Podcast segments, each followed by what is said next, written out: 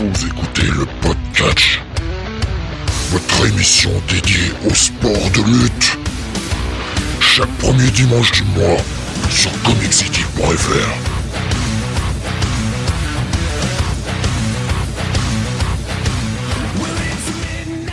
Bonsoir à tous et bienvenue sur le 116e numéro du podcast. Nous sommes aujourd'hui mardi 21 décembre 2021 et aujourd'hui l'hiver arrive. L'hiver arrive, totalement. Bah oui, oui, c'est le jour de l'hiver. poil. 21 C'est le jour de l'hiver. Ah voilà, Ah ouais. cette vanne nulle mais, mais vraie en même temps.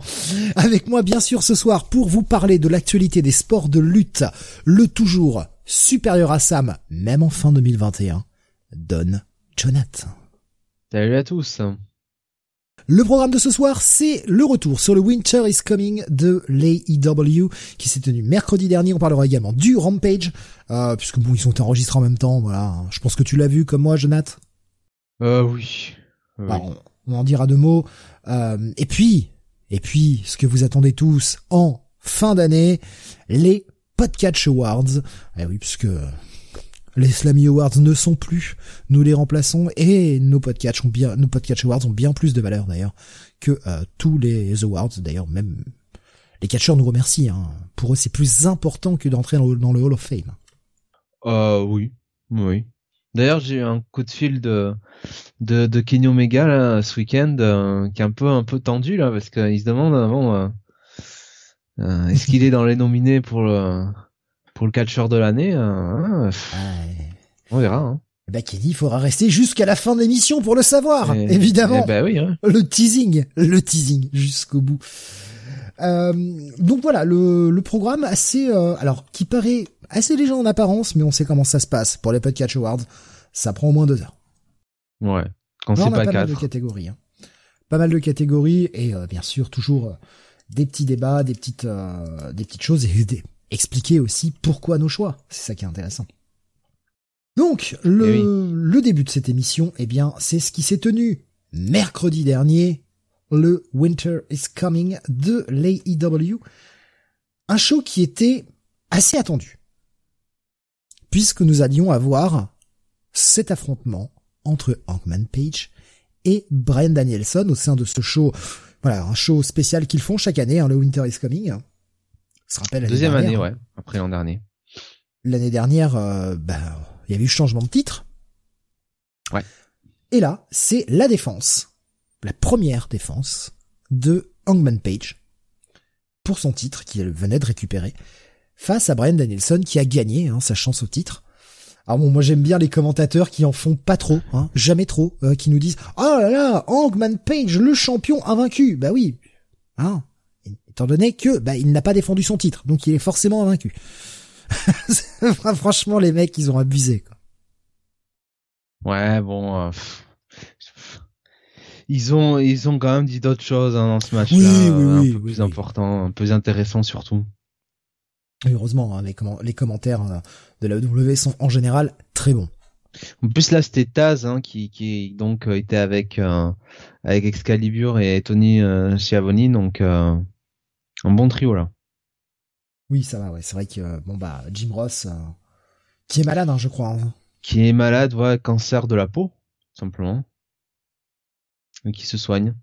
Bah, on, lui, on lui souhaite bon rétablissement. Après, je vais pas faire semblant.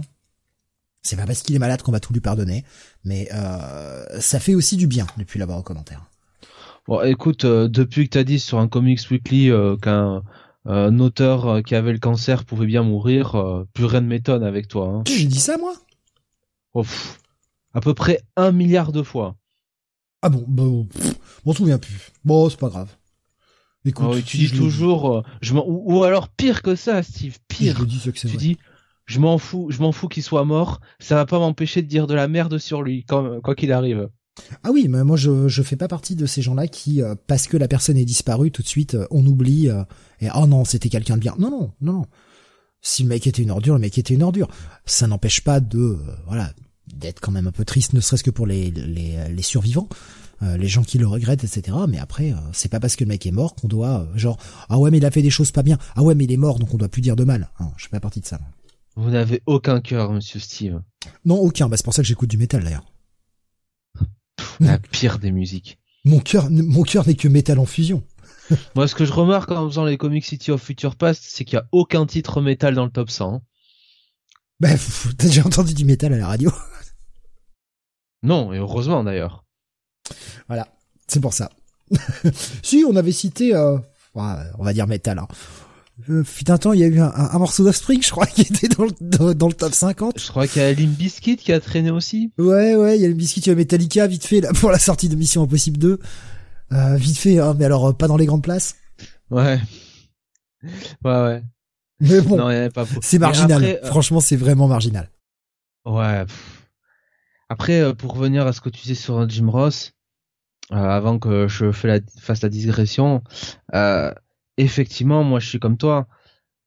Je trouve que Jim Ross, bon, peut-être qu'il a une voix, si tu veux, euh, qui euh, euh, qui euh, qui plaît, enfin si tu veux, un certain public américain, euh, qui est nostalgique de cette grande époque, de la WWE, de l'air attitude, tout ça.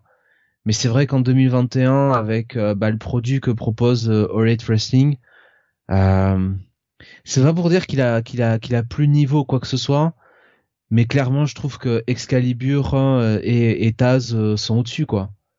Et que bon, euh, c'est ce que peut aligner de meilleur euh, Racing quoi. Donc euh, clairement, y a pas, pour moi, il y a, y a, pas photo quoi. Mais c'est c'est vrai que effectivement, euh, il a cette voix et moi j'étais très content de le réentendre. Hein. Je vais pas, je vais pas faire semblant. J'étais très content de réentendre Jim Ross et qu'on lui redonne du boulot. C'était cool quoi. Le problème c'est que bah plus ça va, bah plus il vieillit, plus c'est difficile. Le mec se plante tout le temps. Enfin c'est Ouais, une fois ou deux, ça te fait rigoler, mais au bout d'un moment, c'est tellement constant que bah tu fais ouais, non, ça va quoi. C'est le produit en plus d'Anamite, c'est comme le produit premium, donc euh, bon. Euh... Enfin, je trouve qu'Excalibur, de toute façon, peut gérer, hein, quoi qu'il arrive, donc il euh, y a pas. Oui, oui, il est très très bon pour ça, Excalibur. Bah, il y a pas de, il a pas de catégorie, hein, spoiler alert, meilleur commentateur euh, de l'année, hein, mais euh, ouais, je pense que c'est Excalibur qui l'aurait gagné, hein, donc. Euh... Euh... Trop vouloir m'avancer. Ouais, ouais c'est vrai qu'on aurait pu, mais.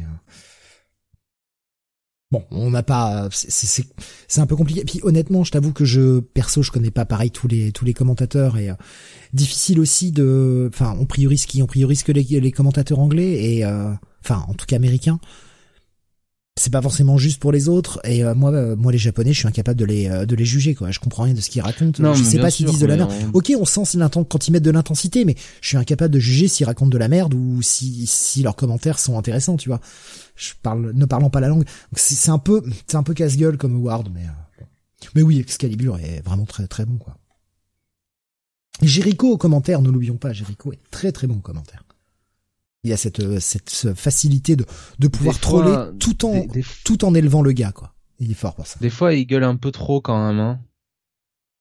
ouais mais bon c'est l'intensité du catcheur. C'est le chanteur. Euh... Et, et, du et du chanteur évidemment, un chanteur qui euh, bah, pour le moment a apparemment quelques lui aussi soucis de santé. Euh, il a dû annuler une tournée en Angleterre. Ouais. Euh, puisque apparemment des problèmes de santé qu'il n'a pas voulu révéler complètement, mais lui empêche de chanter pendant quelques temps. J'espère que ce n'est rien de grave, sincèrement. Allez, on va passer euh, à Winter is, Coming, Winter is Coming, donc qui était attendu bon, pour ce Hangman Danielson, mais pas que. On avait euh, aussi le le match pour la Diamond Ring, vous savez cette bague en diamant que MJF avait gagné deux ans de suite, et on avait encore un MJF en finale qui allait affronter euh, Dante Martin, pardon, son nom venait de m'échapper à l'instant. Ouais. Allez, on commence avec le premier match de la soirée, l'opener, le Hangman Adam Page contre Brian Danielson. Ils ouvrent avec le match de titre, et là tu fais ah ouais quand même les gars, ah vous y allez direct.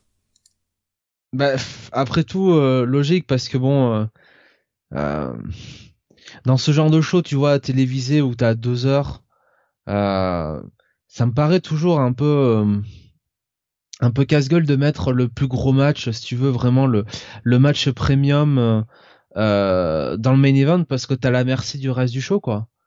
Et si le reste du show, bon, il y a des angles qui prennent trop de temps ou des matchs qui sont plus longs que ce qu'ils auraient dû être bah tu te retrouves finalement à, devoir tu vois un peu un peu un peu cuter ton ton main event. Alors que là bon bah ils savaient que c'était le le gros match euh, le le produit d'appel du show. Donc euh, ils se sont dit bah on y va franco on démarre le show sur ça. Un peu comme ils avaient fait avec Danielson contre Omega hein, pour Grand Slam. Et euh, au moins si tu veux on s'assure que ce match là aura le temps de bah de d'être ce qui peut être. Voilà c'était euh... bon la time limit, hein, comme d'habitude, dans les 60 minutes. Euh, c'est vrai que en le mettant au début du show, on se dit bah ça peut aller jusqu'au bout, comme euh, ce sera pas, enfin ils sont pas obligés de l'amputer. C'est déjà arrivé qu'ils prennent 5 minutes de plus, mais enfin voilà, si le match avait commencé 30 euh, minutes avant la fin, on se doutait bien que ça irait pas jusqu'aux 60 minutes, quoi. C'est impossible. Voilà. Ça spoil aussi un peu pour les. De toute façon aussi, quand tu regardes le show, hein, tu sais que le show va finir à 10h. Si tu vois le show, enfin le match qui débute à 9h30, tu vois ce que je veux dire, quoi. Il y a, il y a, y a un peu ce facteur-là aussi, quoi. Tu sais à quel moment ça va s'arrêter, quoi. Oui, oui. Donc, bah, ça commence, euh, ça commence par ce match.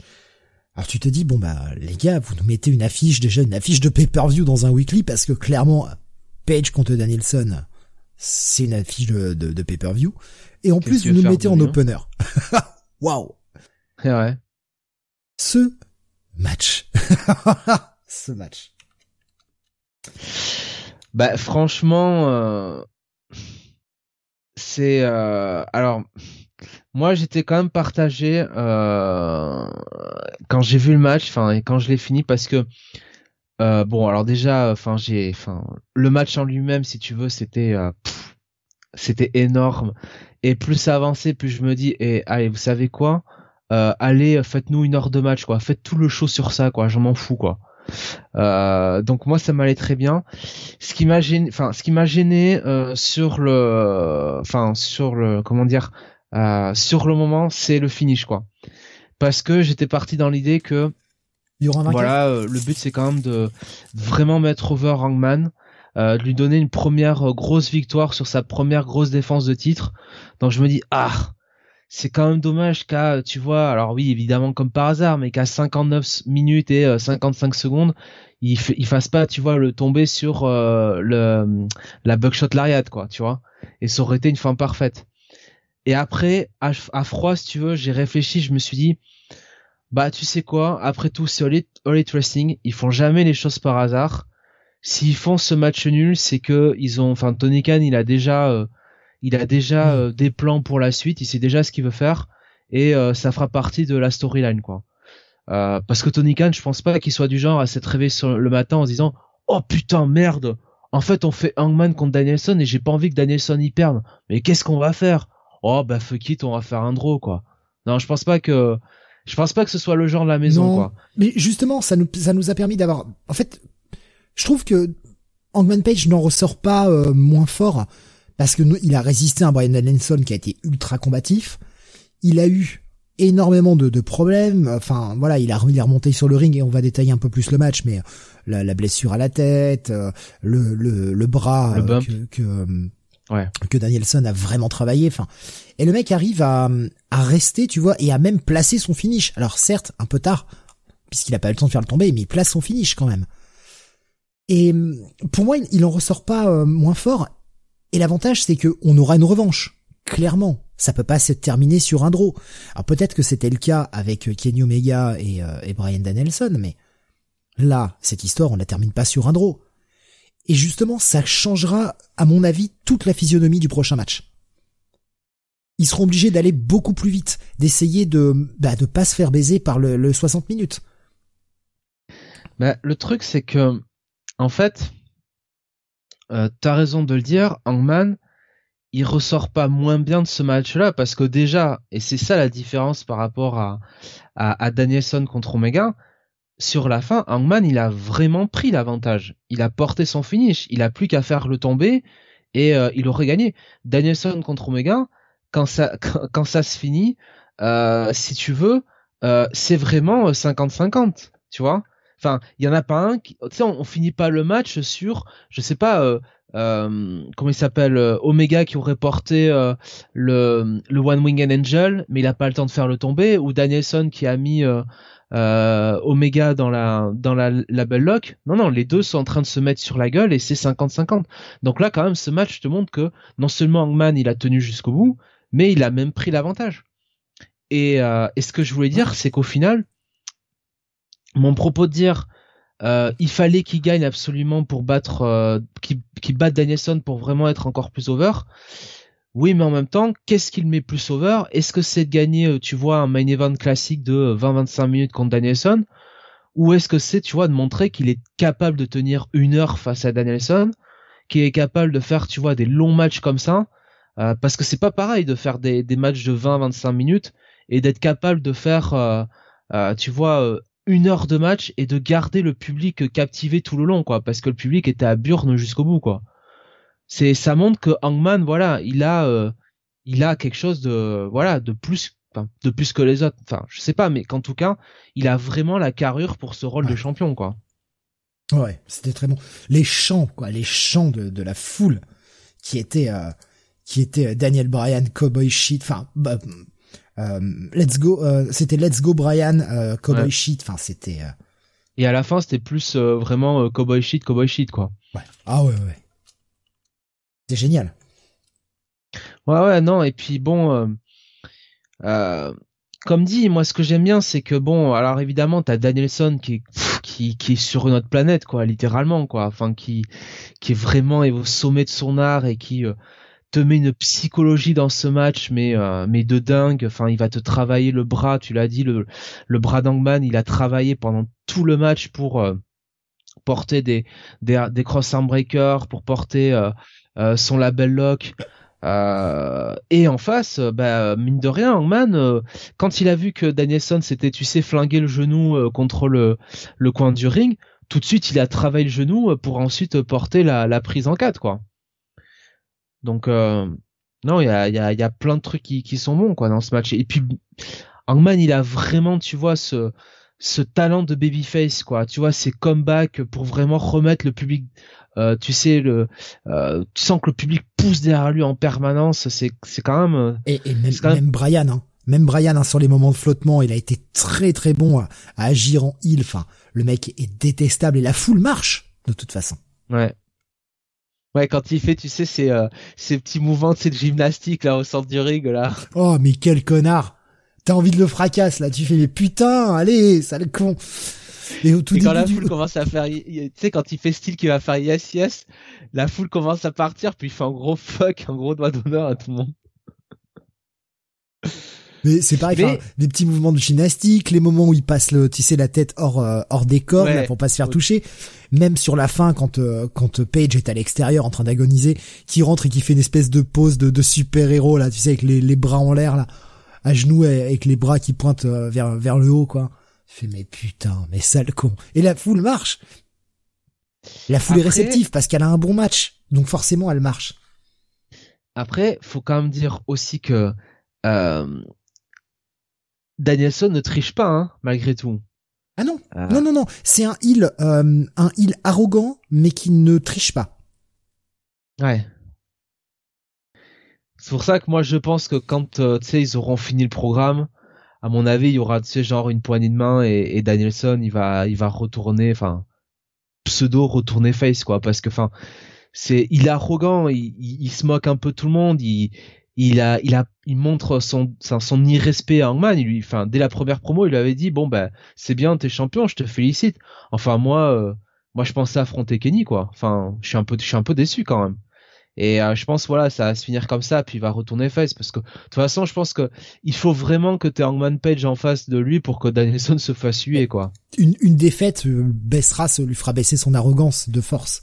Donc euh, oui, oui, c'est le meilleur moyen. Quand il se fera battre, son arrogance va, va forcément. Alors, soit il tourne il complet parce que n'accepte pas la défaite, ou alors justement ça lui fait rabaisser un peu son arrogance et il peut retourner face un peu plus facilement. Moi, je pense que vu, euh, enfin, son catch, les réactions de la foule, ça enfin, si j'étais Tony Khan, moi, je le, je remettrais face, quoi. Honnêtement, euh. il peut, tu sais, il peut continuer à faire, des promos un peu arrogantes, un peu, enfin voilà. Le mec qui défend son beefsteak, mais tu sais, il a, enfin, il a pas besoin de tricher quoi en fait. Il a pas besoin d'être un vrai heal comme euh, MJF quoi. C'est un peu du gâchis quoi. Hmm. C'est clair. Non, le, match était vraiment très bon. Alors, on a eu une grosse partie euh, de catch assez technique au départ, beaucoup de soumissions, que ce soit de la part de Daniel, Brian Danielson, pardon, ou de euh, Adam Page. Ça jouait beaucoup sur essayer d'affaiblir son adversaire avec des soumissions, etc. Puis peu à peu, le match a commencé à, à prendre de l'ampleur. Bah, euh, Hangman a, a, mais a bumpé comme un sagouin, l'enfoiré. Ah ouais, ouais. Il, ah, est au charbon, hein. le saut euh, vers l'extérieur là, sur la planche là, euh, sur la table. Ouais, ouais, ouais.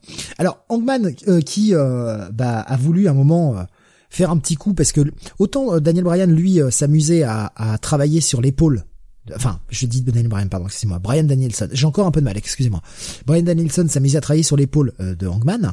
Autant Hangman, lui, travaillait le genou et la cheville de, de Brian. Et euh, à un moment, il a voulu le mettre, euh, tu sais, dans les dans les barrières. Il a commencé à enlever ce qui recouvrait la barrière pour pouvoir avoir accès, tu vois, au, trou et coincer le pied. Et en fait, en enlevant, tu voyais qu'il y avait le truc de Rampage. Donc, on voyait que cette, les deux allaient être enregistrés coup sur coup. On s'en doutait, mais bon, pour ceux qui avaient encore un doute. et quand il le coince, moi ça m'a fait rire quand il quand il euh, il enlève le truc. Tu vois qu'il il voit qu'il y a le deuxième et je crois qu'il se dit sur le moment "Oh merde. Oh merde, oh merde j'ai grillé le truc." Bon, tant pis. Trop tard.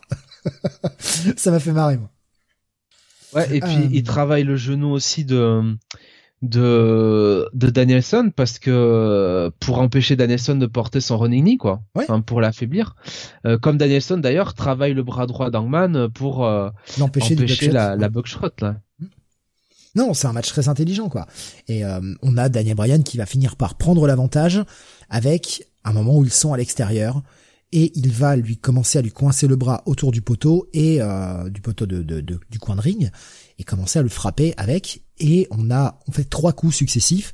Un premier coup il tape dans l'épaule, un deuxième coup qui tape l'épaule et la tête et le troisième coup qui retape l'épaule. Hangman va en profiter pour se blader gentiment et commencer à pisser le sang.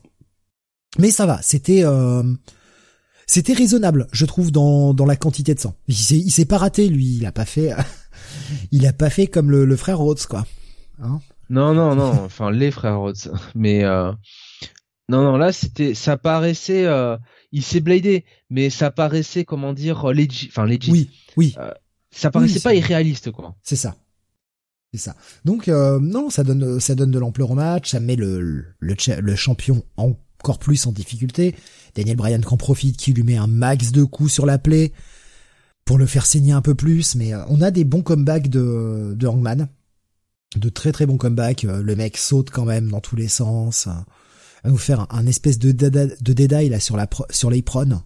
Ouf, ouais. Oh là là, celui-là il était sale. À chaque fois, t'as peur pour le coup de le coup de Brian. Hein. C'est bizarre, mais. Euh. Bah, j'ai envie de dire pour tous les gens qui sont dans le dédaille parce que même si c'est vrai que en fait quand tu regardes au ralenti euh, la tête elle touche pas quoi enfin que t'as les pieds de Hangman en gros qui oui, de toute façon protège quoi mais... le coup ça va tellement vite hein. Ben ouais, tu t'as Surtout que c'est sur l'apron et juste après il tombe du ring, donc il y a quand même une chute derrière. Hein. C'est un peu, enfin, c'est ça, ben, c'est même euh, un, un, un, un Tombstone Pile Driver euh, renversé. quoi. Ouais, ouais, c'est ça. Il lui a fait d'ailleurs le Tombstone euh, dans le match. Et euh, il y a ce moment aussi où Brian va, Hangman est à, est à l'extérieur, euh, à genoux, et Brian va monter sur le bord du ring, monter sur le poteau et lui faire un espèce de running knee là Putain, il a été comme un sagouin. Il l'a moitié raté d'ailleurs. Et euh, il, a, il a été s'éclater le genou par terre. Je hmm, celui-là, il a dû le sentir passer quand même. Je pense que Brian a dû beaucoup plus le sentir passer que Hangman. Je pense aussi, ouais. Je pense aussi. Et euh, le match était super. Et et puis euh, on parlait du dead eye, mais le quand enfin à la fin donc quand Brian part sur son running knee dans le ring hmm. et que Hangman le contre tout de suite en dead eye, je me suis dit ah ça aurait presque été le le finish entre guillemets parfait parce que déjà ça a montré que bon voilà le Day Die euh, c'était toujours euh, ben voilà euh, un gros finish d'Angman parce que finalement historiquement c'est de la Die hein, son finish et et même sur les débuts de de All Wrestling c'est comme ça qu'il gagnait ce match. Et puis au fur et à mesure il a transité sur la buckshot. Je trouve que c'était intéressant tu vois de montrer voilà il peut gagner d'autres manières que il a vraiment deux gros finishes Et là, en plus, c'était, si tu veux, le l'enchaînement parfait, quoi. T'as l'impression qu'il va perdre, qu'il va se prendre le running knee et boum, le dead eye. Bon, bah, après, c'est pas très grave, hein, mais... Euh, autant euh, Brian Danielson a su montrer qu'il avait euh, bah, plein de finishes possibles. Ouais, il a le, le Cattle Mutilation, je crois que c'est ça, ou Cattle Decapitation. la Cattle Mutilation, ouais. Mutilation, ouais. Je suis désolé, avec les, les noms de, de groupes de métal, du coup, moi, je... des fois, je, bug. Euh, donc, il, a cette prise-là qui, qui, se sert beaucoup, mais dans le tournoi, il a chaque fois fait des finishes différents. Brian a de multiples finishes. Hangman a un nombre de finishes un peu plus limité. Ouais. Alors il a déjà gagné hein, avec le avec Dead Eye euh, là. Euh, je crois qu'il avait gagné, c'était contre euh, Ricky Starks il y a quelques mois sur un sur Dynamite, mais essentiellement c'est plus avec la Buckshot quoi. Après c'est avec la Buckshot, comme il y a le comme si tu veux tu la vois venir un peu quand t'es le quand, quand t'es le public. C'est vrai que quand t'es face, ça marche bien parce que le public a le temps de se lever, a le temps de voir le coup, tu sais, de de, de hype, t'as, le temps d'hyper le truc, quoi. Tu vois ce que je veux dire? Oui, bien sûr. Ça marche bien en face. Hmm. Non, le match. Mais j'étais content qu'il utilise la, prise en 4, tu vois, qu'il utilise, euh, voilà, qu'il utilise une prise de soumission, quoi. Non, c'était franchement, c'était très très bon. Et on a vu que euh, bah, était, euh, franchement, il s'en sortait très bien dans le catch technique. Ouais. J'entendais, euh, je, sais, c'était la, review de Suri qui, euh, qui parlait du match et, qui disait que l'alchimie était pas parfaite entre les deux. Je suis assez d'accord là-dessus. C'est pas, c'est pas la meilleure alchimie qu'on ait pu voir entre entre deux catcheurs dans le ring, mais ça fonctionne quand même bien. Tu vois que les mecs sont deux bons professionnels. Et, Honnêtement, ça m'a pas choqué. Franchement, enfin. Il y a, moi, ce qui me gêne un peu, si je dois émettre quelques critiques au niveau du, du match, il y a parfois le selling où je suis un peu... Voilà, je, je trouve que les mecs, euh... alors ils ont ils ont fait du selling, mais il y a des moments ils oublient quoi. Notamment toute la phase de début. Alors je comprends que la phase de début qui dure une bonne vingtaine de minutes hein, euh, de, de, prise de soumission euh, et de renversement et de prise de soumission, etc on a quand même un, Brian Danielson qui va vraiment travailler sur tout le corps de d'Angman et notamment beaucoup de body shots sur le ventre, etc. Et le mec le vend pas quoi. Le mec le vend pas des masses. Euh, il le vend un peu puis après euh, il, fait un il fait un petit comeback et ça y est il a déjà oublié. Alors je veux bien l'adrénaline, on, peut y croire à beaucoup de choses, mais il y a des moments ça manquait un poil de ses je trouve. Mmh. Et pareil le, ah le, le moment où Brian Danielson va enlever le tapis de ring, euh, enfin qui est autour du ring justement, pour euh, faire un, un, espèce de coup sur la tête euh, à, à Hangman Page directement sur le béton. Un DDT quoi. Oui, un DDT, voilà, merci. Euh, ben, ça n'a pas vraiment servi à grand chose en fait.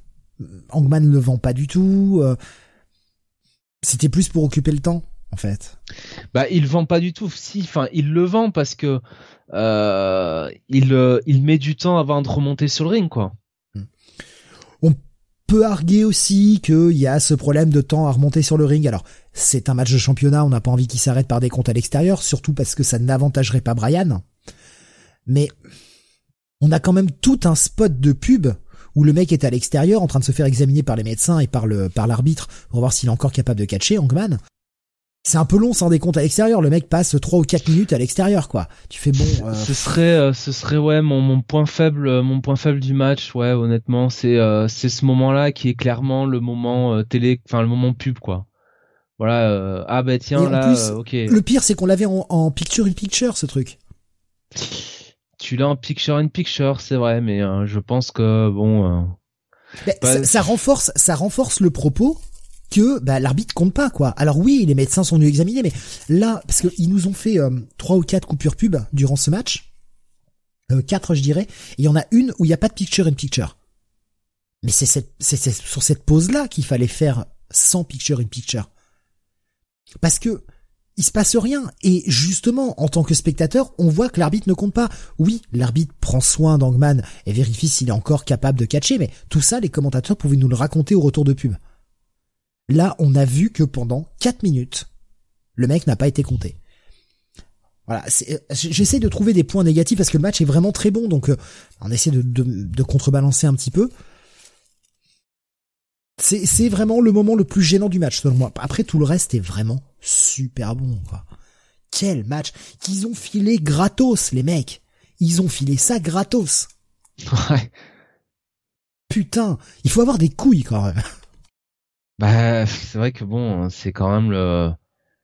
Pff, à part ouais, à, pff, à part un Omega, euh, je sais pas, un Omega, oui, euh, Danielson euh, ou un Omega Hangman. Enfin, tu peux pas vraiment faire beaucoup mieux quoi, hein, dans au niveau de, euh, enfin comme affiche quoi. Et le filer comme ça euh, gratuitement. Euh, Ouais, c'est. Euh... Mais après, il faut rappeler que All Elite Wrestling n'a que 4 pay-per-view dans l'année et que bah ça reste une promotion qui dépend euh, Ouais. énormément de, de la télévision, quoi, malgré tout. Donc, euh, Et pourtant, ils ont pas été des masses récompensées, hein. En termes, euh, en termes d'audience, on peut faire le point maintenant, hein, là-dessus. ouais, alors euh, sur l'audience euh, générale, euh, euh, donc le, le show a fait 948 000 spectateurs pour une part euh, démo 1849. C'est surtout là qu'est la déception, je pense, de 0,31, ce qui est en deçà de, de, de leur standard habituel. Après, c'est toujours pareil. C'est compliqué de vraiment juger aujourd'hui les résultats de, de Dynamite tant qu'ils sont euh, euh, avec ces systèmes où euh, ils sont en direct sur toute la côte ouest des États-Unis, quoi. Ouais, ils sont en direct côte est, côte ouest, ce qui fait que le show démarre à 8 heures du côté de la côte est, mais à 5 heures du côté de la côte ouest. Les gens sont pas forcément rentrés du boulot, enfin, tu, tu te mets pas forcément très facilement à 5 heures devant la télé. Tout le monde n'a pas la possibilité de le faire. non. Donc c'est ça, c'est vrai que c'est très con. C'est vraiment, vraiment, vraiment dommage. Hein. Vous le voyez hein, sur l'image qui est affichée à l'écran. Hein. Euh, 8 ET, hein, donc ET, euh, Eastern Time, l'heure de la côte est. 5 PT, donc 5 Pacific Time, le côté de la côte ouest. C'est vraiment dommage. Alors, c'est une belle progression par rapport à la semaine dernière, on est d'accord. La semaine d'avant, ils étaient à 872 000 téléspectateurs. Ils ont pris un boost de 70 000 téléspectateurs. Il y avait une grosse affiche, mais c'est vrai que pour un, un si gros match, tu pourrais sentir un peu, enfin, ils, ils peuvent être un peu Bah. déçus. C'est surtout que la démo est en baisse, quoi. Ils étaient à 0,33 la semaine Ouais. d'avant, ils sont à 0,31.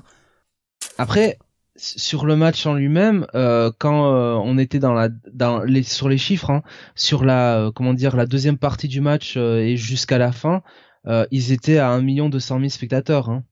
C'est vraiment la suite du show qui, qui a fait euh, baisser, euh, baisser Ouais. l'audience, quoi. Les gens, Ils ont démarré, en, f- C'est dommage. C'est dommage parce que le reste du show était pas dégueu. Hein.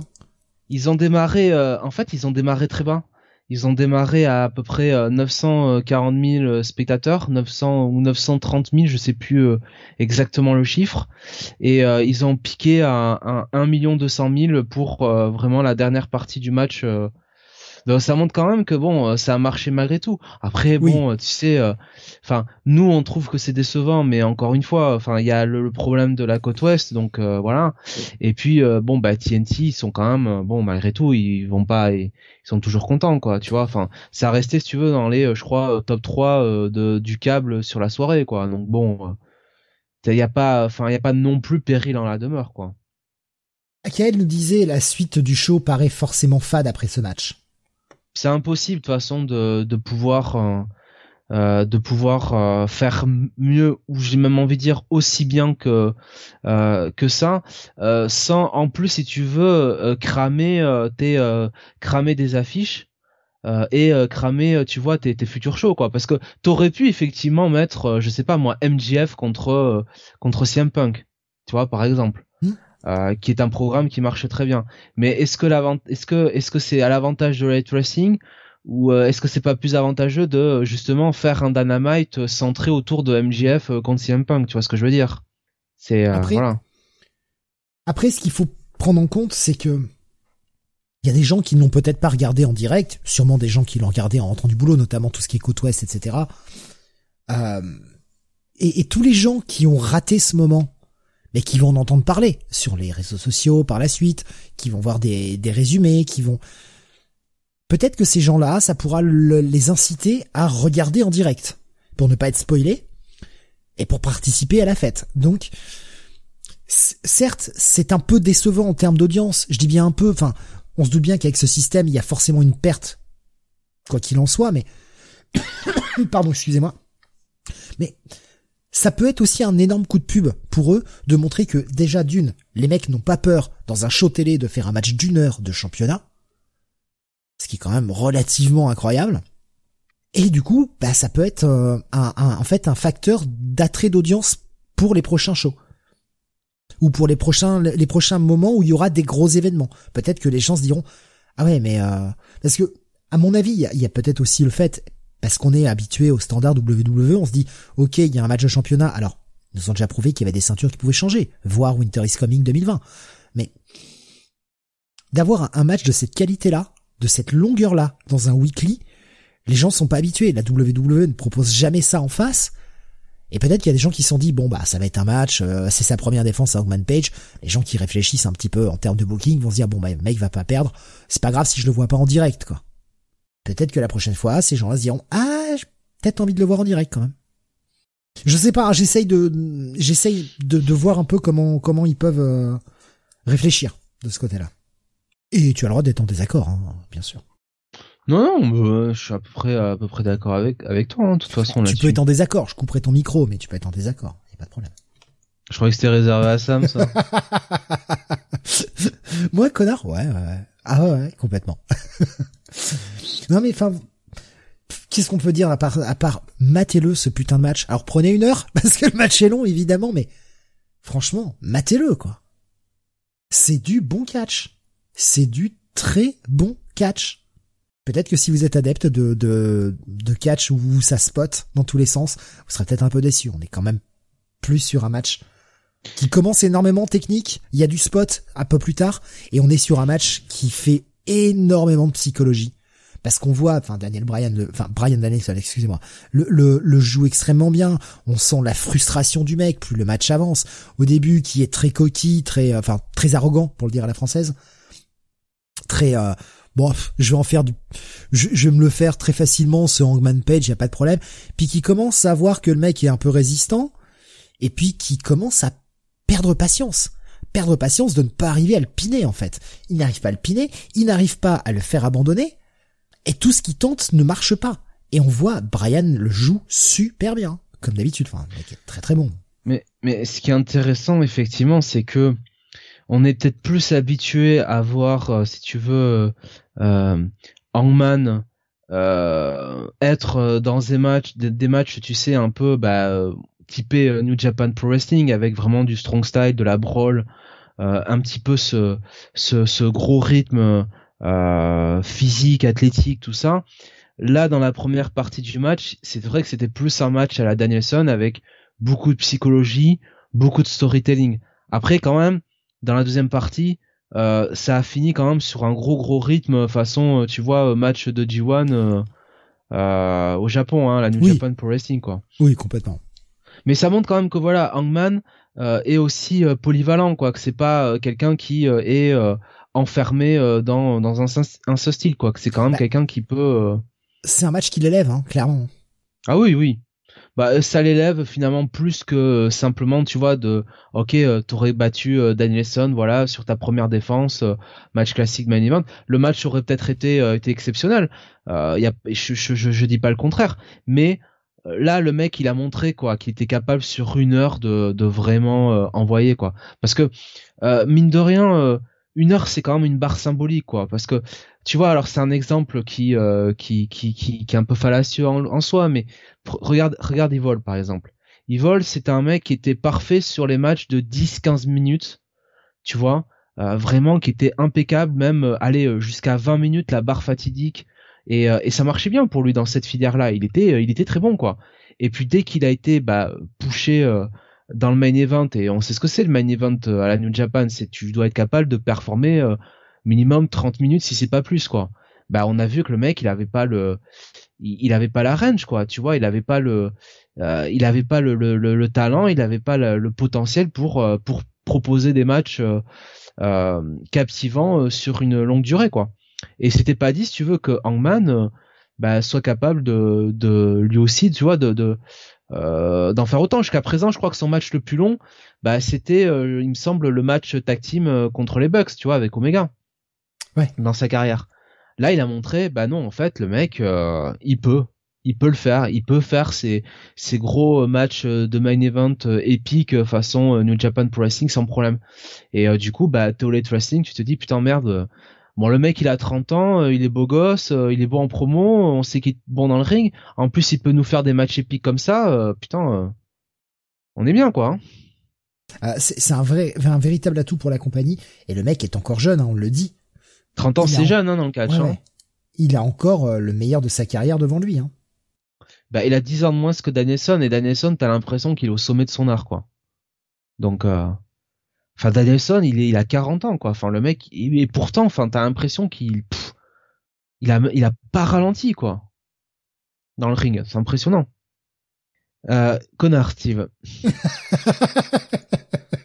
Pardon. Voilà, parce que Steve euh, aime, aime envoyer Je- des petits, des petits je gifs, troll. hein, euh, Je troll, euh, je troll. Jonathan en privé, ouais, effectivement. Excusez-moi. sérieuse. En plus là-dessus, franchement, le, le, le, le haut, franchement, euh, le haut paraît normal, quoi. Paraît vraiment. Euh... C'était ça qui était drôle. Euh... Pardon. Il y a un trucage, il y a quelque chose, quoi. Non, non, zéro trucage. Euh, c'est ça qui est bon. Euh, voilà, donc bah, pour ce Brian euh, Danielson face à Hangman, c'est un draw. Alors j'ai envie de te poser une question. J'ai envie, de... enfin, on n'en a pas parlé avant, et euh, je reviens, Ouais. reviens un peu sérieux. Alors, une petite blague, et puis on revient sérieux. Euh, comment toi tu vois la suite?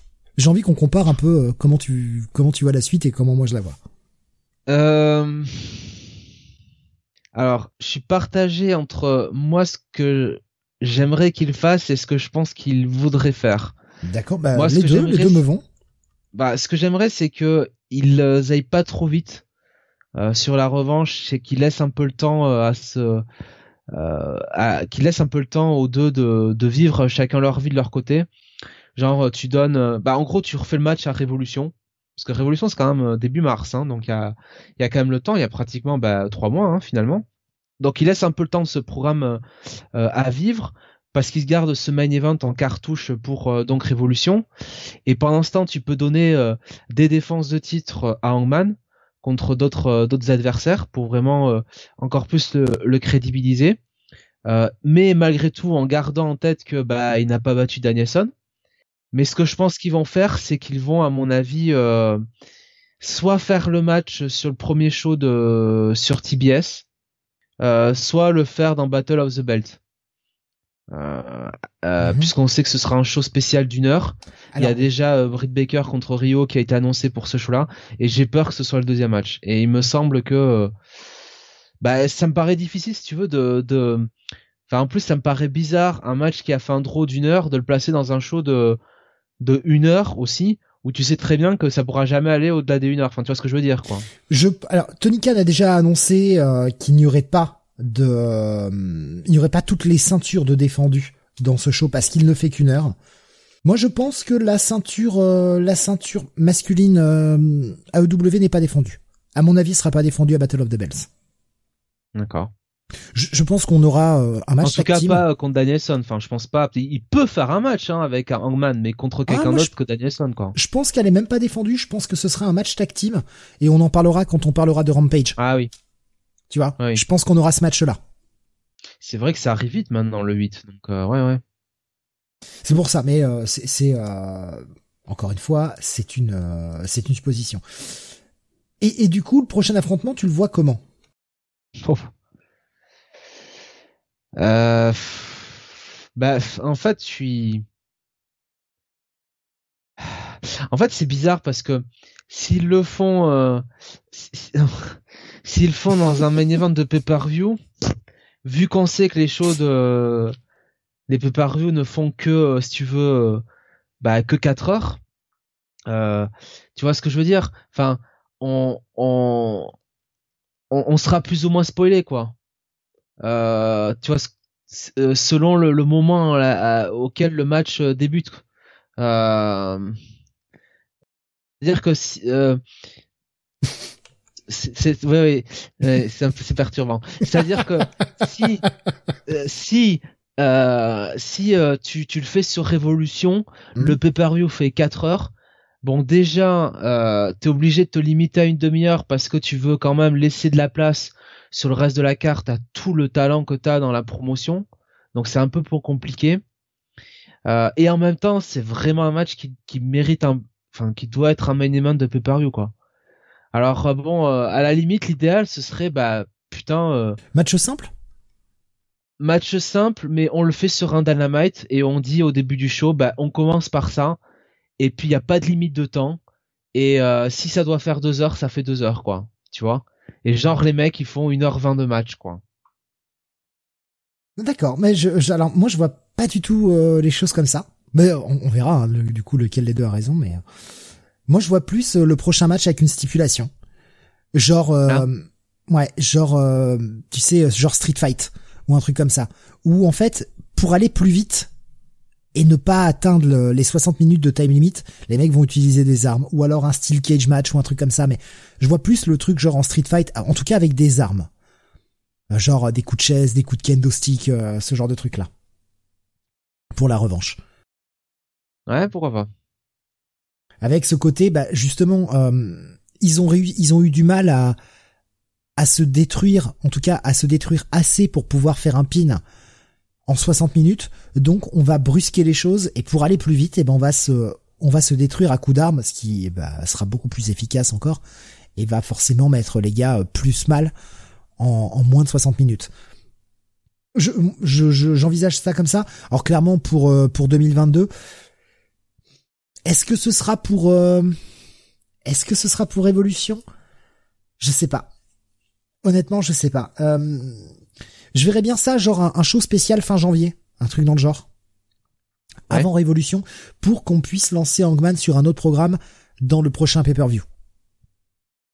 J'espère qu'ils vont pas faire par contre un Iron Man match quoi, parce que autant Ah non, euh, celui qu'ils avaient fait entre Kenny et Pac euh, euh, était euh, était fantastique, autant l'Iron Man match c'est toujours une stipulation qui est casse-couille quoi, tu vois. C'est un peu un c'était vraiment sur la tu marches sur des œufs quoi, hein, entre euh, la logique et le cassage de suspension d'incrédulité quoi.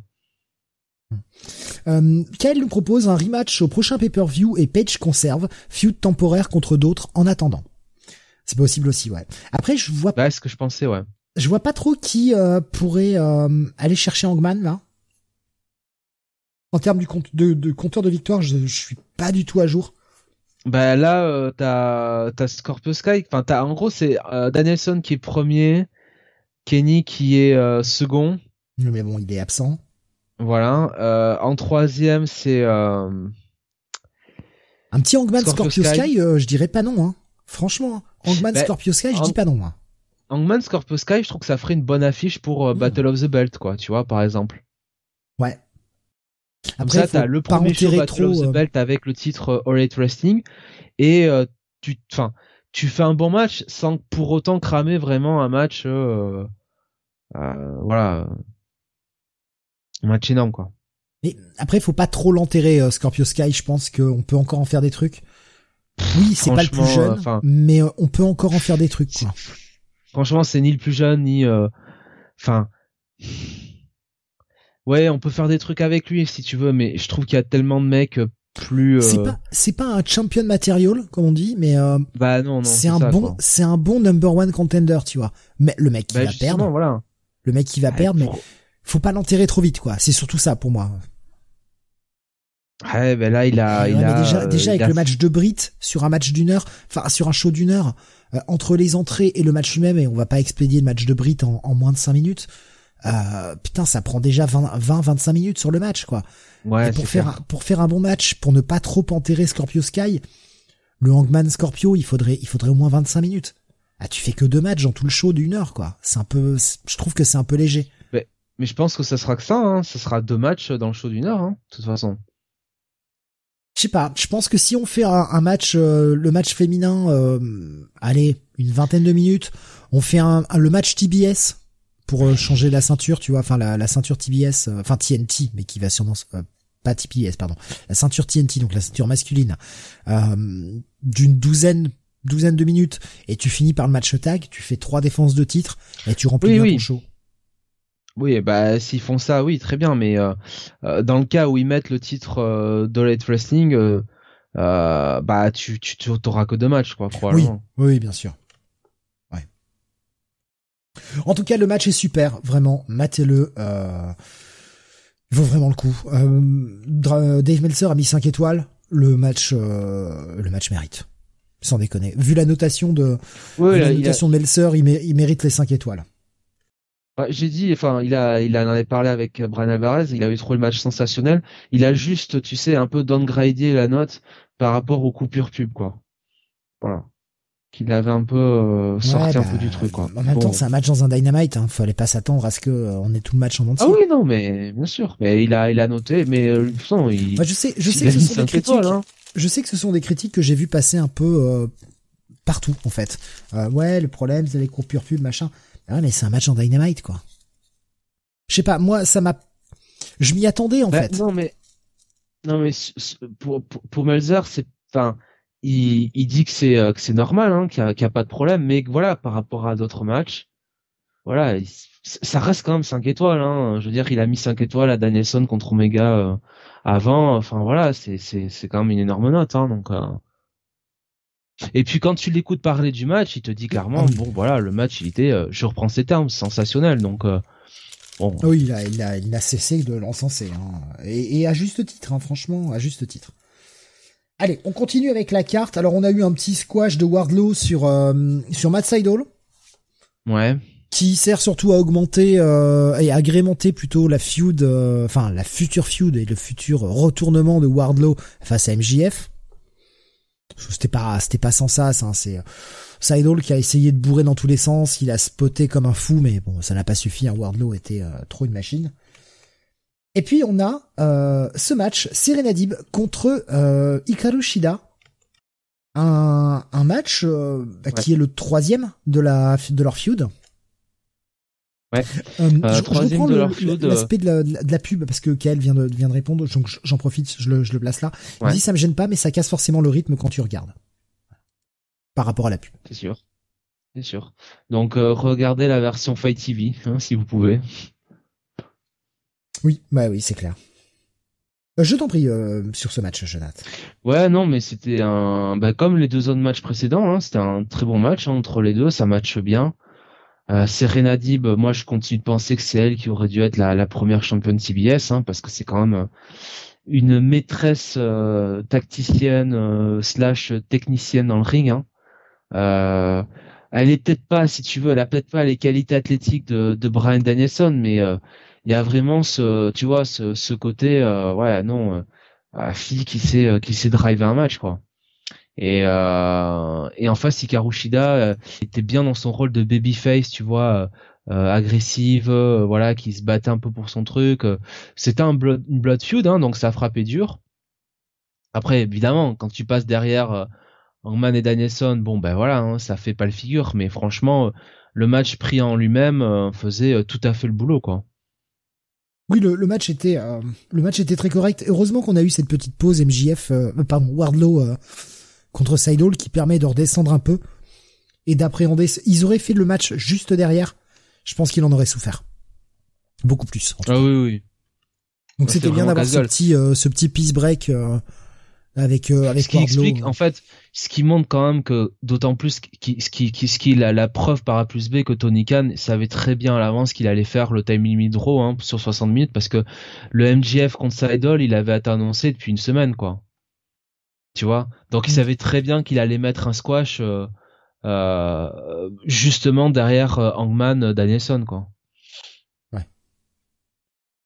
Non, match, match très correct. Victoire de Hikaru Shida. Je m'attendais à une victoire de Dib, en fait. Je comprends pas trop le projet avec Shida, en fait. Sincèrement. Je... Oui, bah voilà, euh, clairement. Je ne comprends pas ce que fait la EW avec euh. Ça me dépasse. Bah, peut-être euh, peut-être pour euh, pour si tu veux pour la euh, pour la builder pour être la première challengeuse à la future championne CBS. Donc tu lui donnes des victoires euh, pour un petit peu la monter aussi dans les rankings quoi, la la la, la rendre forte quoi.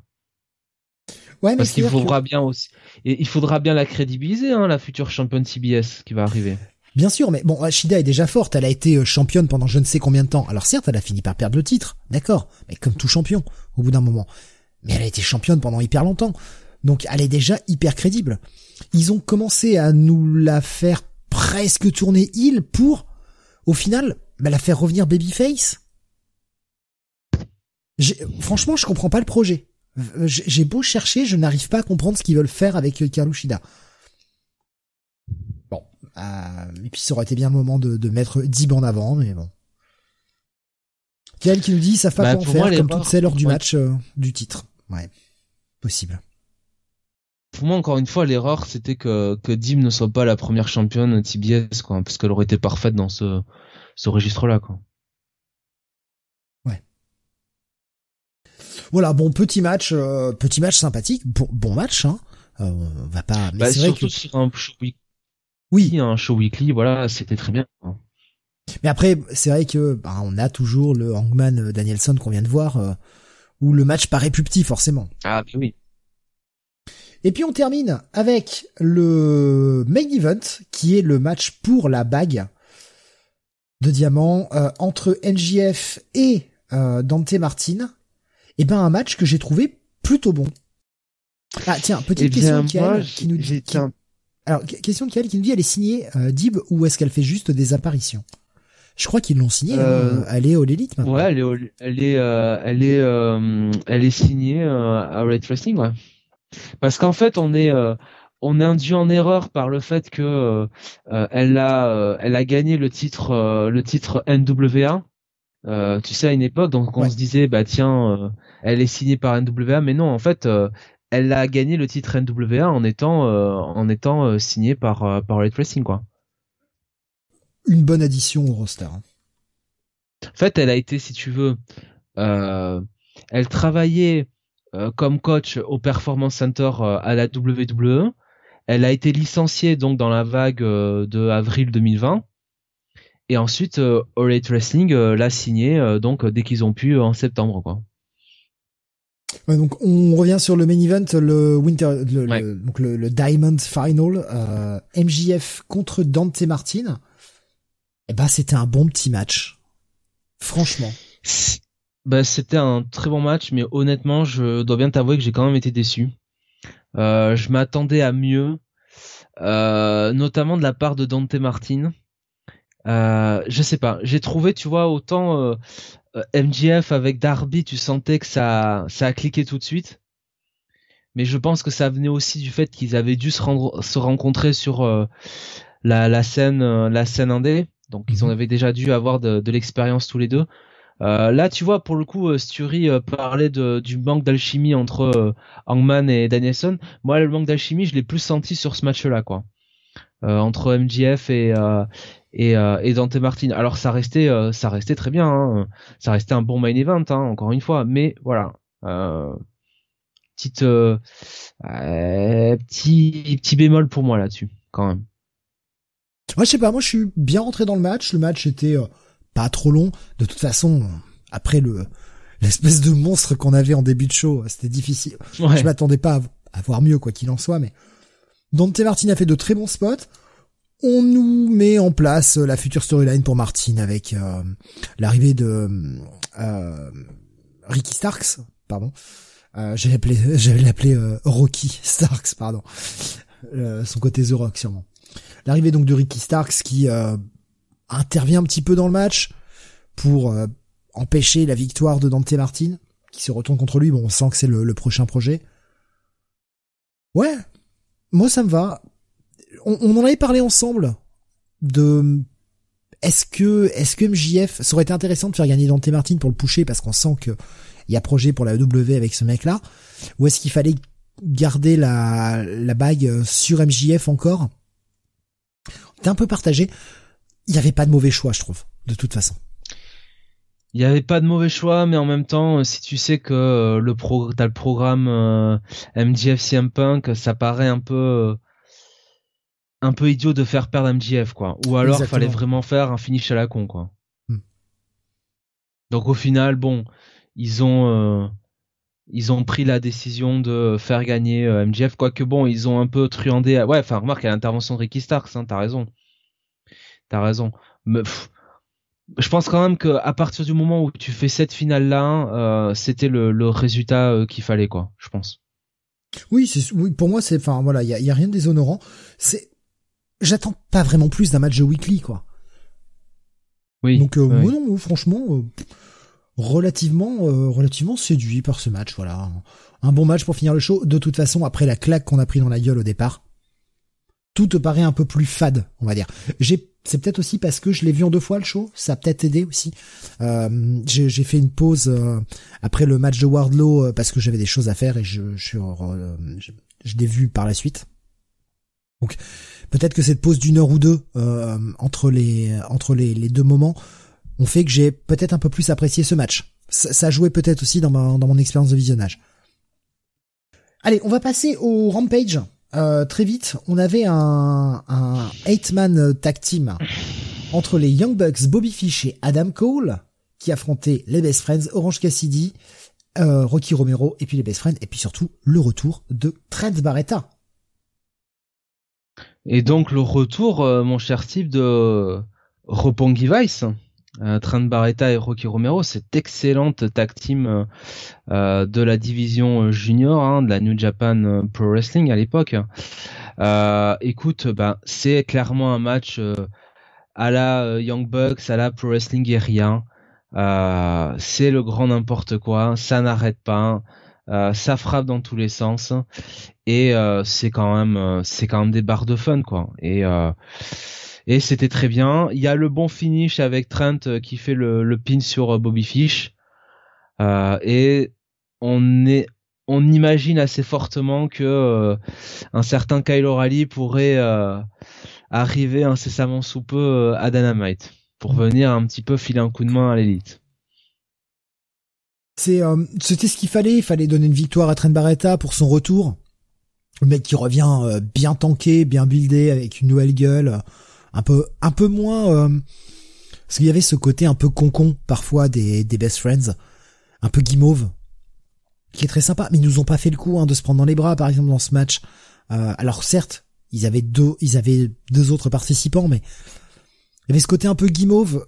J'ai l'impression qu'ils sont en train de faire évoluer les best friends, un peu comme ils ont fait évoluer peu à peu Orange Cassidy en avec ce catch un peu comique, un peu euh, un peu gentillé, en un véritable compétiteur.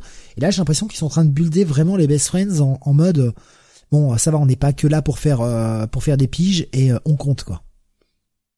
Après, bon, on verra sur les autres matchs, hein, mais moi, c'est le sentiment que ça m'a donné euh, la vision de ce match-là. C'est un match plutôt pas mal. C'était un peu brouillon au début, et puis après, c'est vraiment rentré dans le ring et c'était plutôt cool. Voilà, bon petit match. Rien de rien de plus à dire. Euh, on avait un autre match, alors c'est pareil, on fait assez vite hein, sur Rampage. Ty Conti face à Penelope Ford dans un submission match. Donc hein, le principe c'est euh. bah, faire abandonner son adversaire, hein. le pin ne compte pas. Ouais, c'est la partie faible du show hein, pour moi. Alors c'est pas euh, c'est pas déshonorant, c'est pas enfin c'est pas c'est pas c'est pas botché dans tous les sens, c'est pas c'est pas mauvais en soi, mais voilà, c'est euh, c'est pas le match que j'ai. Enfin, c'est pas forcément le match que j'aurais mis euh, pour euh, mettre en avant la division féminine, quoi. Je trouve qu'il y a quand même. Alors Tai Conti est très bien, elle a fait des progrès, on l'a vu à Full Gear, mais c'est comme un peu Penelope Ford, hein. les deux sont un peu hit and miss, quoi. Tu vois encore. Donc. Bah, J'ai trouvé que dans un submission match, ça marchait plutôt parce qu'on leur demande pas de faire des gros spots et ça a plutôt ça, pour ça, t'as raison de le dire. Ils ont, elles ont vraiment essayé de respecter à, mort la, euh, la, la stipulation, quoi. Donc. Euh... Du coup, vu qu'on a pas mal de prises au sol, on a pas mal de, de, moments où ça respire, on leur demande pas de faire des gros spots. Je trouve que ça a plutôt fonctionné. Pareil, c'est un match correct, acceptable, bon petit match, pas un match incroyable, pas le match que je reverrai avec grand plaisir. On n'est pas sur un, encore une fois, un page euh, contre Danielson, mais voilà, le, le match, je l'ai pas trouvé déshonorant. Et euh, je, je m'attends, sincèrement, je m'attendais à un, un, peu pire en fait. Euh, c'est peut-être moi qui étais un peu médisant, mais je m'attendais à pire, ce qui fait que j'ai eu plutôt une bonne surprise pour ce match. Mais bon, je vais pas, je vais pas y mettre 5 étoiles. Euh, ouais, c'est un trois et demi quoi. Allez. Sympa. J'aurais dit un 3, j'aurais dit un 3, euh, mais bon. Ouais, 3, ouais, c'est vrai, 3. Voilà la moyenne, quoi. La moyenne. Ah non, allez, un petit peu plus. Je vais mettre trois écarts. Juste pour dire, parce que comme j'ai bien aimé le match, je pourrais le revoir. Euh, mais euh, bon. Je vais pas courir après non plus, quoi. Et après, euh, Penelope, quoi. Il y a Penelope, c'est cool. Oh, ah ben voilà. Ah. Mais oui, mais elle est tellement bien, Penelope Ford. Et on termine Et avec... Nia Jax et Tamina. Bah, Nia Jax, elle catche plus, malheureusement. Ah ouais, Je donc on se retranche sur la première blonde venue. Ah, bravo. Je suis triste, je suis triste. Il faut que je lui envoie, euh, faut que je lui envoie des, des messages en disant Naya, retourne catcher. N'abandonne pas ta carrière, tu vas nous manquer. Le monde du catch a besoin de toi. On a besoin de ton trou. On a besoin de ton trou. Mais Ouais. alors, ne- n'y voyez pas d'aspect pervers, hein, mais voilà. Qu'est-ce que tu nous as fait rire avec mon trou, quoi? Ah, le fameux My Hole. Surtout, n'y voyez rien de pervers, n'est-ce pas? My Hole. Mais, mais qui dit qu'il a mal au trou quand il tombe sur le cul? Sérieux, qui? Euh, allez, on termine avec euh, ce qui était le main event de ce Rampage. Un 5 contre 5, les Lucha Brothers, Santana Ortiz et Eddie Kingston. L'enfoiré, il s'est quand même bien entouré, hein. Face à euh, des caca. Face à des caca, là, Daniel Garcia 2.0 et The Acclaimed. Voilà. Euh, oui, bah écoute, euh, ben voilà, un bon match quoi, hein, un bon main event. Euh, Moi, tant que, moi, tant que Max Caster en prend plein la gueule, je suis content. Quand on peut lui faire fermer sa bouche Le- à ce le- con, moi, ça me va. le- ok, bon, le problème, euh, le problème un petit peu pour moi, cela dit, euh, c'est que, euh, alors, que Daniel Garcia fasse le pin sur euh, Eddie Kingston, ça ne me gêne pas. Ce qui me gêne, c'est un peu le, final où euh, c'est le grand n'importe quoi. Et en fait, t'as, ils prennent pas le temps, ils laissent pas la, la, la possibilité à vraiment à Daniel Garcia de vraiment euh, savourer cette grosse victoire, ce, ce gros moment pour sa jeune carrière. Euh, et euh, et t'as Eddie Kingston qui le poursuit. Ça me gêne un peu, quoi. Tu vois, j'aurais préféré, voilà, ben il fait le pin, il gagne et puis on s'arrête là, quoi. Et on a, voilà, Daniel Garcia qui est mis over. Et là, euh, ça n'a pas vraiment été le cas, donc bon. Ouais, moi, je, enfin, franchement, Max Caster, quoi. Enfin, Max Casse-toi, surtout, en fait. Je peux pas, quoi. Vraiment, je peux pas. J'ai beau essayer, j'y arrive pas. Moi, déjà, rien que le mec, quand il arrive en faisant ses Yo! Yo! Listen! Yo! C'est de la merde! C'est de la merde! Ah, t'es dur, franchement. Non, non, c'est de la merde. sont- Ses lyrics sont nuls à chier. Il a zéro flow. Ben, sans déconner, quoi. Changez-lui de gimmick. C'est vraiment pitoyable. Putain, j'ai explosé de rire quand il a été obligé de jeter son micro parce qu'il y avait Santana Ortiz qui lui fonçait sur la gueule, quoi. C'est, c'est, c'est pas possible. C'est pas possible. Vraiment. Et, et, euh, le mec est, alors ok, il est censé être heal ou je sais pas quoi, mais enfin, si on peut appeler ça un heal, moi j'appelle ça un caca, mais euh, bon après, chacun ses goûts, mais bah vraiment le mec est détestable quoi. J'ai même pas envie de le voir catcher. Sans déconner que si tu vois, il y a, il y a d'autres gars. Alors bon, vous savez, je suis pas du tout rap, donc déjà ça me parle pas. Mais même quand un mec comme Airtruth rentrait, c'était quand même un peu plus sympathique quoi. Oh là là. Là, c'est vraiment de la chiasse qu'il nous fait, quoi. Le mec est pas en rythme, en plus. Le mec est pas en rythme. Et ça, pour moi, c'est intolérable. Mais intolérable. Je peux pas. À partir du moment où le mec est pas capable d'être dans ce putain de rythme, ça, c'est du rap. C'est quand même la base. C'est quand même ce qu'il y a pas de, s'il y a de plus facile dans, dans la musique en général, c'est faire du rap. T'as un pauvre beat à la con et tu dois parler calé sur ton rythme. Si t'es pas capable de faire ça, ferme ta gueule. Tu n'as rien à foutre dans le monde de la musique. Tu passes beaucoup de temps quand même sur un mec qui est plutôt en low cardor Red Wrestling, hein. Mais en fait, le problème, c'est qu'ils essayent de le mettre devant, quoi. Non Non, ils lui Bon, donnent des spots. Ils le font même rentrer faire ses putains de promos de merde pendant des pay-per-view. Non, non, non, non, non, non. Sur le pré-show, Steve. C'est pas possible, quoi. Par contre, à la fin de ce match, on a euh, les Jurassic Express qui viennent faire le save. Et on a ce petit moment où Jungle Boy va récupérer les ceintures, les tenir, les regarder et les rendre à Penta et euh, Phoenix. Et on a un Jungle Boy qui tend la main à Phoenix, un Luchasaurus qui euh, tend la main à Penta. Je veux ce match. Je veux ce match. T'auras ce match, mais enfin j'espère que les Lucha Bros vont gagner, hein, parce que pour moi le, oui. Ah ben le, oui. le match pognon, c'est c'est Lucha Bros contre euh, Santana et Ortiz au pay-per-view. Hein. Kael qui me dit, il y a plus simple que le rap, suffit de crier n'importe comment pour faire du métal. Oh, Kael, pas toi. Merci Kael. Pas Voilà. toi. Je vous encourage à essayer de grôler les amis. Essayez. Vous allez voir comment vous allez vous péter les gorges, la gorge et les cordes vocales. Pourrez pas tenir plus d'une chanson. Impossible. Si vous savez pas faire, c'est impossible. Non, non, mais par contre, ouais, le, le match Jurassic Express contre Lucha Bros, bien sûr, il faut que les Lucha Bros gardent les ceintures, mais j'ai envie de ce match, quoi. J'ai vraiment envie de ce match. Ça peut être Peut-être super fun. Battle of the Belt. Hein. Ah ouais, moi je le verrais bien là, tu vois. Donc euh, c'était plutôt cool. Et euh... ah oui, mais on n'a pas parlé de l'angle pour euh, à la fin du, du Dynamite avec euh, les FTR qui viennent porter CM Punk en triomphe. On a oublié. Et euh, Euh, MJF plutôt. euh, oui, si, pardon, qui viennent porter MJF en triomphe, et euh, et puis Sting et, euh, et Darby Allin qui viennent euh, casser la gueule à tout ça, et CM Punk. Et donc on aura mercredi un match 3 contre 3, CM Punk, Sting et Darby Allin face à MJF et les FTR. Là aussi, euh, bon petit match. Et pour continuer de faire monter la rivalité entre les deux, plutôt sympathique.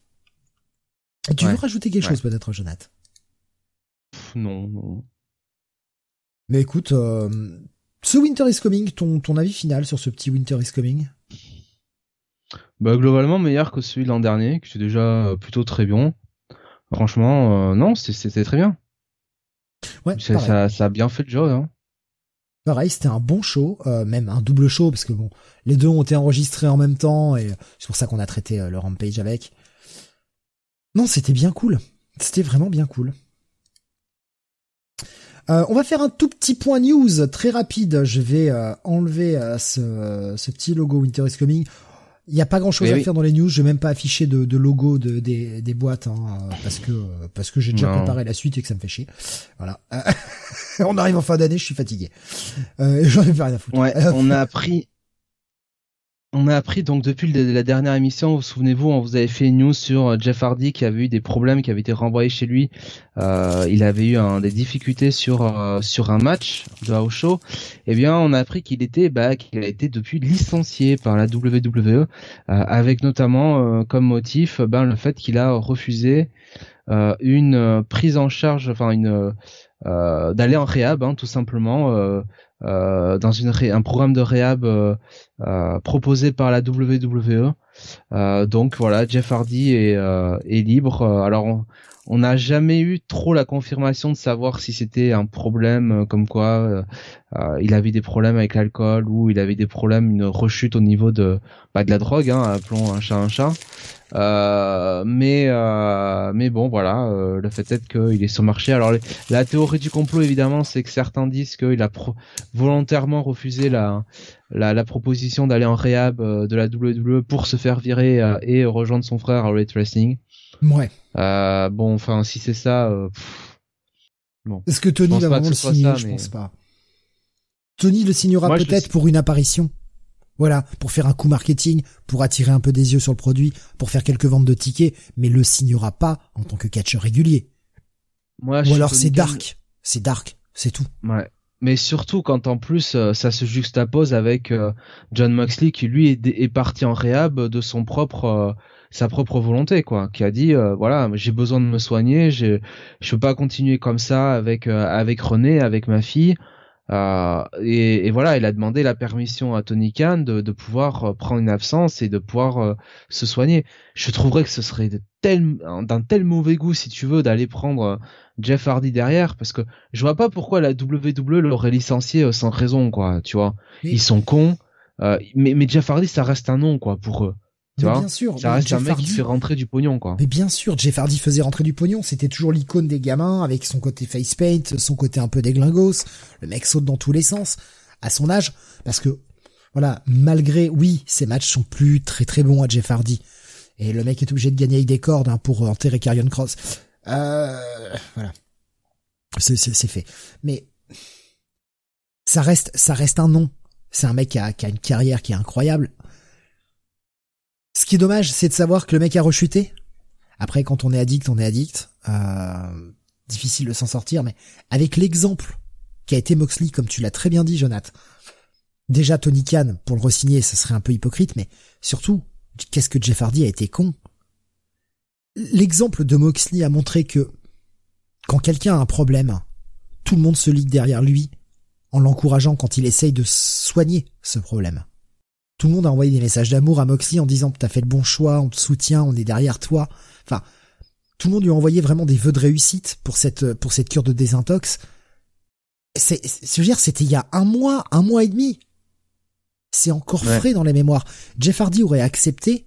Le mec n'aurait jamais été vu. Euh, ouais, les gens auraient dit ah bah c'est Jeff Hardy, on s'y attendait, mais les gens auraient été derrière lui. Ils auraient eu les mêmes messages de bienveillance. On est quand même, on parle de quelqu'un qui va se faire soigner d'une maladie. Les gens vont pas lui cracher dessus.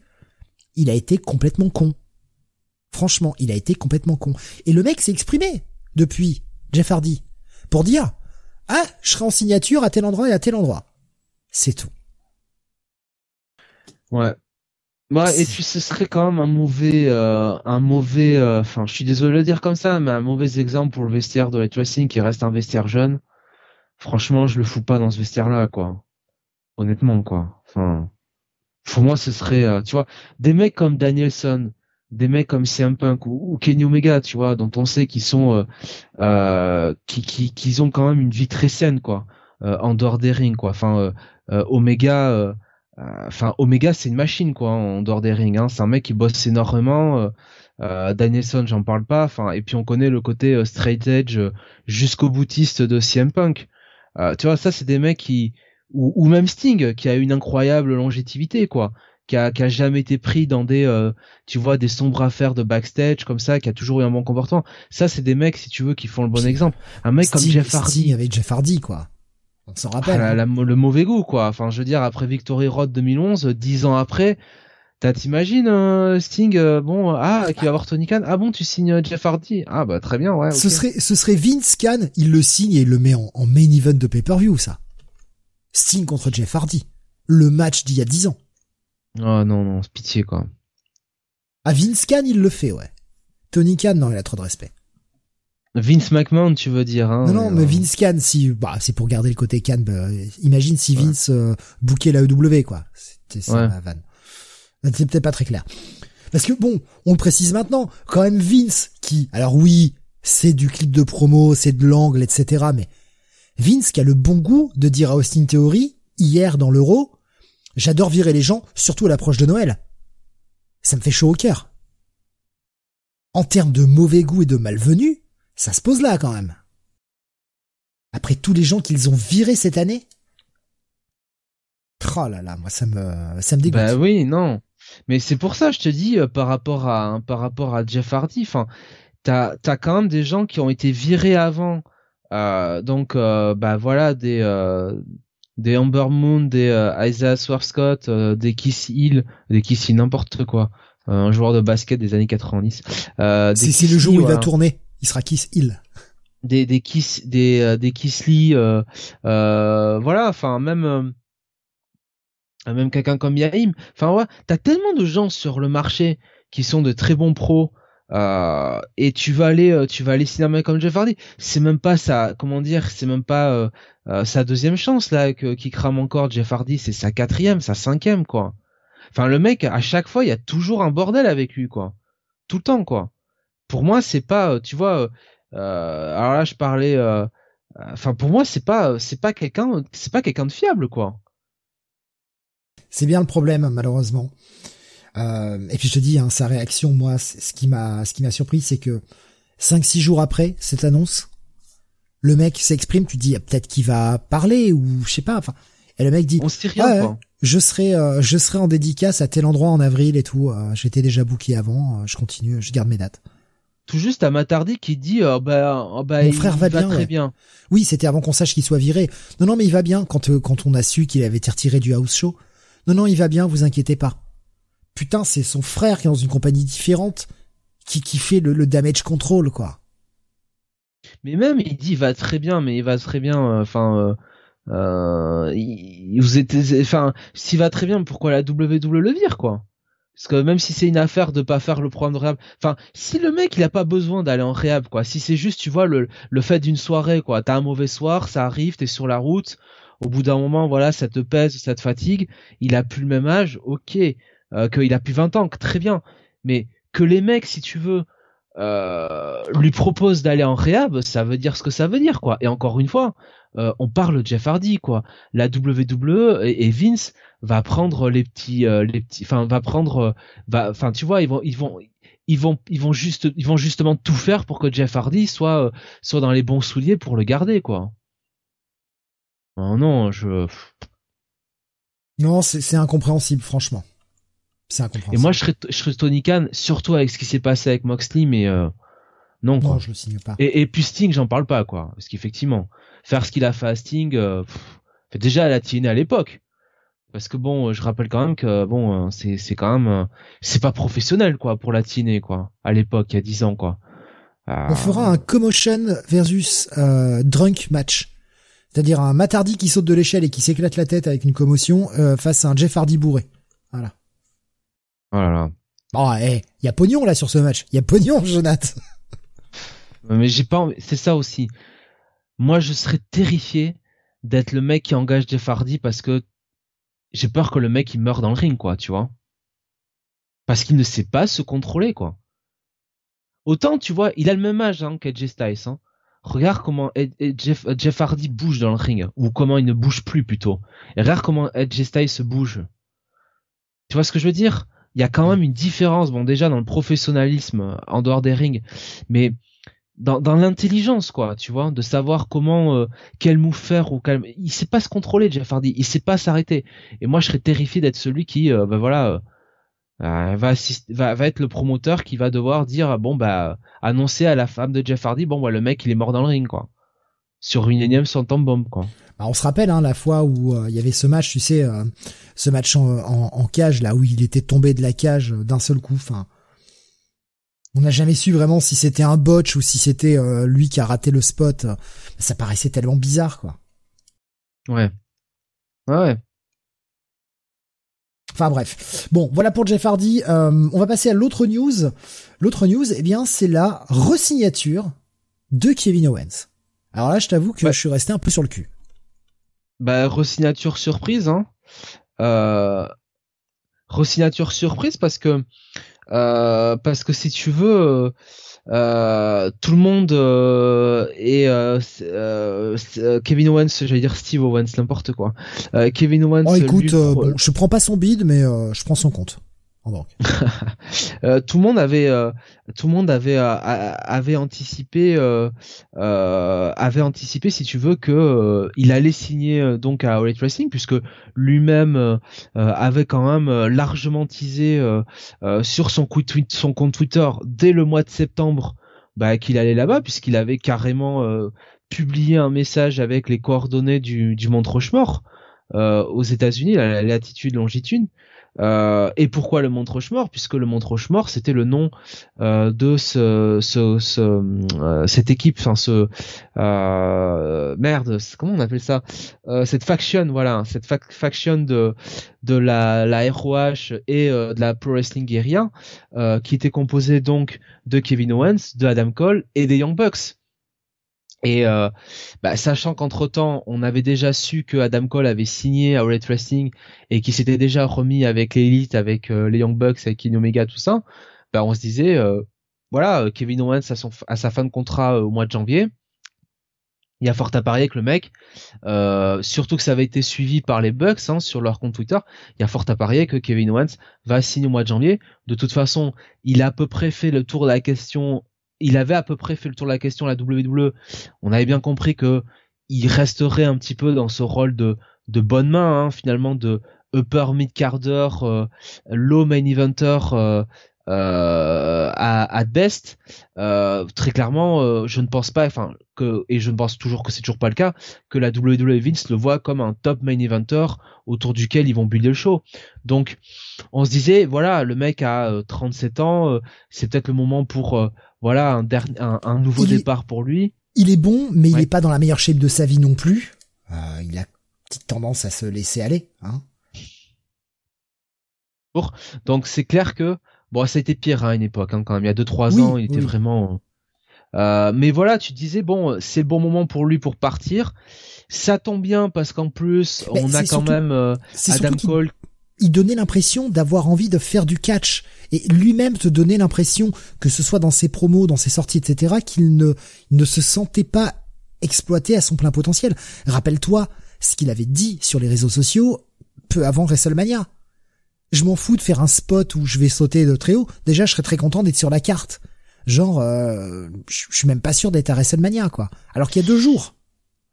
Donc, même, ça te donnait vraiment l'impression que le mec avait envie de se barrer, quoi. Mais j'ai même envie de dire, ces derniers mois, on sentait qu'il y avait une vraie lassitude, quoi. Justement, euh, quand tu regardais, alors évidemment, c'était, euh, on était influencé par le montre mort, tout ça, enfin les, son tweet posté, mais y a, on sentait que le mec était, il expédie les affaires courantes, quoi, dans ses promos, dans dans ses matchs. Euh, voilà. Euh, après, parce que le début de l'année avec Roman Reigns était très bon. Hein. Voilà, il était vraiment investi. C'était et, et, c'était vraiment plus ce Kevin Owens qu'on, qu'on, dont on avait affaire. Et on se disait voilà, euh, Adam Cole, bah, il va avoir besoin de quelqu'un un petit peu pour euh, la faire à l'envers à Kenny Omega avec les Bucks. Bah voilà, tu transformes euh, l'élite, la super clique en en Montrochemort. le retour du Montrochemort, c'est parfait. Kenny peut se barrer tout ça. Bon, Finalement, ils ont, ça, ça, ne sera pas le cas. Et Kevin Owens, bah, il a profité un petit peu de la menace de late wrestling pour euh, bah, euh, utiliser ça comme un levier et récupérer un contrat de apparemment 3 ans à 2 à 3 millions de dollars l'année. Donc euh, il a joué il a joué la carte financière et honnêtement, je suis Tony Khan, je matche pas quoi. C'est pas qu'il a pas les moyens parce que bon encore une fois Tony Khan avec son père, enfin voilà, enfin ils sont bien plus riches que, que Vince. C'est pas, c'est le souci financier, c'est pas, c'est pas un problème hein, pour eux. S'il veut, s'il veut se payer Kevin Owens, il peut se payer. Mais je trouve que euh, Kevin Owens, pour moi, même à Elite Wrestling, c'est pas, c'est pas, tu vois, un top main eventer quoi. C'est pas un mec autour duquel ils peuvent builder leur, euh, tu vois, leur promotion quoi. Je le vois toujours euh, à Elite Wrestling, euh, low main eventer at best, upper mid carder quoi. Tu vois? Et je sais pas si ça aurait été de toute façon un investissement euh, euh, à ce prix-là en tout cas, si c'était un investissement euh, intéressant quoi au final. Mais ce qui moi je pense, hein, et je vais prendre la réflexion de Kael aussi, qui, qui, est très bonne hein, sur Discord. je pense que tout ce teasing de du montre mort etc., c'était pour faire grimper les enchères. Oui, il nous a fait une Randy Orton. Ouais. Le, Mais tant mieux. Oui, bah tant mieux pour lui. Et, d'ailleurs, euh, qu'elle nous rappelait, un hein, Zayn aussi a re-signé. Ça aussi, hein, c'est incompréhensible. Alors c'est hein. pas officiel, mais c'est largement, euh, euh, comment dire, c'est largement sous-entendu, ouais. Donc, euh, nous disait choix de l'argent, pas une critique. C'est un choix qui se comprend aussi. Et une fois son mini push actuel de resignature fini, il retournera faire le guignol en mid-card. Coucou Cesaro. Et ça marche aussi pour Zayn, nous disait. J'ai, je, mais je suis. Euh je suis entièrement d'accord avec euh, avec Kael. Hein. Voilà, il aura euh, le push de trois semaines jusqu'à Day One. Après, euh, voilà. Enfin, je, je, en plus, quand on connaît les nouvelles directives de l'Elite Wrestling euh, de n'importe quoi, de la WWE, au niveau de la NXT 2.0, euh, au niveau du main roster où clairement on va rebasculer euh, sur euh, un show quand même plus tourné sur des grands gabarits, des mecs bah, qui ont des beaux visages, qui sont beaux mecs mais qui sont surtout grands. Bah, Kevin Owens, c'est le, contraire de ça, quoi, tu vois. Donc je, il, aura toujours un rôle. à, à, la WWE. Il sera toujours bien utilisé, mais mais jamais si tu veux pour aller au top quoi. Il ouais, il sera euh, comme Cesaro ou un peu mieux que Cesaro mais pas beaucoup plus quoi. Je crois pas hein. Et, euh, et je pense que je pense que Tony Khan une petite tag team euh, Cesaro Kevin Owens, moi je mets, je mets ça là comme ça sur le tapis, petite tag team Cesaro Kevin Owens, je serais pas contre. Hein. Oui, oui, ce serait bien. Et je pense que je pense que Tony Khan à mon avis, il a pas matché quoi. Il a vu le tarif, dit bon, écoute voilà. Hein. Bon, bah euh, voilà pour euh, pour les, petites news. Hein. Il n'y avait pas pas des masses de news ces derniers temps. Pour le moment, on s'en tire avec pas de vague de licenciement, mais l'année n'est pas finie. Nous ne sommes que le 21 décembre. Hein, on connaît Vince, il est très bien capable de nous faire une petite vague le 28 ou le 29. Je sais pas ce que t'en penses. Tu penses qu'on va en avoir une avant la fin de l'année ou Non, je pense pas. Après, euh, après, après pas. Day One, Day, Euh, Day One, Pay-per-view, Day 2, Non, je licenciement. pense que la prochaine ce sera après WrestleMania, mais après WrestleMania il y aura un gros. euh, Là on touche plus au roster jusqu'à WrestleMania parce qu'ils en ont besoin sur euh, les trois mois qui viennent. Mais après WrestleMania, je pense que ça va charcler dans le dans le dur quoi. Je sais pas. Moi, je dirais après le, après le, le Rumble. Je pense qu'après le Rumble, on aura une petite, petite vague, justement avant le WrestleMania. Kyle qui nous dit merde, je suis trop souvent d'accord avec Jonathan ce soir. Il va mettre over ses, les jeunes. Et il prendra un titre mineur par-ci par-là. Non mais euh, le truc c'est que je pense qu'au bout d'un moment ils euh, virer c'est bien mais ils ont quand même malgré tout besoin d'un certain nombre euh, avant enfin pour euh, pour euh, pour WrestleMania quoi tu vois malgré tout c'est quand même WrestleMania c'est quand même leur leur show premium. Bon. Eh bien, il est temps que nous passions peut-être euh, à la grosse partie ah oui. euh, de notre de notre émission, euh, qui est qui sont pardon les Podcatch Awards, notre euh, notre nos récompenses de l'année en tout cas, euh, voilà ce, que- ce que l'on estime avoir été le meilleur de l'année. Comme l'année dernière, on a pris le même modèle, on a fait quelques catégories, on va pas tout faire parce que enfin on va pas reprendre l'équivalent des Slammy Awards et faire tout. Euh, on, on prend quelques catégories qu'on a sélectionnées, on va vous donner ceux qu'on a nommés au départ et puis quels seront nos choix finaux. On a aussi les euh, choix de certains de nos auditeurs qui nous ont partagé sur le Ouais. sur le salon Discord, ce qui ce qui sera cool. Euh, Justement, on va pouvoir comparer un petit peu et ça, ce sera très bien. Voilà. Euh, donc, euh, ben, je vais. Euh, ben, tu sais ce que je on va faire? Je vais faire les. euh, je vais faire les. Euh, je vais faire les nominations et puis euh, et puis voilà. Chacun en chacun notre tour, on dira euh, qui on prend en premier. Bref. Ouais. Alors, on va commencer par la progression masculine de l'année. Euh, donc, euh, alors évidemment, euh, on n'a pas tout vu, on n'a pas tout regardé, donc. euh, euh, il y aura peut-être pas tous ceux que vous pensiez. On a essayé de faire au mieux.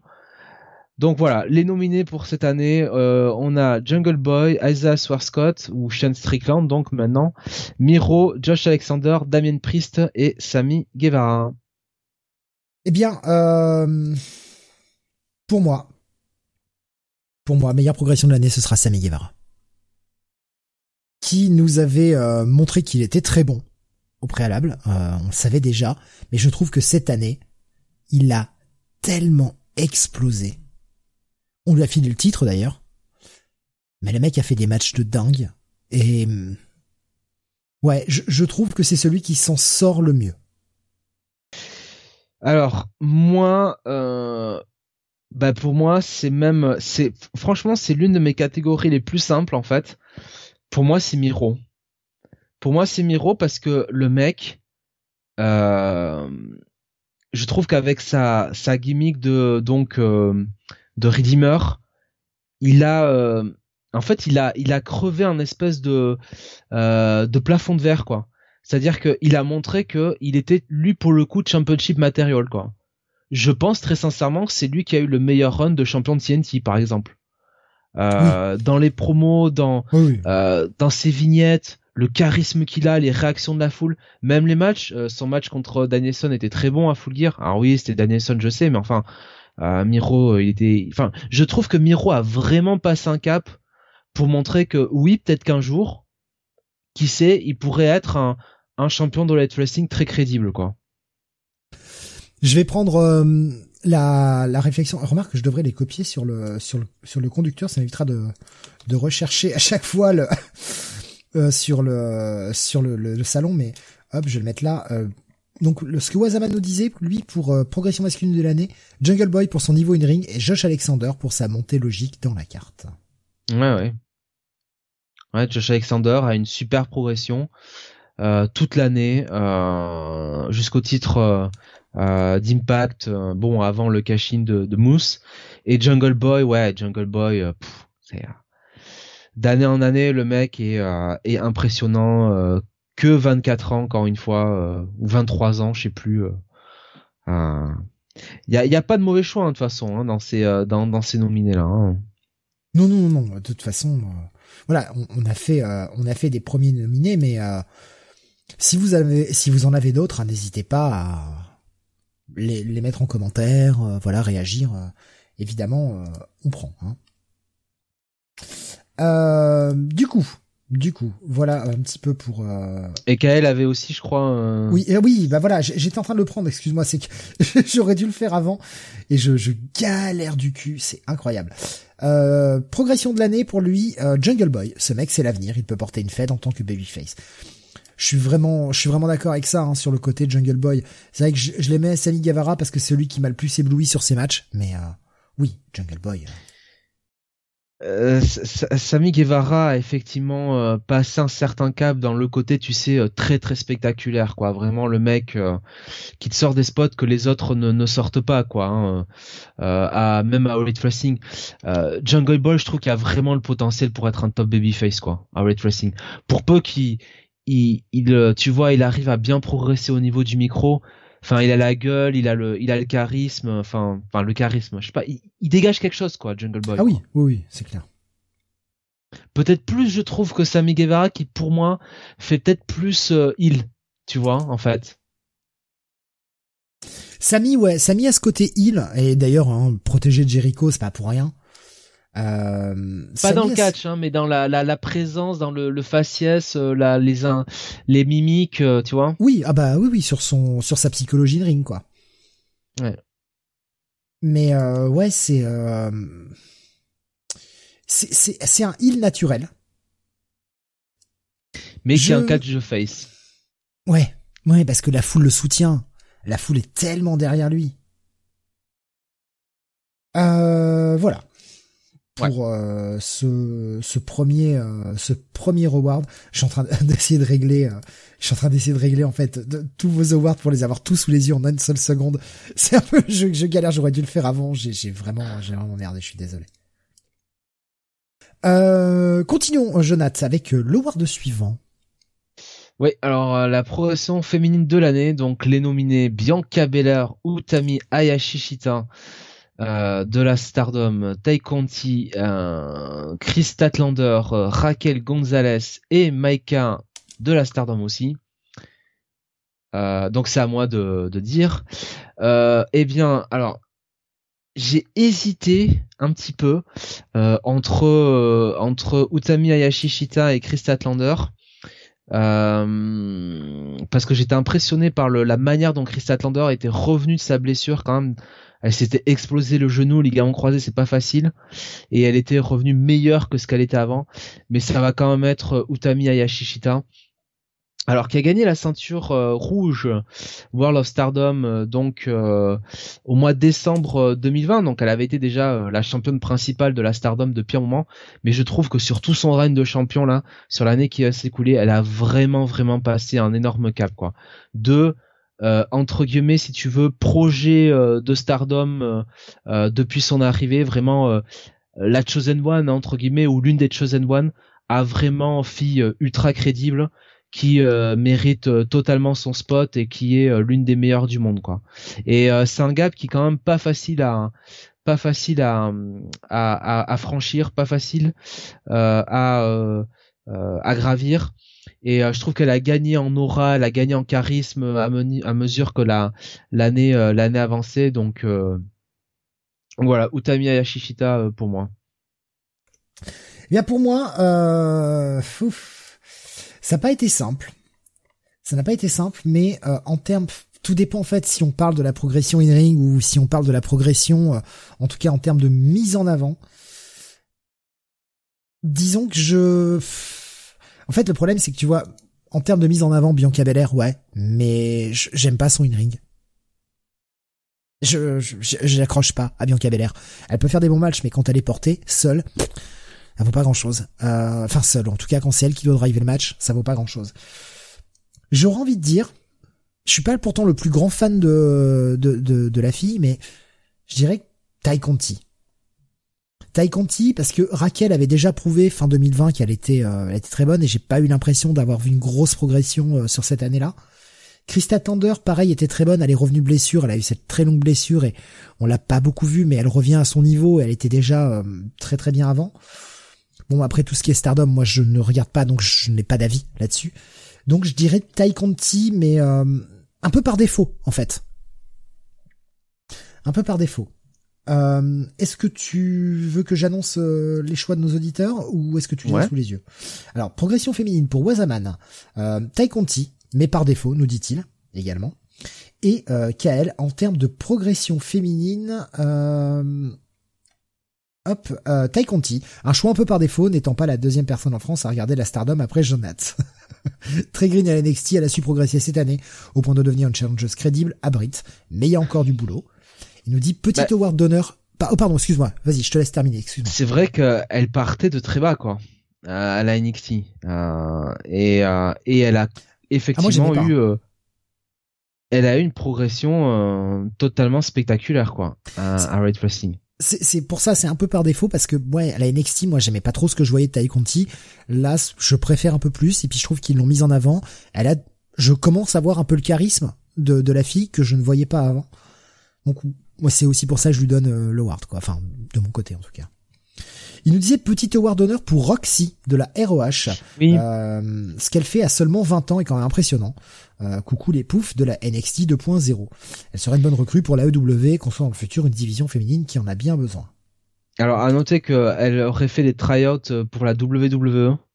Euh, donc euh, la semaine dernière ou euh, quelque chose comme ça. Et j'y ai pensé, hein, Roxy, quand j'ai vu Kyle en parler sur sur le sur Discord. D'ailleurs, rejoignez-nous hein, sur Discord. parce mais en fait, j'avais déjà bon, j'avais déjà fait la liste. Euh, et j'ai oublié du coup de parce que sinon je, pense que j'aurais mis Roxy hein, dans les nominés peut-être plus d'ailleurs à la place de Bianca Belair du coup parce que finalement Bianca Belair la progression est sur son booking finalement plus que elle euh, en tant que performeuse quoi. Je crois que j'en ai parlé dans la je sais plus si on en a parlé en off en fait juste entre nous euh, Jonathan ou si j'en avais parlé dans la dernière émission mais moi je vais mettre un petit award d'honneur et ça va ça va surprendre beaucoup de gens. Je, je, suis désolé mais je vais vous expliquer pourquoi. Je vais mettre un award d'honneur sur Mandy Rose. Alors pas en termes de in-ring, en, en termes de in-ring ça pue la merde autant qu'avant. Je veux dire c'est pas bon quoi. Par contre, en termes de réinvention, en termes d'implication, je trouve ça parfait. Le boulot qu'elle a fait pour se réinventer, pour se donner une nouvelle, euh, nouvelle gimmick, une nouvelle personnalité, parce qu'on est passé quand même de la babyface un peu con, euh, qui était genre la copine de Otis, qui était limite dans du comédie wrestling et des angles drama à la merde, à l'espèce de heel qui actuellement domine la division féminine de la NXT 2.0. Alors domine, c'est un mot hein, qui, voilà, faut le prendre avec des pincettes, mais j'aime la réinvention de personnage qu'elle a fait. J'aime le travail qu'elle a qu'elle a proposé, parce qu'elle a clairement travaillé hein, pour son euh, pour son personnage. Après, in ring, c'est toujours pas bon, hein, on est clair. Donc c'est pour ça que je vais lui mettre un tout petit podcast d'honneur, euh, podcast award d'honneur, mais ce sera pas mon choix, clairement. Ouais. Non mais je, je franchement, je salue l'effort. Je, je trouve qu'elle a, euh, elle s'est investie et, et ça se voit. Enfin, en tout cas, je, je trouve que ça se voit qu'elle s'est investie. Et je trouve ça bien. Après, bon bah oui, effectivement, euh, pour ce qui nous intéresse dans le catch, et voilà, la progression, euh, pas la progression in ring, ça y en a pas beaucoup. Dixit et Wargames, par exemple. Euh, Kaka nous dit, nous dit qu'elle, oui, elle est devenue brune, elle est passée de pouf à connasse, quoi. Je sais pas, je trouve, trouve qu'elle joue bien son rôle, quoi. Bon après, hein, je dis, je, je, me doute que je ferai pas l'unanimité là-dessus, mais euh, c'est vraiment, comme je dis, un award d'honneur. Allez. La catégorie suivante, c'est le pay-per-view de l'année. Euh, on a euh, All Out Wrestling All Out 2021, on a Full Gear 2021, on a le NXT Takeover 36, on a Wrestle Kingdom 15, euh, All Out Wrestling Dynamite Grand Slam, Double or Nothing 2021 et New Japan Pro Wrestling Wrestle Grand Slam in Tokyo. À toi, mon cher Steve. Alors, On peut le dire, ce sera pas un comme ça, les gens euh, ne seront pas surpris. Euh, on les a préparés un peu ensemble ces, euh, ces catégories. On a mis nos, il y en a certains c'était des no-brainers et puis on a un peu brainstormé pour le reste. Oui, parce que j'aime bien parler en Jean-Claude Van Damme et en franglais, ça me fait, ça me fait marrer. Et ce Sam n'est pas là pour dire oh là là le français tout ça.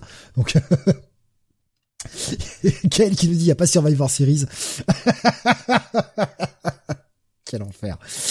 Je, donc on a parlé un petit peu de nos choix, ce qui pourrait être nos choix, même si ils n'étaient pas arrêtés euh, quand on en a parlé. On en a parlé il y a quoi Il y a deux semaines? Après le dernier podcast, je crois. Euh, moi, j'ai beaucoup de mal à choisir entre All Out et Full Gear parce que à All Out, on a des putains d'arrivées surprises. Le, le, le, show était bon, hein. le show était très bon et on a des putains d'arrivées surprises. On a plein de bons moments. Et à Full Gear, on a moins de surprises, mais on a un catch qui est excellent. Et je pense que ça va être Full Gear, pour moi.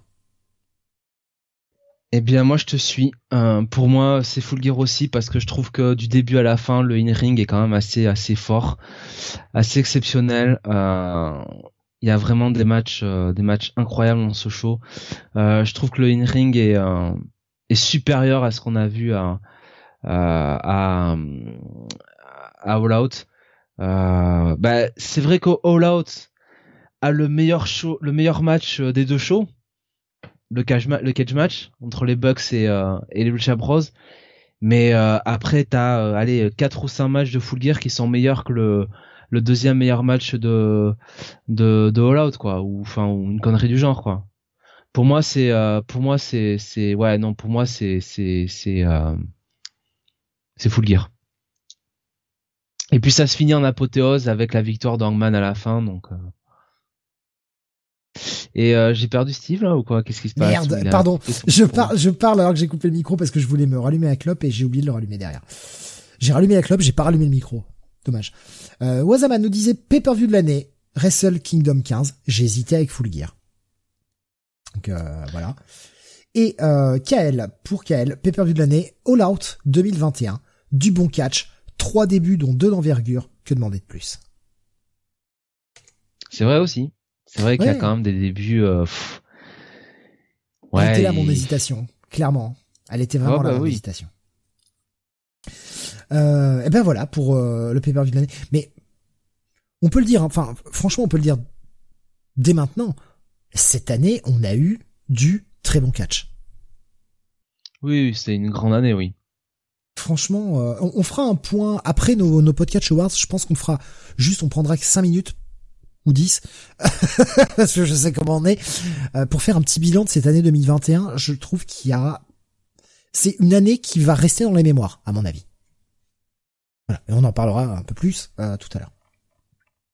Je te laisse continuer pour euh, la catégorie. Où est-ce que tu veux que je l'annonce et enfin qu'on inverse? Comme tu Non, non, c'est bon, je vais faire le show TV euh, de l'année, le weekly de l'année. Alors euh, les nominés sont, alors évidemment, hein, il y a des shows qui n'ont pas leur place dans des nominations d'habitude, mais bon, comme il en fallait 6, bah voilà. Hein. On a Dynamite, on a Rampage, on a la NXT, on a Impact, on a Raw et on a SmackDown. Et euh, bah pour moi, euh, bah c'est Dynamite euh, sans trop d'hésitation. Je pense que ça se ça se passe de commentaires limite. Bah, tu veux que je dise de plus Hein, euh, Raw, évidemment.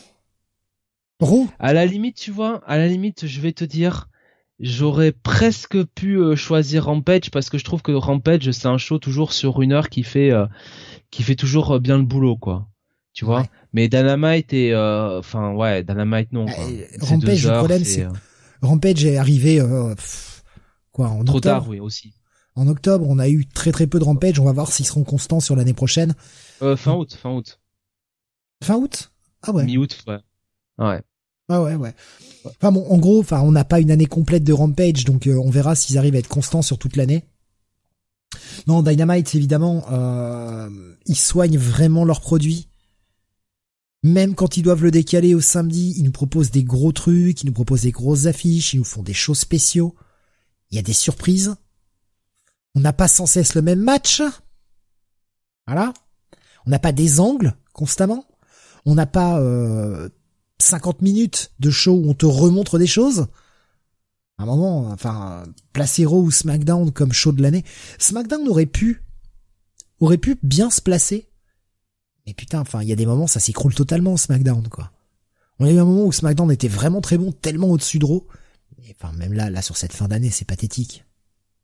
Donc non, euh, clairement, euh, clairement Dynamite, hein, je veux dire, c'est clairement no-brainer, là. Weekly show de l'année pour Wazaman, Dynamite, il y a même pas photo.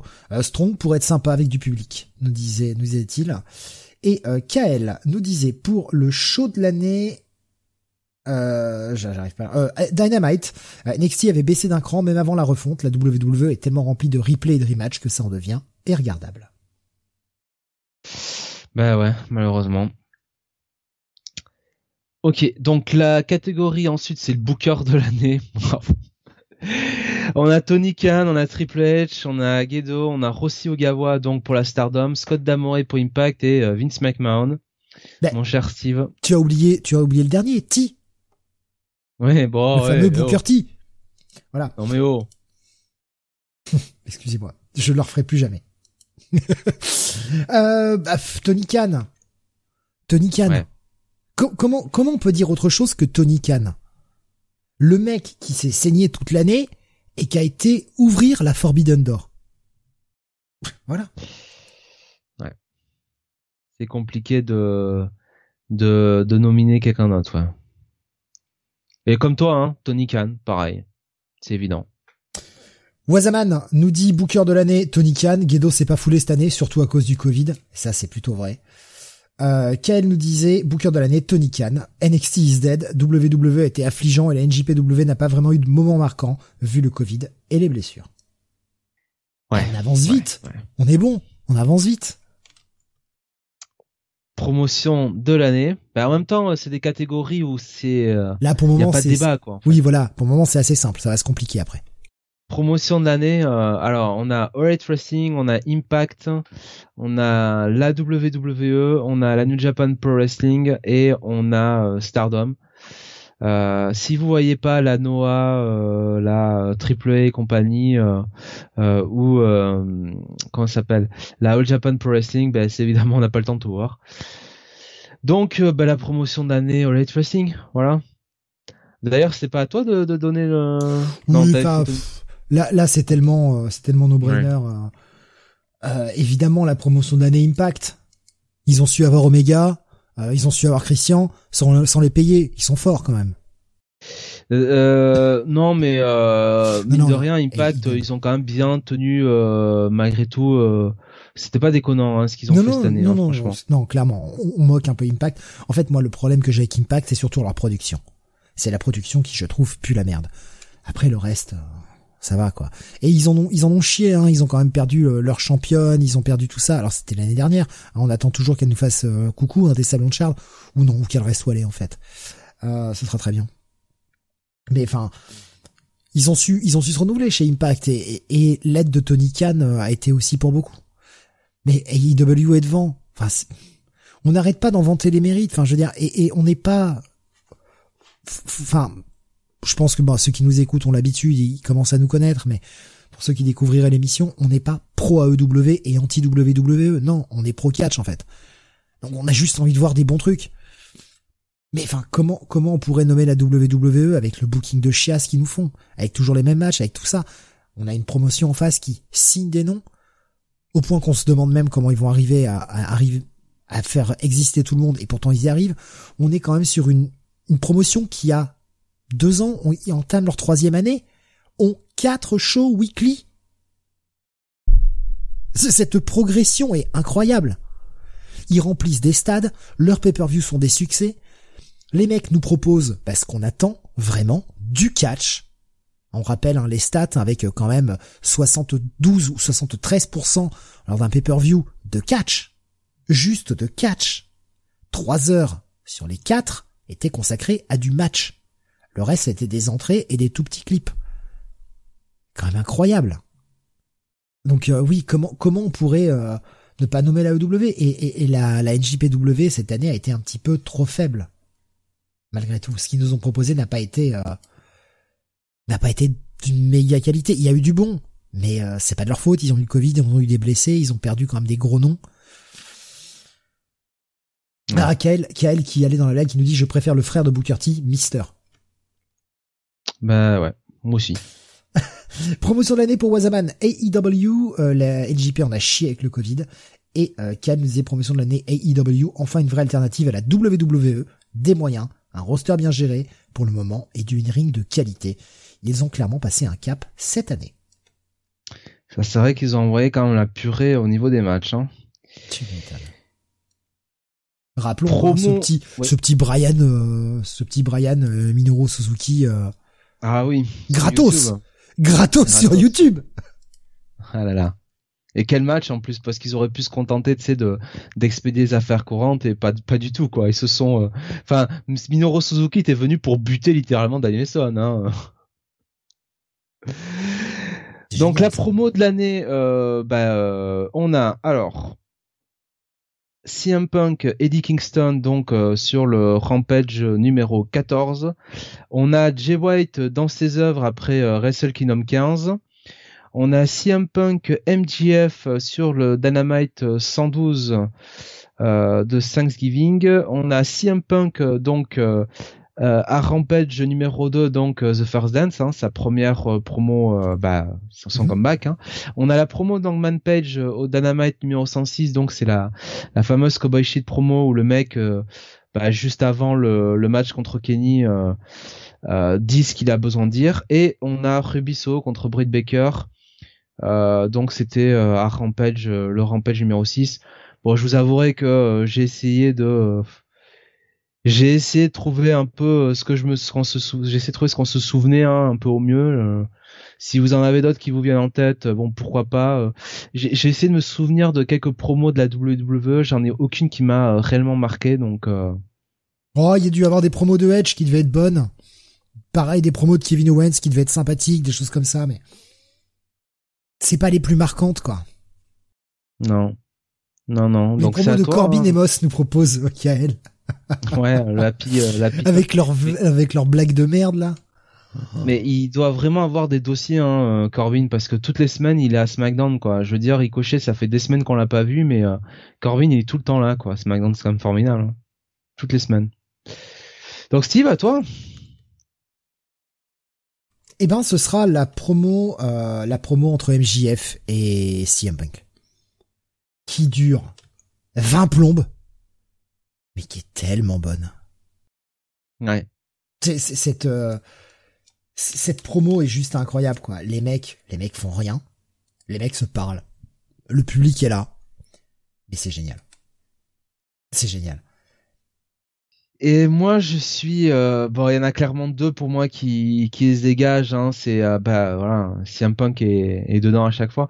C'est celle avec Eddie Kingston et celle avec MJF et je suis un peu je suis bien emmerdé en fait. Parce que d'un côté tu peux tu peux faire ex aequo hein. t'as le droit écoute. Bah, vous, vous, nous connaissez vous savez vous savez que on évite on va pas on va pas mettre du ex aequo à chaque fois. Enfin voilà c'est vraiment un moment où on peut ne pas arriver à faire de choix quoi Je vais quand même mettre. Allez. Euh...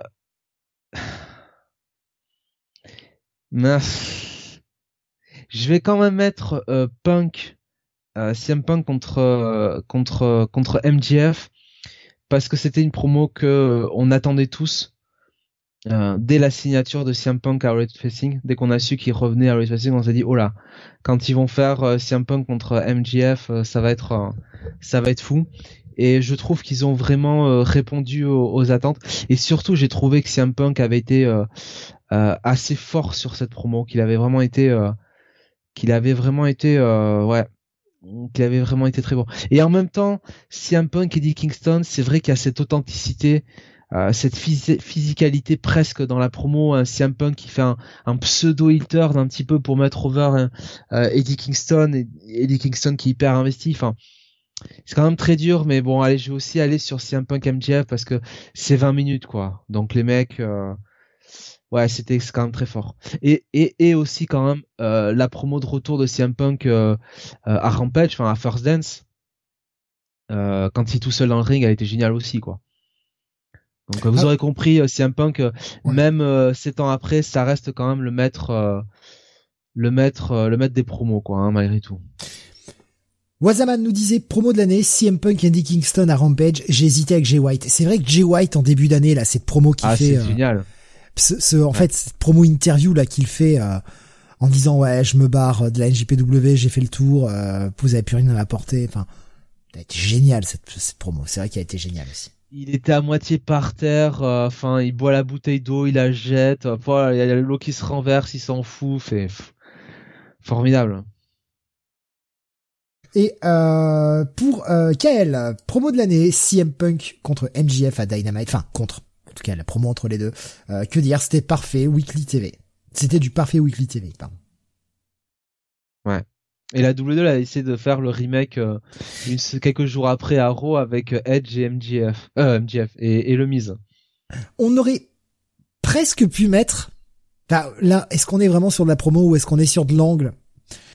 Ce petit moment là entre Sami Zayn et Brock Lesnar. Bah, c'est plus un angle. euh, Et, ouais, c'est euh, plus un angle quoi. Quand il vivait la main sur l'épaule là. Ah là, avec son petit sourire d'enculé. Mais c'est vrai que Brock en face, euh, pff, ça marche, ça marche Ça, à fond. ça quoi. marche Parce que le bien. mec, le mec est terrifiant et en même temps il a cette bonhomie un petit peu naturelle, hein. mais il reste terrifiant quand même quoi. Et, euh, et ça pose la question de savoir, enfin on connaît déjà la réponse, mais pourquoi la WWE a toujours cherché à le garder il pendant toutes ces années quoi? Parce qu'il est quand même bien meilleur en face quoi en fait. En tout cas quand il est au micro quoi. Oui, oui, oui. Ouais, il peut, il peut s'en sortir. Il, on se rend compte qu'il a pas forcément besoin d'un Iman. Mais comme euh, de toute façon comme dans son premier run, hein, dans son premier run en fait, Iman, il est avec lui pendant euh, allez sa première année et après euh, voilà, il se sépare quoi. Et Brock, euh, bah les gens se souviennent un petit peu de ce segment qui a peut-être pas super bien vieilli euh, avec euh, avec Eddie Guerrero et les mariachis, mais c'est quand même euh, c'est quand même du Brock au sommet de la comédie quoi. Là. Pardon. Euh, J'en vois le mec danser, quoi. Très et très bonne très bon déhanché quand même. Hein. oui, ah bah oui, oui, oui. Mais même quand il faisait le con avec son bou avec sa boombox, hein, euh, Oh, pour la mallette, hein. Ah. C'était, en Ah 2000 2020? Non, 2019? Attends, j'ai un doute maintenant. 2019, ouais. Bah, c'était euh, l'année où, où Mustafa Ali devait gagner euh, Ouais. jusqu'à jusqu'à ce qu'il entre dans le match, quoi. ah, au fait, euh, non, en fait, c'est Brock qui va gagner. Hein.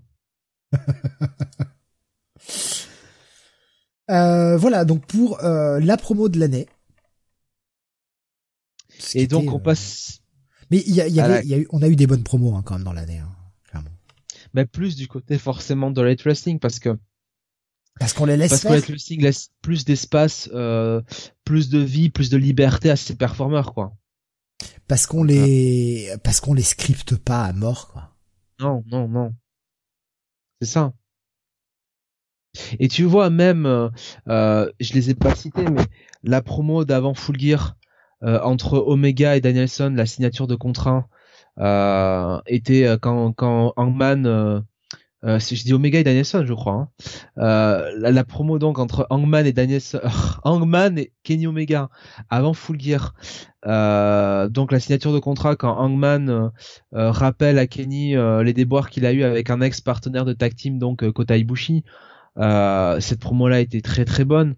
Euh, la promo même entre Hangman et Danielson, euh, juste après euh, Full Gear quand Danielson vient féliciter entre guillemets Hangman chez lui à Virginie en Virginie. Enfin, non, c'est c'est vraiment une promo qui voilà qui laisse qui laisse toute la place euh, à ses performeurs. On aurait même pu, je pense, trouver pu trouver des promos entre MJF et Jericho, tu vois, euh, quand ils ont eu leur feud. Ah, c'est- marrant, on n'a pas cité Cody, hein, les promos. Mais Cody est fort en promo, Mais ouais, il est très bon, très c'est- bon. c'est- le, c'est le public là qui, qui, qui veut plus suivre. Mais moi, je, si tu veux, je, je, je, quand, quand, quand je parle de promo, tu vois, je, je m'attache moins, si tu veux, euh, aux réactions du public, au contenu, quoi. Et, euh, et le problème de Cody, en fait, c'est que surtout, il a pas eu, franchement, euh, euh, de réelle opposition en face de lui euh, sur ses promos, quoi. Non, il a plutôt tendance à faire des bonnes promos quand il est seul dans le ring et qu'il parle au public. Ou quand, bah, sur les débuts de Light Wrestling, il s'est retrouvé face à Jericho ou avec avec MJF. Et c'est vrai que t'as même t'as raison, il est plus très fort sur les promos in ring tout seul quoi, plus que vraiment sur des battles quoi. en tout cas, on l'a, enfin, il a pas, il a pas le c'est un punk qui peut tout faire quoi tu vois par exemple ou Eddie Kingston c'est des mecs qui sont hyper polyvalents quoi il n'y a peut-être pas cette polyvalence là avec euh, avec Cody quoi. Après il est enfermé un peu dans son rôle de babyface aussi, c'est ça qui c'est ça qui gêne. Là où un CM Punk n'hésite pas euh, s'il faut, un peu à l'image de Brian Danielson à, à vraiment euh, tacler sec quoi, tu vois. Mm. Euh, comme quand il avait dit à Eddie Kingston ah tu, tu, tu veux qu'on s'affronte? Mais attends, on va faire ça sur un dark hein, ou un ou un dark élévation hein, parce que franchement, faut le dire, tu rêves un peu hein, c'est pas ton niveau hein. Il y a dans, dans les promos malaises, puisqu'on parle des promos d'année, on peut aussi vite fait mentionner les promos malaises. Il y a quand même la promo de, de Arm Anderson, du coup. Bah avec le recul, c'est pas vraiment malaise, c'est plus c'est plus une blague quoi. Enfin c'est plus drôle qu'autre chose quoi. Mais c'est vrai que sur le moment, ah Tu, ouais, tu sors ton flingue et tu le butes. ouais, si ah. tu si te mets le flingue sur la tempe pour te sortir de ta bagnole. Enfin, mais mais tu vas où avec ça quoi? Où est-ce que tu vas avec ça quoi? Non, enfin bon. Autant, autant se rappeler du, c'est pour ça qu'on fait que des, des podcasts dans le, dans le bon sens, on évite de se rappeler trop du pire, quoi. On va pas, on va pas célébrer le pire, on va célébrer les meilleurs moments, c'est quand même ce qu'il y a de mieux, quoi. On va peut-être passer à la catégorie suivante, du coup. Oui, mon cher Steve. Euh, la surprise de l'année. Alors, on a l'arrivée d'Adam Cole à Elite Wrestling, le retour de CM Punk, le licenciement de Bray Wyatt et Braun Strowman. Alors, je les ai plus mis en avant parce que c'est vraiment les deux licenciés qu'on on voyait pas du tout venir à la WWE parce que des licenciements, on avait déjà eu la vague de 2020, donc on avait compris que ça pouvait arriver. Mais Bray Wyatt et Braun Strowman, ça, on l'avait pas vu venir. Euh, le rap, quoi que j'aurais pu rajouter à Lister Black du coup. Euh, on a le rapprochement entre la New Japan Pro Wrestling et la Noah. Mine de rien, ça aussi, c'est quand même euh, une surprise assez incroyable. On a évidemment la Forbidden Door qui a largement été éclatée du côté de Light Wrestling. On a l'arrivée de Brian Danielson à Light Wrestling. On a euh, bien la fin d'année entre guillemets de John Moxley. Hein. Alors bon, c'est plus, c'est pas vraiment une surprise, c'est plus un, ouais, c'est plus un événement choquant qu'autre chose. Et on a surtout la disparition de la ROH, disparition entre guillemets puisque a priori ça reviendrait sous forme un petit peu de de show indé à la Pro Wrestling Guerrilla. Ouais, à voir euh, si, si, les fonds sont suffisants pour revenir, hein, parce que pour le moment, eh, c'est pas certain. Hein. C'est pas certain. Pardon. Donc, euh, pardon, j'ai Tu veux que je prenne? Ah, Non, j'ai un Sam dans la gorge un peu, faut que je l'explique. euh, il, a, il est un peu, un peu poilu et surtout euh, très piquant. donc pour moi, eh ben franchement, ça va vous surprendre, mais je pense que pour moi la plus grosse surprise de l'année, ah putain, c'est vrai qu'il y a le retour de CM Punk, donc c'est quand même dur de, c'est quand même dur de mettre autre chose que le retour de CM Punk. Mais excepté le retour de CM Punk, c'est vraiment le licenciement de Bray Wyatt et Braun Strowman, quoi parce que en termes de licenciement, c'est vraiment pas les deux mecs que je m'attendais quoi. Euh, Bray Wyatt euh, vendait quand même des cartons de, de merchandising et il correspondait totalement au sports entertainment que voulait faire la WWE. Et Braun Strowman, bah c'est le c'est le grand gabarit, c'est le gros physique, euh, c'est tout ce que recherche Vince. Donc ça, je l'ai pas vu venir quoi. Après, bon, je triche un peu, mais le rapprochement entre la NJPW et la Noix pour faire un show crossover, ça aussi j'avoue que ça m'a un peu mis, mis sur le cul. Euh, même si bon, le plus gros, euh, le plus gros, euh, la, fin, objectivement, la plus grosse surprise reste quand même le retour de CM Punk, malgré tout. Mais voilà. Bah lui qui disait qu'il avait plus ou moins fini avec le, le wrestling business, quoi. C'est ça. alors, je vais, je vais inverser, je vais prendre les, les réflexions de, de Wazaman et de KL avant. Surprise de l'année pour Wazaman, hein. licenciement de Bray Wyatt et Braun Strowman. Je pensais pas qu'on pouvait virer ces mecs, sauf faute grave. Et pour Kael, surprise de l'année, le retour de CM Punk. Pas forcément plus grand fan du monsieur, mais cela reste un événement de le revoir. Donc tu vois, ils sont un peu, euh, là aussi un peu, un peu comme toi, euh, un peu partagés entre les deux. Et je dois bien t'avouer que c'est un peu la même chose pour moi. Euh, mais finalement, je vais aller, je vais aller sur autre chose. Volontairement, pour, bah, pour citer autre chose, tiens, tu vois. Pour moi, c'est la Forbidden Door. Pourquoi? Parce que ça marche. Parce que pour le fait, le, en fait, disons que le, fait de l'ouvrir une fois, tu vois, de allez, on fait un événement, on l'ouvre une fois la Forbidden Door et euh, et on fait euh, on fait un petit un petit crossover entre deux compagnies et genre bah Kenny qui prend le titre Impact machin. Ok. Sauf que ça a continué depuis. Et que ça a l'air de se généraliser. On a eu des gens de la NJPW qui sont venus faire des piges à EW. On a, enfin, c'est. Rosa qui est venu euh, contre faire un match contre Deonna Purazzo, par exemple. Ouais, ouais, ouais, de, de la, de la NWA. Enfin, on a eu plein de trucs comme ça. Et j'ai l'impression que il a fallu que quelqu'un se lance et les couilles de se lancer, et euh, Tony Khan s'est lancé avec ce rapprochement avec Impact. Il a osé, et ça y est, tout, bah, tout s'est débloqué derrière. Déjà avant, quoi. Enfin, je veux dire, la New Japan Pro Wrestling, il y avait des mecs qui allaient à la ROH et vice versa. Ouais, mais c'était, c'était des accords qui étaient signés euh, avec juste ces compagnies-là, quoi. Et, et là, t'as l'impression que tout explose. On a des mecs de la AAA qui viennent à la, à la EW. En fait, Tony Khan a montré que bah la EW, tout le monde peut y venir. Voilà, tout le monde peut y venir, tout le monde ne sera pas forcément signé, mais tout le monde peut y venir, tout le monde peut venir faire une pige. Ça le dérange pas d'avoir euh, euh, les, les, porteurs de la ceinture AAA euh, AEW euh, faire de la, de la hum, promotion finalement pour une autre fédération. Et parce que en fait, pourquoi je mets la Forbidden Door, c'est parce que ce n'était pas qu'un coup d'un soir. C'est quelque chose qui est resté. Et ça donne on avait cet affrontement entre la WWE et la AEW depuis qu'ils sont créés. Et là, j'ai l'impression que maintenant, c'est tout le monde face à la, à la WWE. Ça change totalement la, la physionomie du catch, euh, tel qu'on pouvait l'imaginer. On n'avait pas, on en rêvait, hein. Je veux dire, combien de fois on en a parlé dans les années précédentes de, de ce rêve de voir des gens s'affronter entre différentes promotions. Bah voilà, c'est réalité. Et maintenant, il y a quasiment plus rien d'interdit tant que c'est pas de la WWE, il y a quasiment plus rien d'interdit.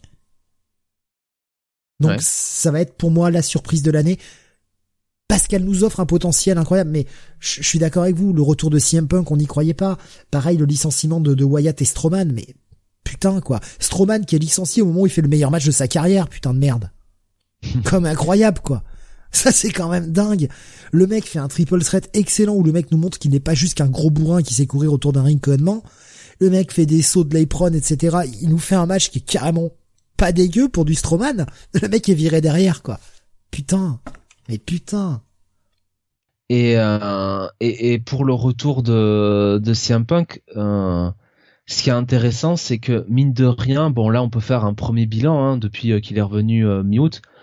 Bah le mec il est pas cramé quoi, hein, parce que au niveau des promos, alors c'était le meilleur le meilleur en promo de la de la dernière décennie, mais vous avez vu les nominés qu'on a, quoi. On, on, a tous hésité entre des promos avec CM Punk dedans, quoi. Le mec est toujours aussi fort en promo. Et dans le ring, euh, bah, euh, le mec, c'est encore un grand storyteller. Son match contre Eddie Kingston à Full Gear, c'était un match qui était dans un style diamétralement opposé de ce que peut faire justement Hate Wrestling. C'était une vraie fight, hein. Et c'était vraiment très bien. Enfin, le mec, il est revenu ok, mais il avait vraiment des choses à proposer, quoi. Et on a l'impression qu'en plus, c'est que le début, quoi. Donc euh, pour l'instant, je trouve. Alors c'est sûr c'est moins spectaculaire que le retour de Danielson, enfin l'arrivée de Danielson, mais Danielson, lui, euh, bah il sortait de du main event de WrestleMania, donc euh, il était il était bien quoi. Je trouve vraiment que le retour de CM Punk est pour l'instant retour très bien réussi et et en plus Hate Wrestling prend son temps avec lui, donc enfin voilà pour l'instant, je, je, trouve que c'est plutôt positif, quoi. C'est très plaisant, hein, c'est clair. Kiel nous disait, c'est vrai que c'est aussi un vrai événement. Ça donne une impression d'écosystème global du catch dans le monde où tout est connecté. Bon, sauf la WWE. Ouais, c'est ça. C'est ça. Putain, si les mecs étaient moins cons. Putain, s'ils étaient moins cons, sans déconner. Ils pourraient se faire un pognon incroyable mais parce que euh, parce que si tu veux ils, ont toujours enfin je veux dire Vince faut faut se souvenir comment la WWF euh, est née euh, c'est en annexant les territoires quoi enfin donc Vince il veut pas de concurrence Vince il veut le Monopoly il veut que la WWE soit la bah finalement l'équivalent un petit peu de, de la NFL hein, littéralement hein, c'est son rêve hein. voilà c'est pour ça qu'il a fait la XFL d'ailleurs ouais tu vois, euh, de là à ce qu'on apprenne, mon cher Steve, on en avait parlé une fois, mais que euh, les propriétaires de, la NFL et diatoniques à, à Shahid Khan, bon, euh, tu sais quoi faire. mais non, mais le truc c'est que il rêve de ça, c'est son c'est son rêve à Vince. alors que tu vois, par exemple, la, la NBA, euh, laisse par exemple les championnats européens vivre, quoi. Tu vois, l'Euroleague marche très bien, tout ça. Enfin, ça, ça n'empêche pas. Euh, non, la WWE, ils veulent vraiment un monopole total. Ils veulent. C'était le rêve de Triple H, hein. Une NXT partout. Une NXT UK, euh, une NXT Japan, une NXT euh, Europe, une NXT Australia et ainsi de suite, quoi. Sud-américaine, tout ça. ils veulent le monopoly. Donc ils ne peuvent pas avoir de relation finalement avec véritable avec les, autres les autres promotions quoi. Parce que ils veulent bien, ils, voudraient bien à la limite t'envoyer tes euh, leurs talents sur d'autres shows, mais ils ne voudraient pas euh, que les, les, talents d'autres shows euh, viennent sur les leurs, ou alors simplement pour faire de la du bas de carte quoi, pour pour jobber. Ils sont pas dans le partage un petit peu comme le veut apparemment Tony Khan et Elite Wrestling quoi. C'est ça qui est dommage. C'est ça qui est vraiment dommage, c'est que euh, L'Euroleague laisse euh, moins les championnats européens et équipe nationale vivre, euh, laisse au moins, j'imagine, les championnats européens et, équipe nationale vivre, nous disait. Euh, oh là oui, oui, entre FIBA et Euroleague, c'est quand même tout un merdier, mais, mais c'est aussi la FIBA qui fait chier. Hein. Faut pas croire que, faut, faut pas croire que c'est c'est que dans un sens. Hein. Là-dedans, là-dessus, les deux, les deux sont à mon avis à, à, ouais, à, à comment dire à savater hein, parce que euh, la FIBA aussi qui fait des, euh, des fenêtres internationales en pleine saison quand euh, bah, les, les, les, les, équipes européennes ou mondiales peuvent pas disposer des joueurs NBA c'est aussi un c'est c'est c'est aussi un drôle de concept quoi hein. bref mais, parenthèse fermée mais effectivement enfin si, si Vince encore une fois si Vince était moins con on, on lui demande pas de nous faire chaque semaine, comme ça a pu être le cas avec un Omega qui passait très fréquemment à Impact on n'attend pas forcément ça de la WWE, mais rappelle-toi ce, ce, ce, superbe show qu'on avait eu, qui était juste un show d'exhibition, où on avait eu de très bons affrontements l'année dernière, et je, je, viens de manger le nom du show. Collide, mais c'était entre la NXT et NXT UK, Steve, donc ça restait à la bien, maison. Mais, putain, il pourrait nous faire un World's Collide comme ça, avec des, des mecs d'autres fédérations. Un truc qui compte pas, on a juste du bon catch. Non? Je sais pas. Les, les foules se, les foules se déplaceraient, quoi. Ouais. Ouais. ouais, je sais. Non, non, mais moi, ça, me rend dingue. C'est que, je veux dire, eux qui euh, qui cherchent à avoir du pognon par dessus euh, par dessus tout, quoi. Pognon, pognon, pognon, pognon. Putain, s'il y a pas pognon en essayant de te proposer en match d'exhibition un Omega face à un Roman Reigns, bordel de merde, quoi. Un moment, enfin, tu veux de l'argent ou t'en veux pas?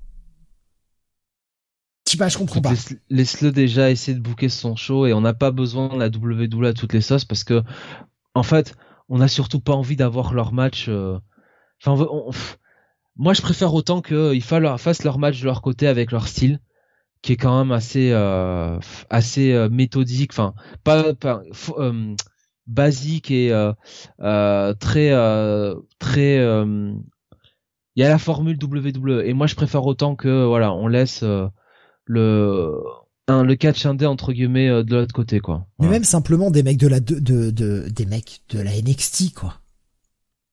Le mec un des mecs de la NXT quoi. Enfin franchement sur World Collide quand t'avais ces mecs de la NXT on les laissait vivre euh, et on leur laissait faire le match tel qu'ils voulaient.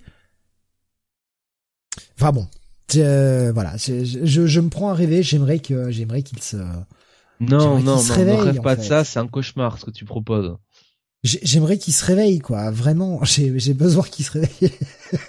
je me marre pas dans Excuse-moi. ouais, euh, catégorie suivante. Hein. On, se fait des, on se fait des blagues, voilà. Quand on ne peut pas révéler en tête, on se fait des blagues. Souvent à mon dépend. Hein. euh, qui nous dit Steve, il veut son Max Caster contre Rix Boogs. Putain, le match de l'enfer, quoi. Bon, ne le lancez pas sur Max Caster, on a une émission à finir là. Euh, tag team de l'année. Alors, euh, je sais bien tag... Ah ben non, c'est feud de l'année, moi je suis con aussi. Vous me faites faire n'importe quoi, bordel. Euh, feud de l'année. Donc, euh, donc on a. Alors là, évidemment, euh, j'ai essayé de faire en gros, m'en voulez pas, a un truc qui manque, je suis désolé. Donc, on a CM Punk contre Eddie Kingston à Red Wrestling. On a Roman Reigns contre Brock Lesnar, donc à la WWE hein, du côté de SmackDown. On a Hangman Page contre Kenny Omega à Red Wrestling. On a Britt Baker, Thunder Rosa à Red Wrestling. Adam Cole contre Kyle O'Reilly à la NXT.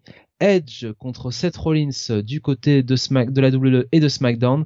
Kenny Omega contre John Moxley à Red Wrestling. Et Death Triangle, euh, donc euh, Pac euh, et Lucha Bros contre l'élite. C'est chaud. C'est chaud. Putain, c'est chaud. Et Kael qui dit, je l'ai pas vu cet award.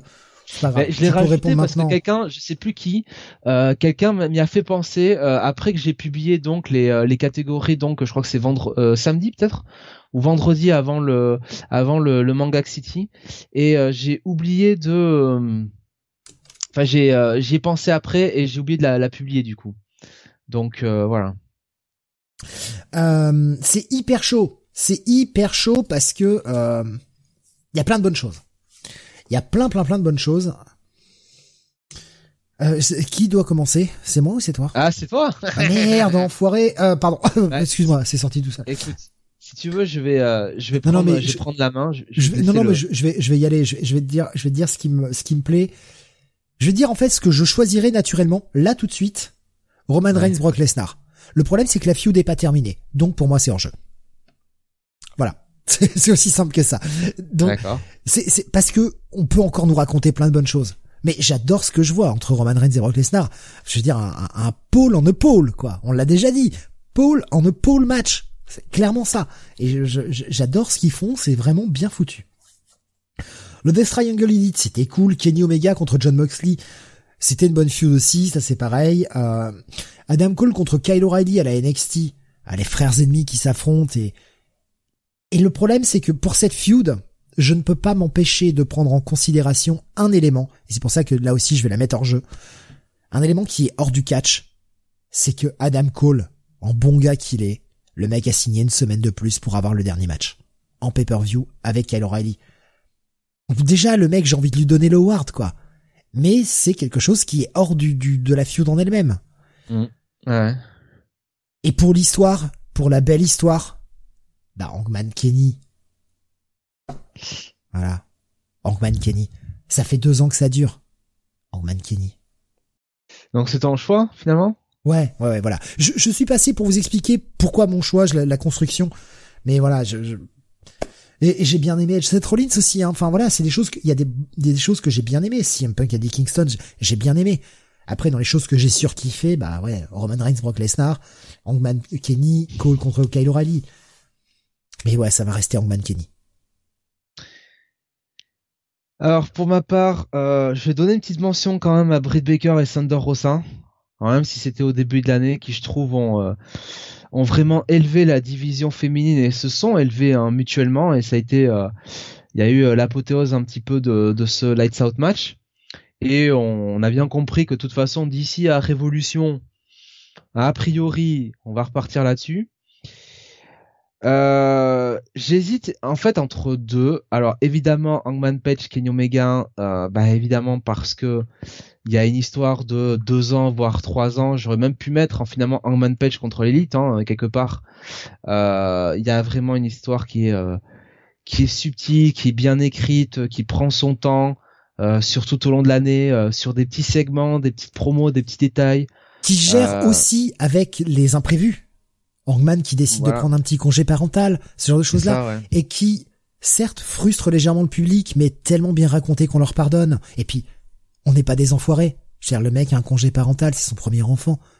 Bordel, on est non, puis au passage, ils nous ont quand même, euh, enfin, ils nous ont quand même fait un 5 contre 5 euh, exceptionnel, quoi, au passage, quoi. Donc, euh, Oui, voilà, le Hangman qui va, qui va, qui va se, se remonter moralement auprès de du Dark Order, tout ça. Enfin, voilà, enfin.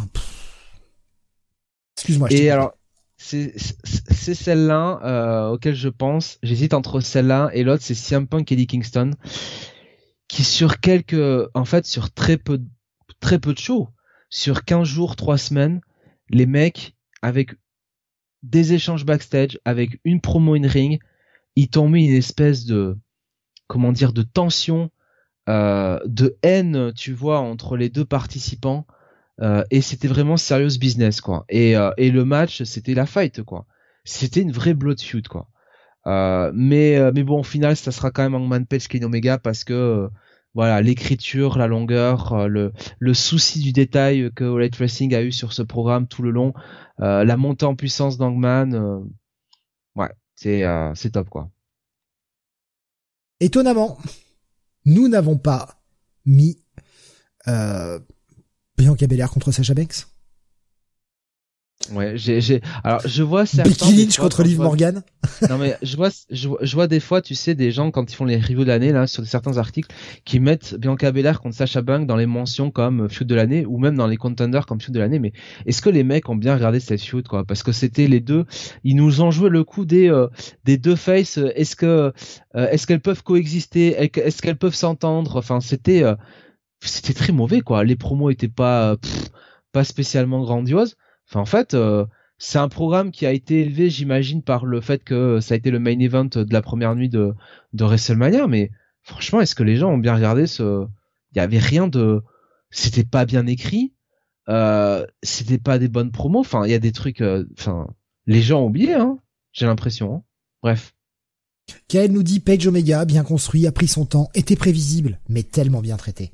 Ouais.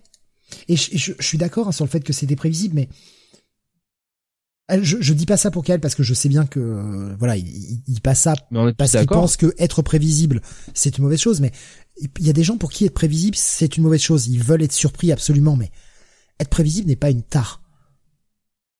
Même si on sait où ça va, l'important c'est le chemin que ça prend aussi. Alors je suis pas, je suis pas forcément adepte de, de l'idée de peu importe la destination, c'est le voyage qui compte. Non, la destination ça a son importance. Désolé si tu me fais voyager pendant 10 heures pour mener au beau milieu d'une décharge où ça pue le poisson mort et les cadavres. Ouais, euh, le voyage l'aura beau être sympa, euh, la destination elle va quand même teinter le voyage quoi. Là, là on savait et on avait envie de cette belle histoire. Et puis c'est une belle histoire. On a un face qui gagne, qui a, qui a été au fond, qui, qui s'est reconstruit, qui est remonté. C'est c'est aussi pour ça qu'on aime une série comme Daredevil, le bordel de merde. Le mec se fait maltraiter le cul comme pas possible et arrive à remonter, quoi. Il remonte, il est détruit, il est au 36e dessous. Hangman Page a été devenu alcoolique, quoi. Et le mec, on s'en est sorti. Il est remonté. Il était seul, il avait pas d'amis, euh, il, se, il se détestait. Voilà. Non, mais c'était, c'était génial. Non, ça a été, euh, ça a été, euh, ça a été parfaitement construit, quoi. Voilà. Et c'est pour ça aussi quelque part que, tu vois, j'ai oublié de le dire, mais euh, quelque part c'est bien aussi qu'il n'ait peut-être pas battu tout de suite. Euh, comment il s'appelle euh, Brian Danielson, c'est que finalement, si tu bats, si tu bats Kenny et, et, Danielson back to back en en back to back en back to back en, en un mois même pas, bah, qu'est-ce qui te reste à raconter finalement avec Hangman quoi? Tu vois. Il euh, y, a, y a plus rien vraiment à raconter quoi. Là, je trouve que en faisant ce match nul, voilà, ils ont pris une autre direction et euh, ils vont essayer de raconter quelque chose quoi. Ils vont pas se contenter simplement, tu vois, de le voilà, de lui donner des défenses et de le faire gagner, bah parce qu'il faut le faire gagner quoi. Ils essayent, tu vois, ils s'arrêtent pas à son histoire avec l'élite, ils, ils vont essayer d'écrire quelque chose d'autre quoi. Et puis, l'histoire est-elle vraiment finie? Bah, je pense, alors c'est ce que dit souvent Brian Alvarez, pour lui la fin de l'histoire c'est l'élite qui se réunit. Euh, moi je sais pas, euh, euh, Hangman et Danielson qui se réunissent, oui, euh, avec les Bucks, euh, je sais pas. Parce que on a quand même ce truc qui n'a pas forcément été adressé, des Bucks qui sont venus lui faire un petit, euh, un petit ouais, la tête. Ouais. Le petit, ouais, merci. Je, suis désolé, j'avais l'expression anglaise. Le Jean-Claude Van Damme, la honte, quoi. Qui, sont venus lui, acquiescer et euh, lui dire, bah vas-y, quoi. Vas-y, t'as gagné, mec. Mais c'est subtil, hein, parce que ça vient quand même après la promo à Rampage de, Hangman où il dit quand même, euh, grosso modo, Bucks, euh, on est quitte. Bon, on s'est fait des crasses, on est quitte. Mais si jamais vous intervenez dans le match, en gros je vais vous pulvériser quoi, je vais vous je vais vous tuer quoi. Et je sais pas si c'est un note, tu vois euh, de comment dire de euh, enfin si à la fois c'est un note si tu veux de bon voilà euh, on a compris c'est ton moment mais en même temps enfin quand tu vois la tête de Matt Jackson c'est aussi un petit peu un note de on n'ose pas quoi. On oui, oui, tu t'es au-dessus de nous mec. C'est c'est c'est très flou en fait il y a plusieurs interprétations possibles et pour le moment on n'a pas eu la réponse puisqu'il est parti sur le programme avec. Euh, et on n'a pas la, euh, on n'a pas la, la, la, réaction de Kenny à mon avis là-dessus parce que ça, ils, font pas les choses par hasard. Je pense qu'à un moment ou un autre Kenny va, Ça va, ça va. de toute façon, le problème avec Kenny, c'est que si si revient en mode vénère parce que euh, ils ont fait ça les Bucks, ce serait un comportement de heal. Or, j'ai quand même du mal à croire que Kenny Omega, euh, revenant d'une d'une blessure, enfin, je pense que le public en a un petit peu marre de Kenny Omega heal en fait, et je pense que le public a envie de l'acclamer quoi, en réalité. C'est non non, enfin, franchement, quelle écriture quoi, quelle écriture. Ouais. Ah oui. Mais c'est un masterpiece, hein, de toute façon, tout ce qui a été autour d'Angman euh, et qui démarre finalement euh, pratiquement de euh, du premier moment, enfin de la première conférence de presse où il dit que il veut être le premier champion de Wrestling et que t'as pas que qui débarque qui débarque bah, alors que tout le monde est en costard cravate hein, pour la, la, la, la, conférence de presse, t'as pas qui débarque en gear quoi, en trunks, tu sais, en, en petit slip. Ah non mais c'est bah, en fait, je, je... limite la surprise de l'année pour moi, c'est à quel point l'AEW arrive à bouquer et à se renouveler sans nous servir sans cesse la même soupe et à et à savoir nous capter, nous garder. Enfin bon. Oui, ça va ouais, être, bah oui. ça, quoi. Bah déjà euh, moindre match, rematch quoi, de, toute façon. Ouais. Et quand il y a des rematchs, on en fait des événements. On les appelle numéro 2 pas juste encore un, match lambda quoi. Bah, comme euh, bah, comme vous avez eu euh, le pack contre euh, contre Andrade. C'était pas qu'Andrade 2. Enfin, on en fait un événement. On acquiesce le fait que c'est un rematch, mais on fait en sorte que ça compte. Allez, on, va avancer parce que sinon on va on va rester là-dessus. Oui.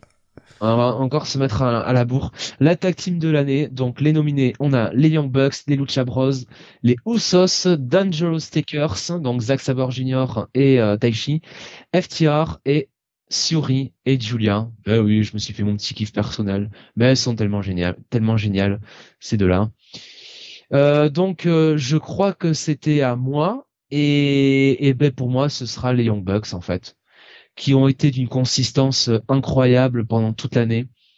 Euh, j'aurais pu évidemment voter pour les Lucha Bros. Hein. De toute façon, c'était euh, allez un A les Bucks, un B les Lucha Bros. Mais euh, ouais, les Bucks ont fait toute l'année, toute, toute une année. Donc pour moi, les Bucks. J'hésite entre trois les Bucks, les Lucha Bros et les FTR. Non, je ne suis pas pro AEW, hein, mais en même temps, il y a, y a des bonnes équipes à la, à la WWE. Je veux dire, t'as cité les Usos, ouais, mais il y a, y a qui d'autre? Voilà.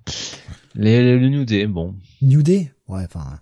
Est-ce que c'est pas la même équipe depuis? RK c'était pas mal. ouais, RK c'est pas mal. RK c'est pas mal. Est-ce que ça mérite tag team de l'année? Non. Moi, je non, crois pas quand même. Non, quand même. Enfin, je veux dire, même si on, on, se marre de Randy Orton, etc. Enfin, le mec est quand même toujours un feignant dans le ring, quoi. Quand il a pas envie de se faire chier, euh, le mec dort euh, tout le reste du match et euh, à la dernière seconde, il vient et fait un RKO à laisser plier, quoi. Bon, je vais. FTR est très très bon, c'est clair. Lucha Bros sont très très bons, mais je pense que je vais y aller sur les Bucks parce qu'il y a le changement de personnage, parce qu'il y a tout ça. Et que les mecs sont constants, en fait. Ils sont constants. Ils sont incroyables. Par cette constance. Tag team de l'année nous disait Wazaman, Young Bucks, choix super difficile, j'ai hésité avec FTR et Dangerous T. Hein, les Dangerous euh, Takers. Et euh, Kael nous disait tag team de l'année FTR, pour moi la meilleure tag team à l'heure actuelle au monde. Parfait dans le storytelling, capable de s'adapter à tous les styles. Il y a pas de, il y a pas de mauvais choix hein, de toute façon dans ces nominés. Hein. Euh, parce que Dangerous Taker, enfin Zack Sabre Jr. et Taichi ont fait toute une année aussi. Bon, sur Julia, elles ont été très très fortes. Voilà, même les Usos ont quand même été à la fête. Après, je pense quand même que Young Bucks ou Chabros, et c'est vrai FTR quelque part, euh, se détache un, petit peu quoi. Match euh, de l'année. Alors euh, ça c'est une comment dire une idée de Steve, une très très bonne suggestion. On a séparé en catégorie en deux catégories le match de l'année. Donc là on va voir le match de l'année tag à plusieurs. Donc les nominés sont les Young Bucks contre Lucha Bros, le cage match de All Out 2021, les Young Bucks contre Pac et Phoenix dans le numéro le Dynamite numéro 81 la Super contre Jurassic Express et Christian euh, à Full Gear 2021, les Lucha Bros contre El Hero del Vikingo et la Redo King à la Triple Heroes Immortales euh, euh, Dieci Quattro. Je crois que c'est comme ça. Ah dit, putain, mon- mon je me suis dit tu vas le faire à la 14. Non mec, tu vas jusqu'au bout, tu le fais en espagnol. Ça, non, respect. Je sais pas comment on dit moi. Mais je sais plus si c'est Dieci Quattro qu'on dit. Je crois pas que ce soit ça. Hein.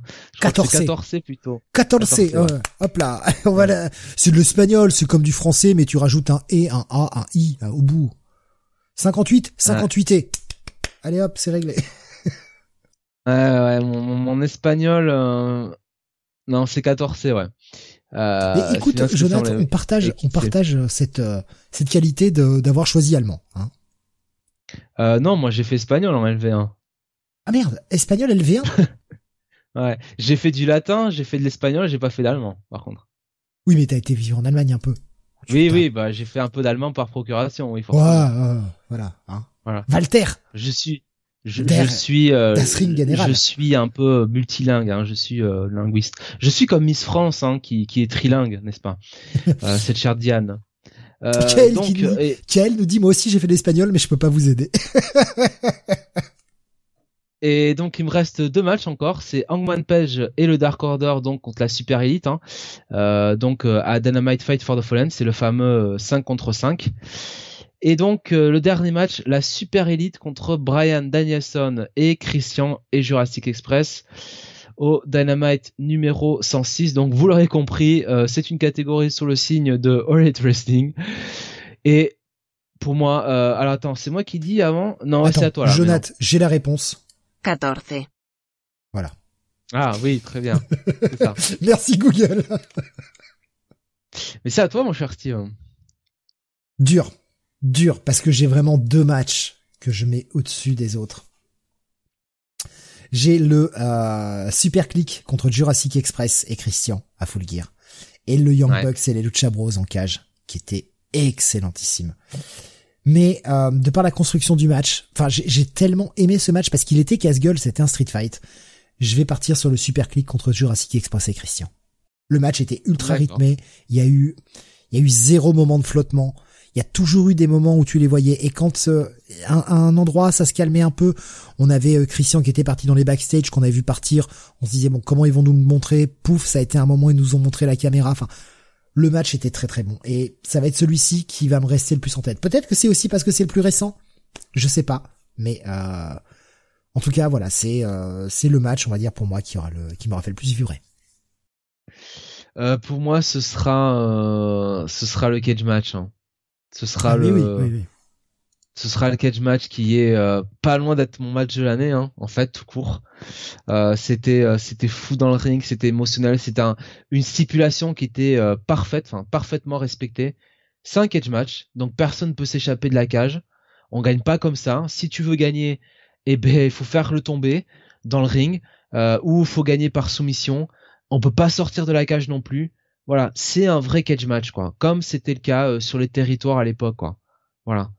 Euh, Donc euh, Ah mais de toute façon, oui, voilà, il n'y a pas de mauvais choix. hein.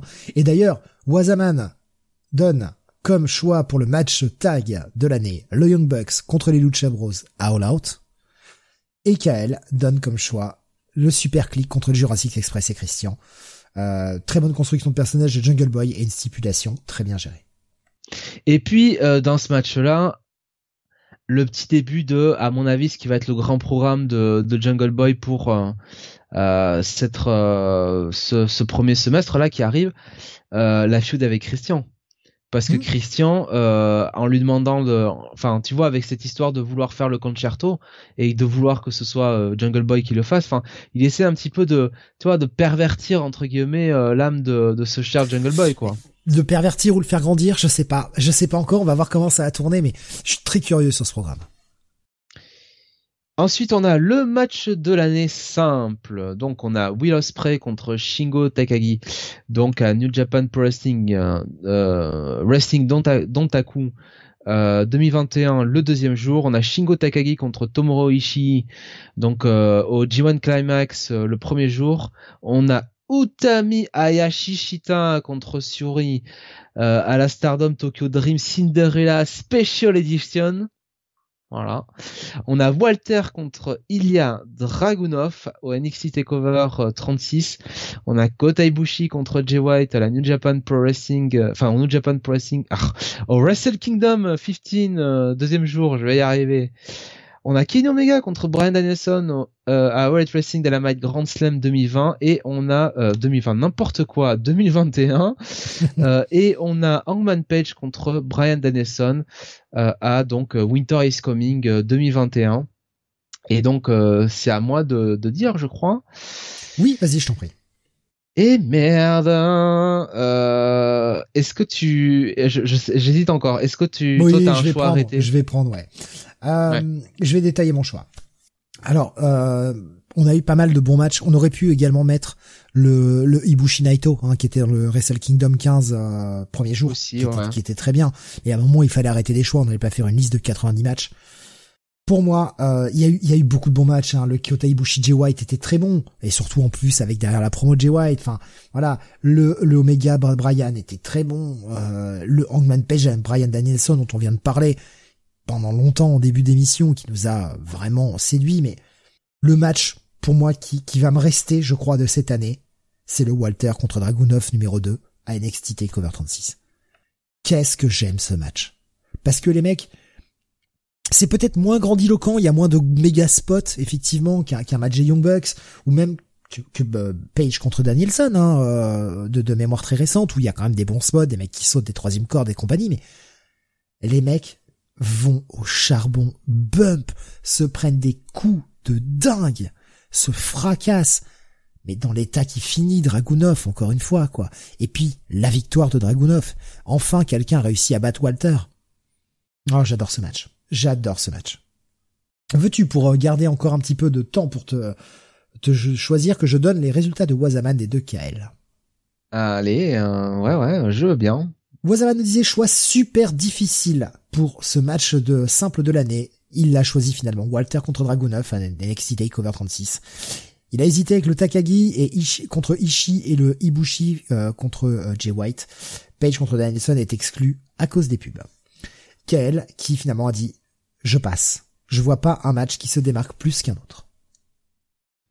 C'est, c'est, ouais. Euh, c'est vrai que le, le Dragunov contre euh, contre Walter est est quand même euh, est quand même assez fou. Euh, Il y a toute l'histoire, hein, euh, Dragunov qui avait échoué la, la première fois, euh, qui euh, qui l'a euh, qui la gagne enfin, qui met enfin fin, qui met fin surtout au règne de euh, bah de putain de de Walter, ce règne euh, ce règne incroyable de euh, de Walter. Écoute, moi, euh... je suis bien emmerdé quand même. J'hésite entre deux. J'avoue que le Hangman euh, Danielson là, à Winter is Coming, m'a me fait un peu vaciller. Parce qu'il y a ce côté de une heure de match, il y a ce côté d'Hangman un peu qui, tu vois, qui qui va au bout de lui-même, qui montre que c'est un vrai un vrai top top top main eventer et qu'il est capable qu'il est allé capable d'aller au bout du bout. Mais euh,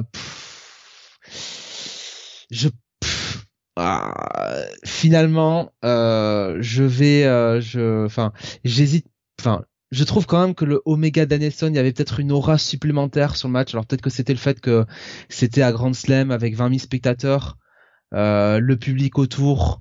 Tu sentais euh, qu'à New York, il y avait une ambiance. euh, Enfin, on sentait qu'on assistait à un match spécial, quoi. Tu vois, il y avait une vraie, euh, une vraie ambiance, une vraie ambiance incroyable. Et, et ce match était quand même, était quand même assez fou.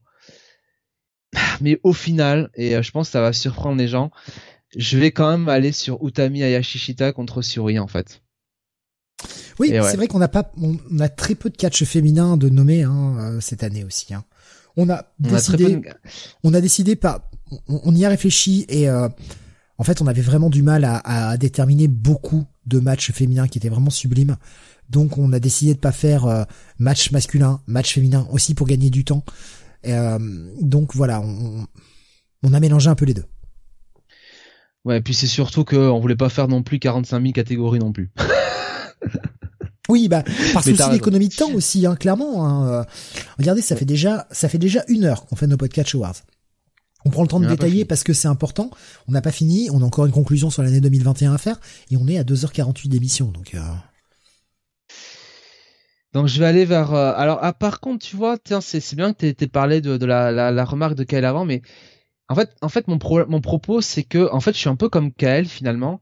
Il n'y a pas vraiment ce match qui se détache des autres, quoi.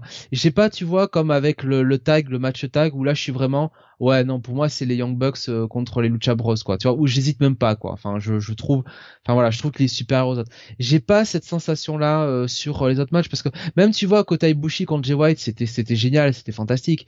Mais tu peux toujours te dire que la première partie avec Jay White qui en fait des caisses des fois ça euh, ça drague un peu quoi. Ça traîne un peu en longueur. Alors c'est Jay White qui fait le heal dégueulasse un peu mais y a pas enfin j'ai j'ai en fait j'ai pas euh, dans cette année là tu vois le match parfait comme tu pouvais l'avoir avec euh, Okada et et Omega quoi. Tu vois le match qui qui qui surpasse les autres mais c'est pas plus mal parce que ça veut dire que en fait on a une année hyper dense et hyper hyper forte sur le sur le in ring quoi. Et donc bah voilà je veux dire Utami Ayashishita contre Suri parce que parce que c'est une vraie fight quoi en fait. Euh, c'est vraiment un match où euh, où ça frappe, où c'est vraiment du strong style, où ça va au bout de ses limites. Euh, c'est quand même euh, voilà Utami Ayashishita qui est dans son premier euh, vrai finalement main event hein, dans une défense de titre et qui montre voilà qu'elle mérite la ceinture, qui va un peu finalement le qui a le même parcours dans ce match que Hangman là face à Danielson à Winter is Coming et puis en face t'as une souris qui est qui est démentiel quoi, qui est euh, qui est vraiment euh, possédé dans le match, qui est Steve, qui frappe dur, euh, qui travaille le bras de de, de de de Utami, qui cherche tous les moyens pour la faire abandonner, qui finalement est un peu un, dans ce match-là finalement un mix entre la comment dire la la dureté d'un Minoru Suzuki et la psychologie d'un Brian Danielson quoi. Mm-hmm. Euh, et au final tu sors du match en te disant Suri est, et finalement ce qui se rapproche le plus d'Asuka euh, chez les femmes aujourd'hui quoi à l'heure actuelle quoi. Il y a vraiment ce côté euh, elle opère à une vitesse euh, et euh, il y a une espèce de force une espèce de puissance dans les coups de dureté que les autres n'ont pas quoi. Et, et moi c'est enfin voilà j'adore ce match il y a euh, donc le, le, dernier show de la Stardom, je crois que c'est le 29 décembre, on est le combien là? On est le 21, donc c'est le, je sais plus si c'est le 27 ou le 29, mais en gros va y avoir un peu la finale de la Stardom, hein, euh, où euh, justement on aura le, le match retour, enfin le match revanche, puisque Suri a un peu gagné finalement le l'espèce de G1, tu vois, de la Stardom. Euh, je sais plus comment, je crois que c'est le Five Best Tournament, Five Star Tournament, je crois que c'est comme ça que ça s'appelle, euh, qui lui octroyait donc une chance au titre là pour le dernier show de l'année. Et, euh, et voilà. Ce serait, on attend éventuellement le couronnement de Suri. On sait pas. Mais bon, c'est, euh, pour moi, c'est un match qui, que j'ai revu un peu, euh, peu donc du coup, euh, euh, hier soir. Et qui m'a, ouais, qui m'a, qui m'a vraiment énormément plu, quoi. Mais comme dit, hein, tous les autres matchs, hein, pareil, hein, le Walter Ila Dragunov est fou, euh, Hangman Page contre Brian Danielson, je te dis, euh, il m'a presque fait vaciller. Enfin, c'était vraiment euh, sur cette année de match simple, c'était vraiment une très grande année, quoi. Après, c'est comme dit, c'est les goûts et les couleurs, quoi. C'est vraiment euh, comment toi t'es es plus ou moins investi par le match et par les performeurs qu'il y a dedans, quoi. Ouais. Bah pour, moi, pour le Walter Dragunov, c'est aussi suite au premier match, quoi, qui était excellent et un Dragunov qui se fait avoir un peu à la dernière minute, mais qui avait tout donné. Qui avait eu le temps de progresser. On a mis quasiment un an pour revoir le match. Alors, parce que NXT UK a été mis en pause. Euh, mais euh, voilà quoi.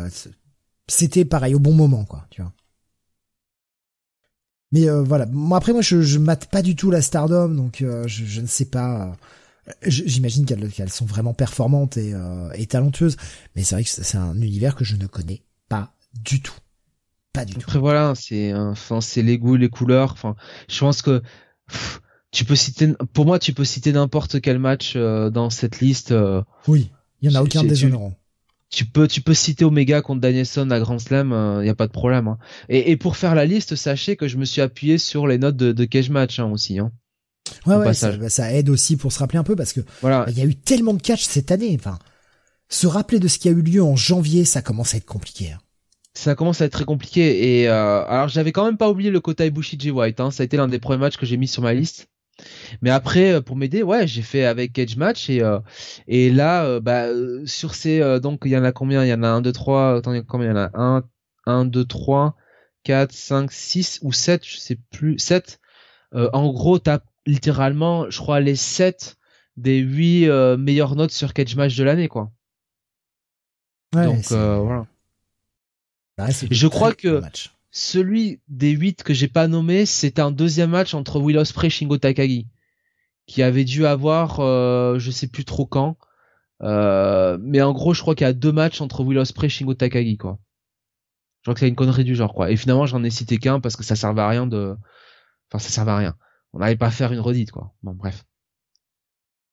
Voilà pour euh, cette catégorie. On va avancer sur les deux dernières catégories qui nous restent. Quatre choses, euh, quatre choses de l'année. Donc euh, les nominés c'est Utami Ayashishita de la Stardom, Suri de la Stardom, Britt Baker de Light Wrestling, Diona Purazzo de Impact, Bianca Belair de la WWE et Yoshirai de la WWE la NXT. je le fais tout de suite. Pour moi, c'est Suri.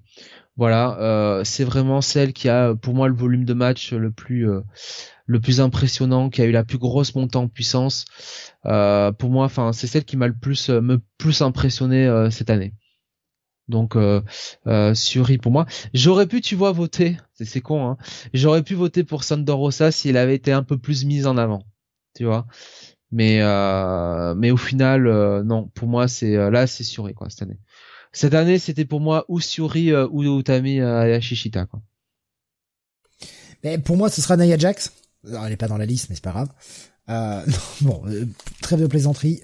bon, pour tout ce qui est Stardom, je, je regarde pas, donc c'est déjà, je peux pas, je peux pas les nommer et je les, je les connais pas. Dans ce qui reste, Yo a été bonne, évidemment. Leona Purazzo, voilà. Bon, Bianca Belair, je vous ai dit ce que j'en pensais tout à l'heure. Brit, Brit parce qu'elle a été constante. Alors oui, c'est pas peut-être pas la meilleure performeuse in ring, mais on a vu sa progression et et elle reste au sommet en fait. Elle continue de progresser, elle continue de nous proposer des bonnes choses. C'est dommage qu'elle ait peut-être ce côté heal qui fait qu'elle ait des victoires euh, en trichant. J'aimerais voir des victoires un peu plus clean. Mais euh, voilà, je, j'aime Brit quoi. J'aime ce qu'elle nous propose. Oui, et de toute façon, elle aura une année 2022 euh, remplie puisqu'on imagine qu'il y aura la feud avec euh, euh avec euh, qui va revenir. Il y aura aussi probablement le turn de, de, de Jimmy Hater qu'ils ont déjà commencé à teaser. donc voilà, il y aura il y aura encore des choses à des choses à dire avec Brit. Wazaman nous disait bah quelque chose de l'année, pas de réponse. je n'ai pas vu de Joshi cette année. Voilà. Et euh, Kael nous a dit au départ, voilà, c'est dit. Et il vient de se raviser à l'instant sur le chat en nous disant finalement, je dirais Alexa Bliss. Elle a quand même battu Randy Orton, 14 fois champion du monde, sans le toucher. Ce n'est pas rien. C'est vrai. C'est vrai. C'est vrai. Mais en même temps, euh, ça reste de l'accomplissement. Si, je suis à la place de Randy Orton, je suis quand même content de ne pas être touché par ce truc. Hein. Euh, dis donc, euh... moi à la place de Randy Orton, je euh, serais triste. Je serais méga triste quand, quand elle a affronté, euh, je suis désolé, hein, quand elle a affronté euh, Randy Orton, euh, bon, hein, voilà quoi. Hein. Mais enfin, il y, y, avait, il y a des catcheuses talentueuses hein, comme Asuka, mais voilà, elle est blessée. Elle a, pas été, enfin, malheureusement, elle est. Elle est blessée, elle a cette opération des sinus depuis un petit moment et on sait pas quand elle reviendra. J'imagine pour le Royal Rumble, j'espère, j'espère. Euh, on a euh, Bailey, toujours absente aussi, là, elle aussi la pauvre blessée. C'est dommage. Sacha Banks, c'est pas qu'elle est mauvaise, hein. Euh, ses affrontements, je veux dire, on lui a fait faire toute une feud face à Bianca Belair, et bah, vous savez ce que je pense de Bianca Belair. Pas l'impression qu'elle soit méritante au titre de catcheuse de l'année. Charlotte Flair, bah voilà. Hein, dans le, dans- en liste feud de l'année, on aurait pu, euh, on aurait pu citer euh, le changement de ceinture entre Charlotte et, et Becky. En, en mode troll, évidemment. Ouais. Compliqué, quoi. Franchement, la WWE, c'est difficile, hein. Ouais, Charlotte est, est excellente, on le sait. Enfin, ce qu'elle nous a montré cette année, est-ce que franchement ça vaut le coup? Non, mais sincèrement, les For Horsewomen cette année, on peut pas être les nominer. Euh, Bailey a été blessée euh, finalement euh, très vite après WrestleMania. Euh, Sacha Banks, elle a eu aussi sa, son sa période de hiatus euh, pratiquement entre WrestleMania et SummerSlam. Et euh, ce qu'elle fait depuis euh, SummerSlam euh, n'est pas non plus foufou. Euh, et, euh, et Charlotte, putain, il y a eu la feud avec Ric Flair, Lacey Evans, hein, faut pas, faut pas l'oublier, hein, quand bon, euh, Ric Flair était le père du de l'enfant de Lacey Evans. Euh, Au secours. Enfin voilà quoi, il y a eu tout le programme avec Nikki, ASH et Rhea Ripley qui était quand même pas foufou. Non, honnêtement, euh, pour moi c'est euh, c'est quand même difficile quoi de les nominer. Même si tu regardes du côté de la NXT, hein, c'est quand même pas fameux. hein. Non, bah non. J'ai mis Yoshirai hein, un peu par défaut parce qu'il m'en voilà. Ouais, Raquel, Raquel est très bonne, mais enfin, est-ce qu'elle mérite le titre de catcheuse de l'année? Franchement, non. Non. J'avoue, hein, Bianca, Bianca, enfin, je l'ai mis, euh, je l'ai mis un peu par défaut. Enfin, dans la liste, pour moi, celles qui vraiment sont méritantes, c'est Utami, c'est Suri, c'est Britt Baker, c'est Deonna Purazzo, quoi. Et Ray a été, un euh, degré moindre, quoi. Kaylee Ray a aussi a été pas mal constante hein, le le peu qu'il y a eu parce que bah, la NXT UK n'a pas redémarré tout de suite non plus. Hein, on a quand même perdu euh, pas mal de temps. Je crois que c'est revenu qu'en avril ou en mai, un truc comme ça. Enfin, Ouais. voilà. Bon, elle, a- elle avait son titre. Bon, elle a fini par le perdre au bout d'un moment parce qu'il fallait bien aussi que ça tourne, comme avec Walter. Et elle nous a montré qu'elle savait. euh, enfin voilà, je veux dire, elle a fait un très bon War Games aussi, euh, Kaylee Ray. Mais catcheuse de l'année, bah non, en fait. Non, non, non. Donc ouais, c'est c'est compliqué. Franchement, cette année, le catch féminin a pas été à la fête, sincèrement. Sur les sur Ouais, les non. grandes le- les grandes fêtes, euh, hormis les fêtes spécialisées, sur les grandes fêtes, euh, ça a pas été à la fête non plus, quoi. Ah, c'est pas incroyable, quoi. Enfin, Becky Lynch, on en parle pas, quoi. Qui qui Ouais. terrasse la championne en 20 secondes, quoi. Merci, mais euh, c'est pas du booking, ça. C'est de la merde. Enfin bref. Allez, le dernier, euh, pour finir, avant cette petite conclusion de l'année. Ouais. Euh, donc la catégorie du euh, meilleur catcheur hein, de l'année. Donc les nominés sont Kenny Omega, Roman Reigns, Shingo Takagi, Brian Danielson, euh, Kazushika Okada et Hangman Page. J'hésitais pour le dernier, puis finalement Hangman a quand même bien fini l'année. Donc ben, je te laisse y aller, mon cher Tim. C'est dur. C'est dur. J'ai pas vu tous ces matchs. Donc c'est compliqué, mais Shingo Takagi, putain, il a été sacrément bon. On lui a enfin donné le titre, presque un peu par défaut. Le mec a prouvé qu'il faisait des matchs complètement dingues. Complètement dingues. Roman Reigns a été très bon. C'est fou de dire ça, hein, mais Roman Reigns a été très bon, mais aussi par le personnage, pas forcément par le catch. Je trouve toujours que le catch de Roman Reigns est pas bon, mais C'est ton avis. comparé à d'autres, je veux dire, enfin, c'est pas le mec euh, qui a les meilleurs moves dans le ring, quoi. Et puis bon. Mais, mais pas entre pas bon et euh, moins bon que d'autres. Enfin, il y a quand même. Mais ouais, enfin, quand, quand t'es quand t'es méga prise, c'est un Superman punch à la merde et une Unspire. Mais d'accord, mais bon, quand même entre pas bon et enfin, il y a quand même une petite, euh, une petite euh, limite quoi. Ben, je trouve que ce qu'il montre sur le ring est pas, est pas incroyable. Mais quand il est face à des Kevin Owens, enfin, je veux dire, cette espèce de de match, euh, c'était un merde, un un Falls Count Anywhere ou c'était un ah merde, tu sais, Ouais, le, truc à 10 compter secondes. hein. Je sais plus si c'était un Falls Count Anywhere ou un truc, tu sais, le, le un, un Last Man Standing. Je crois que c'était un Last Man Standing en fait. Ah, je sais plus. Ouais, Bref. euh, Le, le match était très bon. Enfin, il a pu nous prouver qu'il faisait des trucs, hein, euh, clairement. Euh, bah, Omega, Omega, Omega qui a été partout. Le mec a été à la Triple A, le mec a été à Impact. Le mec s'en est bousillé le corps. Il s'en est bousillé le corps, quoi. Il est obligé de s'arrêter. Difficile de, difficile de, de, de dire autre chose qu'Omega, quoi. Et puis il a su passer de face à heel tout au long de l'année. Enfin, il avait déjà commencé son heel turn fin d'année dernière, pardon. Mais euh, ouais, il était déjà il. ouais, il était déjà heel. Non, enfin voilà, c'était c'était c'était très bon quoi. Dommage que cette fin d'année soit un peu en deçà de par euh, bah, de par les blessures. Mais le mec qui quand même te dit ouais j'ai pas besoin de mes épaules pour, pour faire un match contre Hangman Page. Putain le mec quoi. Et le mec qui nous le fait un match nous fait un match incroyable alors que le mec a les épaules complètement défoncées. Kenny Omega.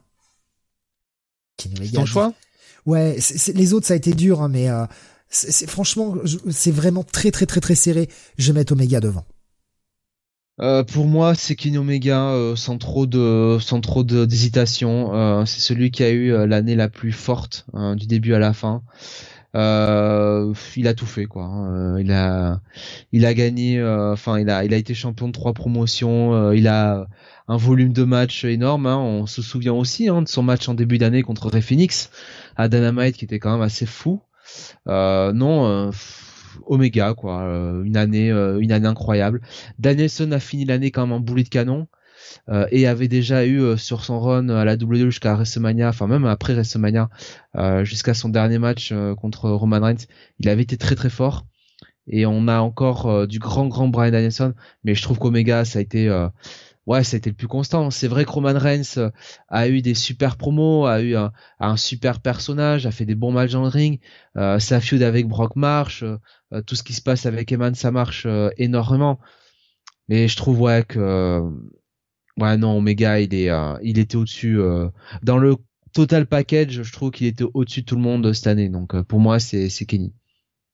Nous reste à prendre les réflexions bah, de Wazaman qui nous dit catcher de l'année Shingo Takagi.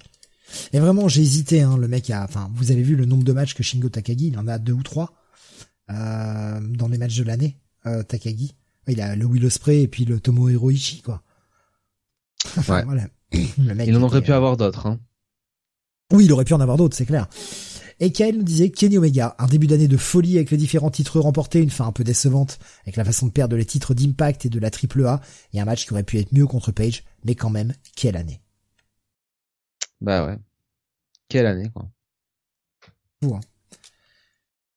Et bon, on vient de finir nos podcasts awards et il est temps peut-être que l'on fasse, que nous fassions un petit bilan de cette année 2021, auquel il nous a confirmé hein, que c'était bien Last Man, euh, standing avec euh, entre Kevin Owens et euh, Roman Reigns.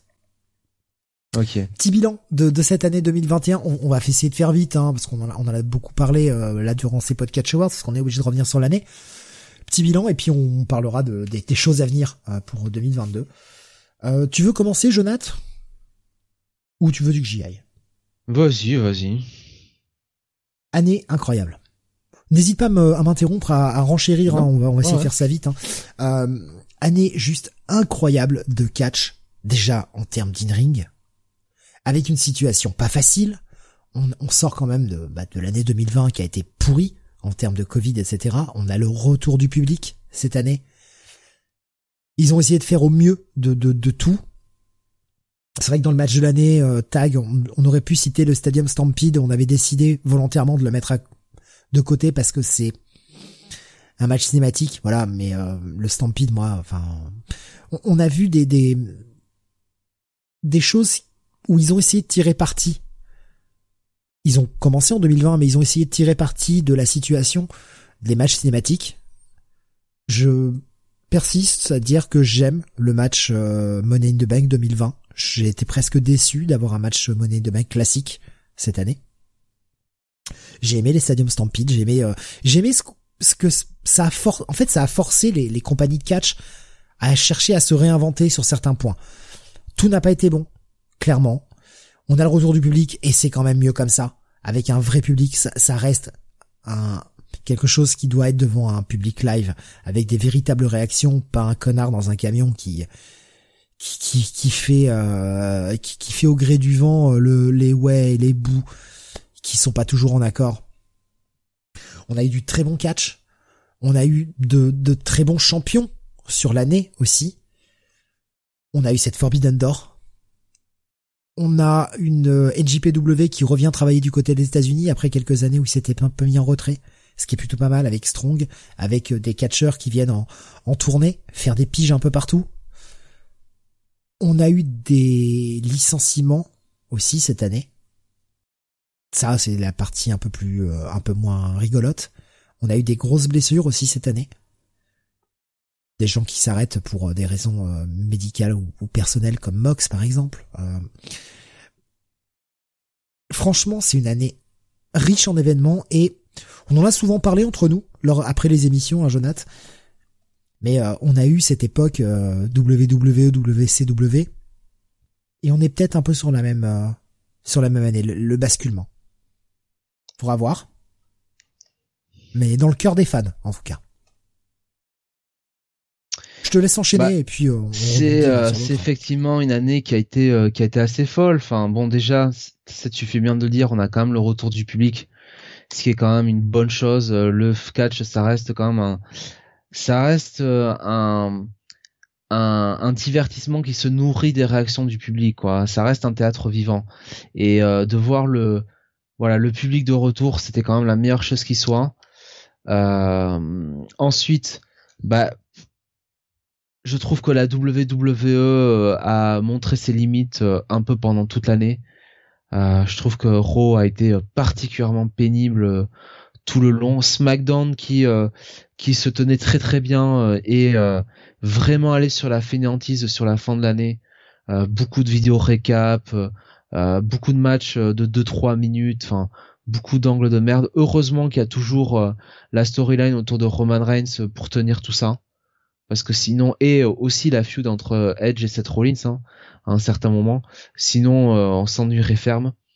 Euh, la New Japan Pro Wrestling a fait ce qu'elle a pu eu égard euh, bah, déjà des contraintes du gouvernement japonais, des blessures qu'ils ont eues parce que les mecs ils ont quand même perdu Kota Ibushi qui avait été couronné donc après Wrestle Kingdom 15 assez vite, finalement un mois après. il s'est reblessé depuis. Will Ospreay, il y a eu quand même cette histoire bizarre avec ses problèmes de dos. Euh, finalement, il est parti aux États-Unis, en Angleterre, tout ça. Euh, on a Jay White qui est parti euh, reparti aux États-Unis. Enfin, la New Japan Pro Wrestling a vraiment dû faire avec ce qu'ils avaient entre guillemets. Et malgré tout, ils ont quand même réussi à proposer un produit d'une bonne qualité, avec notamment la grosse grosse montée en puissance de Shingo Takagi, mais aussi un retour en force de Katsushika Okada euh, en très très grande force de, de Kazuchika Okada sur la deuxième partie de l'année. Euh, voilà, euh, Impact a essayé de faire euh, de faire ce qu'il pouvait. Euh, je trouve que la Stardom a connu une super année. Vraiment, la Stardom est montée en puissance comme c'est pas permis. Ça se voit d'ailleurs dans les chiffres des souscriptions. Hein, à, alors à l'équivalent du New Japan World pour pour la Stardom. Euh, et au vu sur YouTube. Donc ça c'est très bien. Euh, alors que pourtant le, le ace euh, de la promotion, bah, c'est Mayu Iwatani et finalement bah, l'année 2021 n'a pas été vraiment sous son signe. Ça a été plus l'année de, comme je l'ai dit, de, de Utami Ayashishita et de Suri. Pareil, Julia qui devait être la grosse grosse star cette année a pris un peu un backseat à cause de blessures aussi et ça n'a pas empêché, euh, voilà, je te dis, de Utami Ayashita de d'exploser comme une méga star, euh, en tout cas pour la Stardom, et euh, Suri de euh, vraiment être la badass toute l'année. Et puis voilà, l'année 2021, c'est quand même l'année de Late Wrestling malgré tout. Hein, c'est quand même eux qui ont qui ont fait le buzz la majorité du temps. c'est quand même là qu'on a vu le retour de CM Punk, l'arrivée de Danielson, la signature d'Adam Cole. Euh, peut-être que dans quelques années, on va se retourner en se disant qu'Adam Cole était la véritable grosse signature de cet été 2021, euh, le, véritable game changer, parce que euh, dans des temps où la WWE se cherche un, un top babyface pour battre Roman Reigns, laisser partir Adam Cole, voilà, voilà, il y a eu plein de trucs. Ça a été une année assez assez folle. Il y a eu les licenciements. pratiquement des fois tous les 15 jours. Je, je vais juste rajouter un truc que j'ai oublié. Et je pense que tu me contrediras pas là-dessus. Le changement de la NXT. Ça, je le mets dans les gros oui, points noirs de l'année. Euh, qu'on ne pouvait pas voir, le changement, bah, qui découle directement de euh, la bataille perdue contre euh, euh contre les wrestling mm. et et le, le, changement de braquet voulu par Vince. Donc c'est c'est surtout un changement de philosophie, même plus que de la NXT, de la WWE en général, qui coupe un peu le, cordon avec avec le catch indé et revient sur ce qu'il faisait avant, c'est-à-dire des talents qui forment eux-mêmes dans leur performance center et des gens qui viennent directement de du collège football ou voilà de enfin de collège tout simplement quoi. Donc un changement de braquet. Euh. Donc voilà une année 2021 d'une richesse et euh, et qui peut faire figure de turning point parce qu'il s'est passé des trucs. Euh, enfin, enfin il y, a eu énormément de trucs sur l'année quoi, très clairement. Ah oui oui. Je pense que 2022 va être va être vraiment à surveiller. On le disait l'année dernière. Hein. Va falloir surveiller 2021. Putain, on s'était pas trompé et putain, qu'est-ce qu'on a eu comme surprise? Ah oui. On en a eu des mauvaises, on vient de les citer, mais on va, on va essayer de pas trop garder ça en tête et on va garder que le bon. Et du bon, on en a eu plein. Plein. Franchement, redonnez-moi une année comme ça, quoi. Surtout qu'en plus, là, alors pour le moment, il n'y a plus de restrictions. Je sais pas, je sais que Biden doit, doit parler ce soir. Euh, je sais pas s'il l'a déjà fait ou pas, mais faut espérer que 2022, on n'ait pas trop de reconfinement, qu'on n'ait pas de ce genre de choses-là. Et ce serait, ce serait bien pour le catch, parce que le catch commence juste à, à ressouffler, à, à, repartir un peu. On a eu la, la, fin de la ROH, par exemple, euh, dans, dans les points noirs de l'année. Enfin, à voir s'ils vont revenir aussi en 2022. Et c'est tout ce qu'on leur souhaite. On n'a pas envie de les voir disparaître. Donc, il y, il y a des points noirs, mais là, 2021, on se disait, va falloir surveiller, il va y avoir du bon, il va y avoir des choses, ça va bouger. 2022, ça va être encore pire. Ça va être encore pire. L'explosion de Malakai Black à la EW, c'est pour 2022, clairement. Je sais pas. Je veux pas. Je, je ferai pas de pronostic euh, là-dessus. Je verrai plus une explosion de. Enfin, si on peut parler d'explosion de, de MGF, tu vois. Ah, je sais pas, c'est son moment. Tu vas pas pouvoir regarder Malakai Black encore tout un an sans vraiment euh, le mettre en avant, quoi. Ah, il sera mis en avant, mais euh, peut-être pas autant. Bah, si, quand même. on annonce largement le la House of Black. Oui. De toute façon. Oui, on n'en a pas parlé, il y a eu segment euh, pendant le Winter is Coming. Ou très clairement, euh, bon, euh, bah, c'est les débuts de Brody King, hein. Voilà. Bon, voilà, il va y avoir, va y avoir encore plein de choses. On va avoir aussi une année complète avec du public, comme je le disais, en espérant qu'on n'ait pas de confinement. Voilà, espérant que l'Omicron fasse pas des siennes. Il y a déjà, bon, le Canada qui à euh, comment dire à reconfiner et donc euh, la WWE a dû annuler des shows à Montréal et à enfin je, suis pas à Montréal mais en tout cas à, Laval c'est sûr donc euh, ça ferait quand même chier qu'on se retrouve encore avec du Thunderdome ou ou du Daily's Place du côté de Red Racing quoi hein.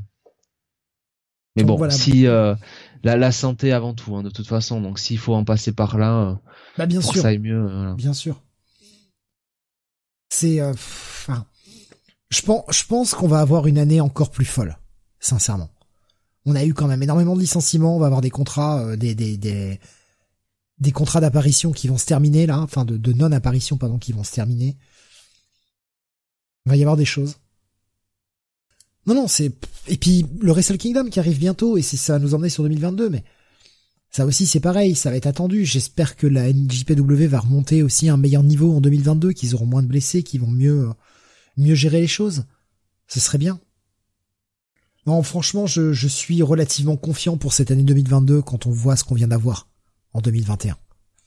Kael nous disait, euh, pour moi 2021 aurait été l'année du retour au catch, après une pause de plusieurs années liée à la lassitude de la médiocrité de la WWE. Un jour, un petit homme a dit qu'il regarderait le Rumble sur le Discord. Je me suis dit, tiens, c'est l'occasion. Depuis la découverte de l'AEW qui était, qui est presque parfaite, et de très bonnes soirées, nuit, matin, à regarder ça ensemble, que du bonheur. Et c'est quand même, même quand c'est mauvais, une ring, pardon. Ce qui est très gentil. Merci beaucoup, Cal. Et euh, j'espère qu'on va pouvoir continuer euh, encore bien longtemps à faire ça. Parce qu'on se marre bien à regarder pay-per-view ensemble. Même si quand c'est pas fameux, ça nous fait toujours passer de très bonnes soirées. Et dans ce cas-là, on discute un peu d'autres choses, on est peut-être un peu moins attentif, mais la soirée passe, euh, passe plus simplement. C'est plus agréable. Du coup, 2022, bah, qu'est-ce qui vient, mon Jonathan Qu'est-ce qui vient? Eh bien, euh, déjà Day One. Ah Day One, euh, le premier, le 1er janvier. Alors avec une carte qui, s'épicie maintenant, puisqu'on va voir Biggie contre Seth Rollins, contre Kevin Owens, contre Bobby Lashley pour le Fatal Four, Fatal Four pour le W Championship. Roman Reigns contre Brock Lesnar pour le titre universel, les Usos contre le New Day pour le titre euh, euh, féminin, n'importe quoi. Tag team de SmackDown, Edge contre le Miz, Becky Lynch contre Liv Morgan pour la ceinture euh, féminine de Raw et Drew McIntyre contre Madcap Moss en match simple. Franchement, la carte est pas dégueu. Sur le papier, la carte est pas dégueu. Oh la la la la la la la, la, carte est très bien. Hein. Franchement, il y a pas pas grand chose à acheter. Hein. Faut espérer que ce soit un bon pay-per-view, que ça donne le ton de l'année, ce serait bien. Bon, c'est difficile à y croire, mais ce serait bien. Ensuite, qu'avons-nous? Eh bien, c'est le euh, Wrestle, Kingdom. Putain, ce euh, début d'année va être hard hein, pour nous. Hein. Ça va être dur. Donc le 4, le 5 et le 8 janvier. Alors, je vais pas vous faire euh, l'ensemble des matchs. Hein, voilà, vous, vous n'avez qu'à voir les cartes. Euh, vous viendrez écouter les, les, vous viendrez écouter les récaps. Exactement. Sachez que euh, le main event de la nuit 1, c'est Shingo Takagi contre Kazushika Okada pour le titre de le titre IWGP World Heavyweight Championship. Le main event de la nuit 2, ce sera le vainqueur de ce match-là contre Will Ospreay, toujours pour le, le titre IWGP World Heavyweight Championship. Et euh, donc la, la, nuit 3, bah, ce sera le fameux crossover face à la noix. À noter aussi qu'on aura le retour sur la nuit 1 de Katsuyori Shibata. Ça, on l'avait annoncé, euh, je crois, sur le dernier podcast, enfin, qu'il y avait une rumeur, hein, mais c'est confirmé. Il aura un match simple. Euh, pour l'instant, on ne connaît pas son, euh, son adversaire. Voilà. Et, et puis, bah, le 29 janvier, on aura le Royal Rumble 2022. Et ce sera un samedi. Et ça, c'est bien. Ça, c'est bien pour nous. on aime voilà. les, les pay-per-view le samedi. Alors, pour, ce qui est du... Euh... Allez, cite-nous tous les matchs de tag de la nuit, euh, Noah, Jonathan, nous disait Kael. Non. Alors, comment on va s'organiser pour le podcast? On sait pas encore. Euh, on n'en a pas vraiment parlé. Est-ce qu'on fera un recap du, du, enfin voilà, on fera un podcast euh, post Day One en début de janvier pour ensuite en faire un autre euh, peut-être la semaine d'après sur Wrestle Kingdom pour essayer de séparer deux. Je sais pas encore. On parlera ça en, off entre nous et puis euh, on vous en informera comme d'habitude sur le Discord. Euh, C'était le dernier podcast de l'année. On a charbonné cette année. Hein. On en a fait hein, du podcast. On en a fait 100. pas, pas, cette année. non, non, ça, mais franchement, on en a fait pas mal hein, cette année. Euh, je, je, suis en train d'essayer de regarder, mais ah, On n'a pas dû, en, on a dû en faire une bonne trentaine, je pense. Hein. Ah cette année, ouais, je pense que. Peut-être ah, pas 30, mais euh, moins 24, je pense. Moins, ouais, quelque chose comme ça. Ah, c'est compliqué entre les, les, émissions qui sont sorties en retard et puis ouais, ouais, franchement, au moins 20, c'est sûr. Donc plus d'un par mois. Au moins 20, je dirais. Je j'ai pas j'ai pas j'ai pas pris compris les chiffres. Faudrait que je prenne tous les chiffres, mais euh, Moins 20, quoi. Je, je ferai un bilan des chiffres au début d'année. Euh. bah, heureusement, hein, heureusement, parce que, euh, voilà. Et on a de plus en plus de catch aussi. Ouais, bah ouais, il y a de plus en plus de catch. Enfin, c'est ça, c'est clair, hein, de toute façon. On peut pas, on peut pas faire autrement. Hein. Euh... Ou alors on fait des bah, émissions de 4 heures à chaque fois et pour nous c'est pas, c'est pas non plus euh, super pratique. Écoute, on a, le, je crois que le premier podcast de l'année 2021, euh, c'était le 97. Très bien, on en est au 116, quoi, donc 20, ouais, enfin 19. Ouais, ouais, bah non, 20. Oui, 20, bah oui, 20, oui, du coup, 20. En fait. Du coup, 20. 16, euh, ouais, ouais, c'est ça. Euh, 97, euh, ouais, 16. Un petit peu plus d'un par mois, quoi. Donc, euh, et je pense que l'année prochaine, on va être un peu sur le même rythme, hein. On va pas avoir des masses de choix, hein, parce que rien que déjà le début de l'année, regardez, Day One, Wrestle Kingdom et le Royal Rumble, tout ça sur le mois de janvier, ça fait euh, ouais, ça fait trois podcasts quoi. Ça va être complexe hein. On va s'organiser évidemment, on vous tiendra informé. Euh, pour ce qui est bah, du reste de la semaine, eh bien pas d'émission. Eh ouais, eh, c'est repos. C'est surtout fête. Euh, c'est surtout euh, travail qui finit tard le soir, donc pas d'émission. Mais on reviendra de façon sûre jeudi 30 pour un Comics Weekly, puisque euh, grosse semaine de sortie comics cette semaine qu'on ne va pas pouvoir traiter évidemment, et euh, la semaine prochaine également. Donc, eh bien, on va essayer de, de débriefer tout ça euh, le 30, parce que si on attend début janvier, on va être dans la merde. voilà, aussi simple que ça. On se fera un petit peu un dernier Comics Weekly de l'année le 30 décembre, jeudi 30 décembre à 21h. Et euh, peut-être d'autres surprises dans la semaine. Euh, nous, on confirme ça en off, on essaye d'accorder nos plannings. Et euh, on vous tient encore une fois informé sur le Discord dans le salon annonce qui sert à ça pour vous annoncer les émissions de la semaine. On a quelques idées. Je n'en dis pas plus tant que ce n'est pas confirmé pour ne pas vous hyper et vous décevoir. Derrière. Bon, on peut déjà quand même annoncer qu'il y aura malgré tout, on peut le dire, trois podcasts de plus la semaine prochaine. Euh... 4 Manga City. Putain. Oh, je suis dans la merde. Je suis dans la Et 8 Comics Weekly en plus. Allez. Mais je t'avoue, sincèrement, que le Comics Weekly de la semaine prochaine ne m'arrange pas du tout. Je dois me lever à 5 heures le lendemain. Ça m'arrange pas du tout. Mais, euh, voilà. Bah, à la limite, ce qu'on peut faire. Il y a un X-Men City, nous dit qu'elle. Mais à la limite, tu peux le faire, enfin, genre, tant pis, on, on le fait genre le mercredi. Ouais, mais on n'aura pas, tout, euh, pas tout lu. Ça. Non, non, vous me le faire le jeudi. Vous me le faire non, mais on fera les gros, le gros des reviews de, de cette semaine et un petit quelques reviews importantes de la semaine, de la semaine prochaine, c'est tout. Non, non, mais t'inquiète pas, t'inquiète pas, ça ira. Euh, qui nous dit un X-Lang City, Nico Chris qui nous propose 6 hors-série et trois quiz aussi. Ah, vous voulez ma mort en fait Ou alors vous, vous je sais pas, vous vous faites des arrêts maladie. Il euh, y a pas un docteur bah, qui veut me faire un arrêt maladie pour mon boulot? Euh, Vous nous préparez les quiz, hein Vous nous les faites, les questions. Voilà. Et puis on verra si on quand si on fera une émission avec.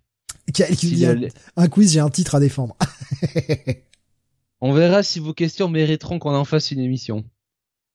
Non, on, va on va essayer d'organiser des choses. Euh, vous inquiétez pas, on vous tient informé. Euh, c'est un peu c'est un peu compliqué. Autant l'année dernière. Euh, vu le niveau de Steve en Sporkle hier soir. Oh ouais, c'était honteux. On a fait des Sporkle avec euh, avec elle. Putain, c'était honteux. J'ai été mais nul à chier hier soir, mais nul à chier. Oh, j'étais pas dedans. Hein. Je sais pas pourquoi. Putain, Kael m'a démonté. Oh, c'est quoi C'est les trucs de questions là? Ouais, bah, comme, comme, comme, par exemple Festuri sur le catch, mais il y en a sur les comics et on, s'en est fait, ah euh, voilà, ensemble. Et putain, il m'a démonté quoi. Ah mais j'étais j'étais mauvais hier soir, je sais pas ce que j'avais. Mais mais, mais mais mais mais tu tu es host d'une émission de de comics euh, hebdomadaire euh, ou pas? Ah ouais, je sais pas ce que j'avais hier soir, mais putain, pas bon, pas bon du tout. Hein. J'étais nul à chier sur les X-Men et ça c'est ma plus grande honte. Été nul à chier sur les X-Men. Ah tu es impardonnable là. oh là là là là. Ah quel quel champion. Non quel champion. Bref. Le reste c'est du bidon. Pardon. on s'est bien marré, c'était c'était cool. Euh, donc ben voilà, rendez-vous la semaine prochaine pour le Comics Weekly. Au moins, j'espère bien qu'on pourra proposer autre chose. Euh, j'ai un Rock City que j'aimerais finir d'écrire, c'est juste que ben en fait le problème que j'ai c'est que comparé à l'année dernière, ben là je bosse et, j'ai pas des horaires simples cette année. Euh, l'année dernière c'était cool, hein, je, je bossais pas, mais là cette année non seulement je bosse et en plus j'ai des horaires relativement assassins sur cette fin de mois. Donc euh, c'est un peu plus compliqué, mais on essaie d'organiser les choses. Nico Chris, il nous souhaite de très bonnes fêtes de Noël. Merci à toi aussi, Nico Chris. Très bonne fête. Euh, on vous souhaite vraiment tout le meilleur, que vous soyez gâtés, hein, évidemment, par le fameux Papa Noël. Hein, on le sait, il existe. C'est Big Folly tout le monde le sait. Et euh... c'est Vince. c'est Vince, Vince le Papa Noël qui, qui licencie les gens à Noël parce que ça lui fait chaud au bah. Eh, eh, c'est un cadeau qui te fait te virer de la WWE. c'est vrai qu'en ce moment, c'est peut-être un cadeau finalement. Euh, mais voilà, passez du temps avec vos proches. Encore une fois, je, je répète, mais c'est important. C'est important après ces deux années dégueu qu'on a vécues. Ça fait quand même du bien de se retrouver en famille, de se retrouver avec des gens qu'on aime et euh, profiter d'eux un minimum. Et puis bah voilà les, petits cadeaux et la bonne bouffe, bordel de merde, la bonne bouffe. Ah oui oui, quand même. Ah ouais. Papa Noël c'est mon employeur ou mon banquier, je sais pas encore, nous dit Nico Chris. Les deux, les deux, c'est pas mal ça. Tout dans la même maison. Allez, on vous fait des gros bisous. Merci encore de nous avoir suivis pour cette année euh, incroyable de catch. On se retrouvera en 2022. Et on espère euh, que vous serez toujours au rendez-vous et on espère qu'on sera toujours en forme et on espère qu'on aura toujours autant des bonnes choses à raconter. Salut à tous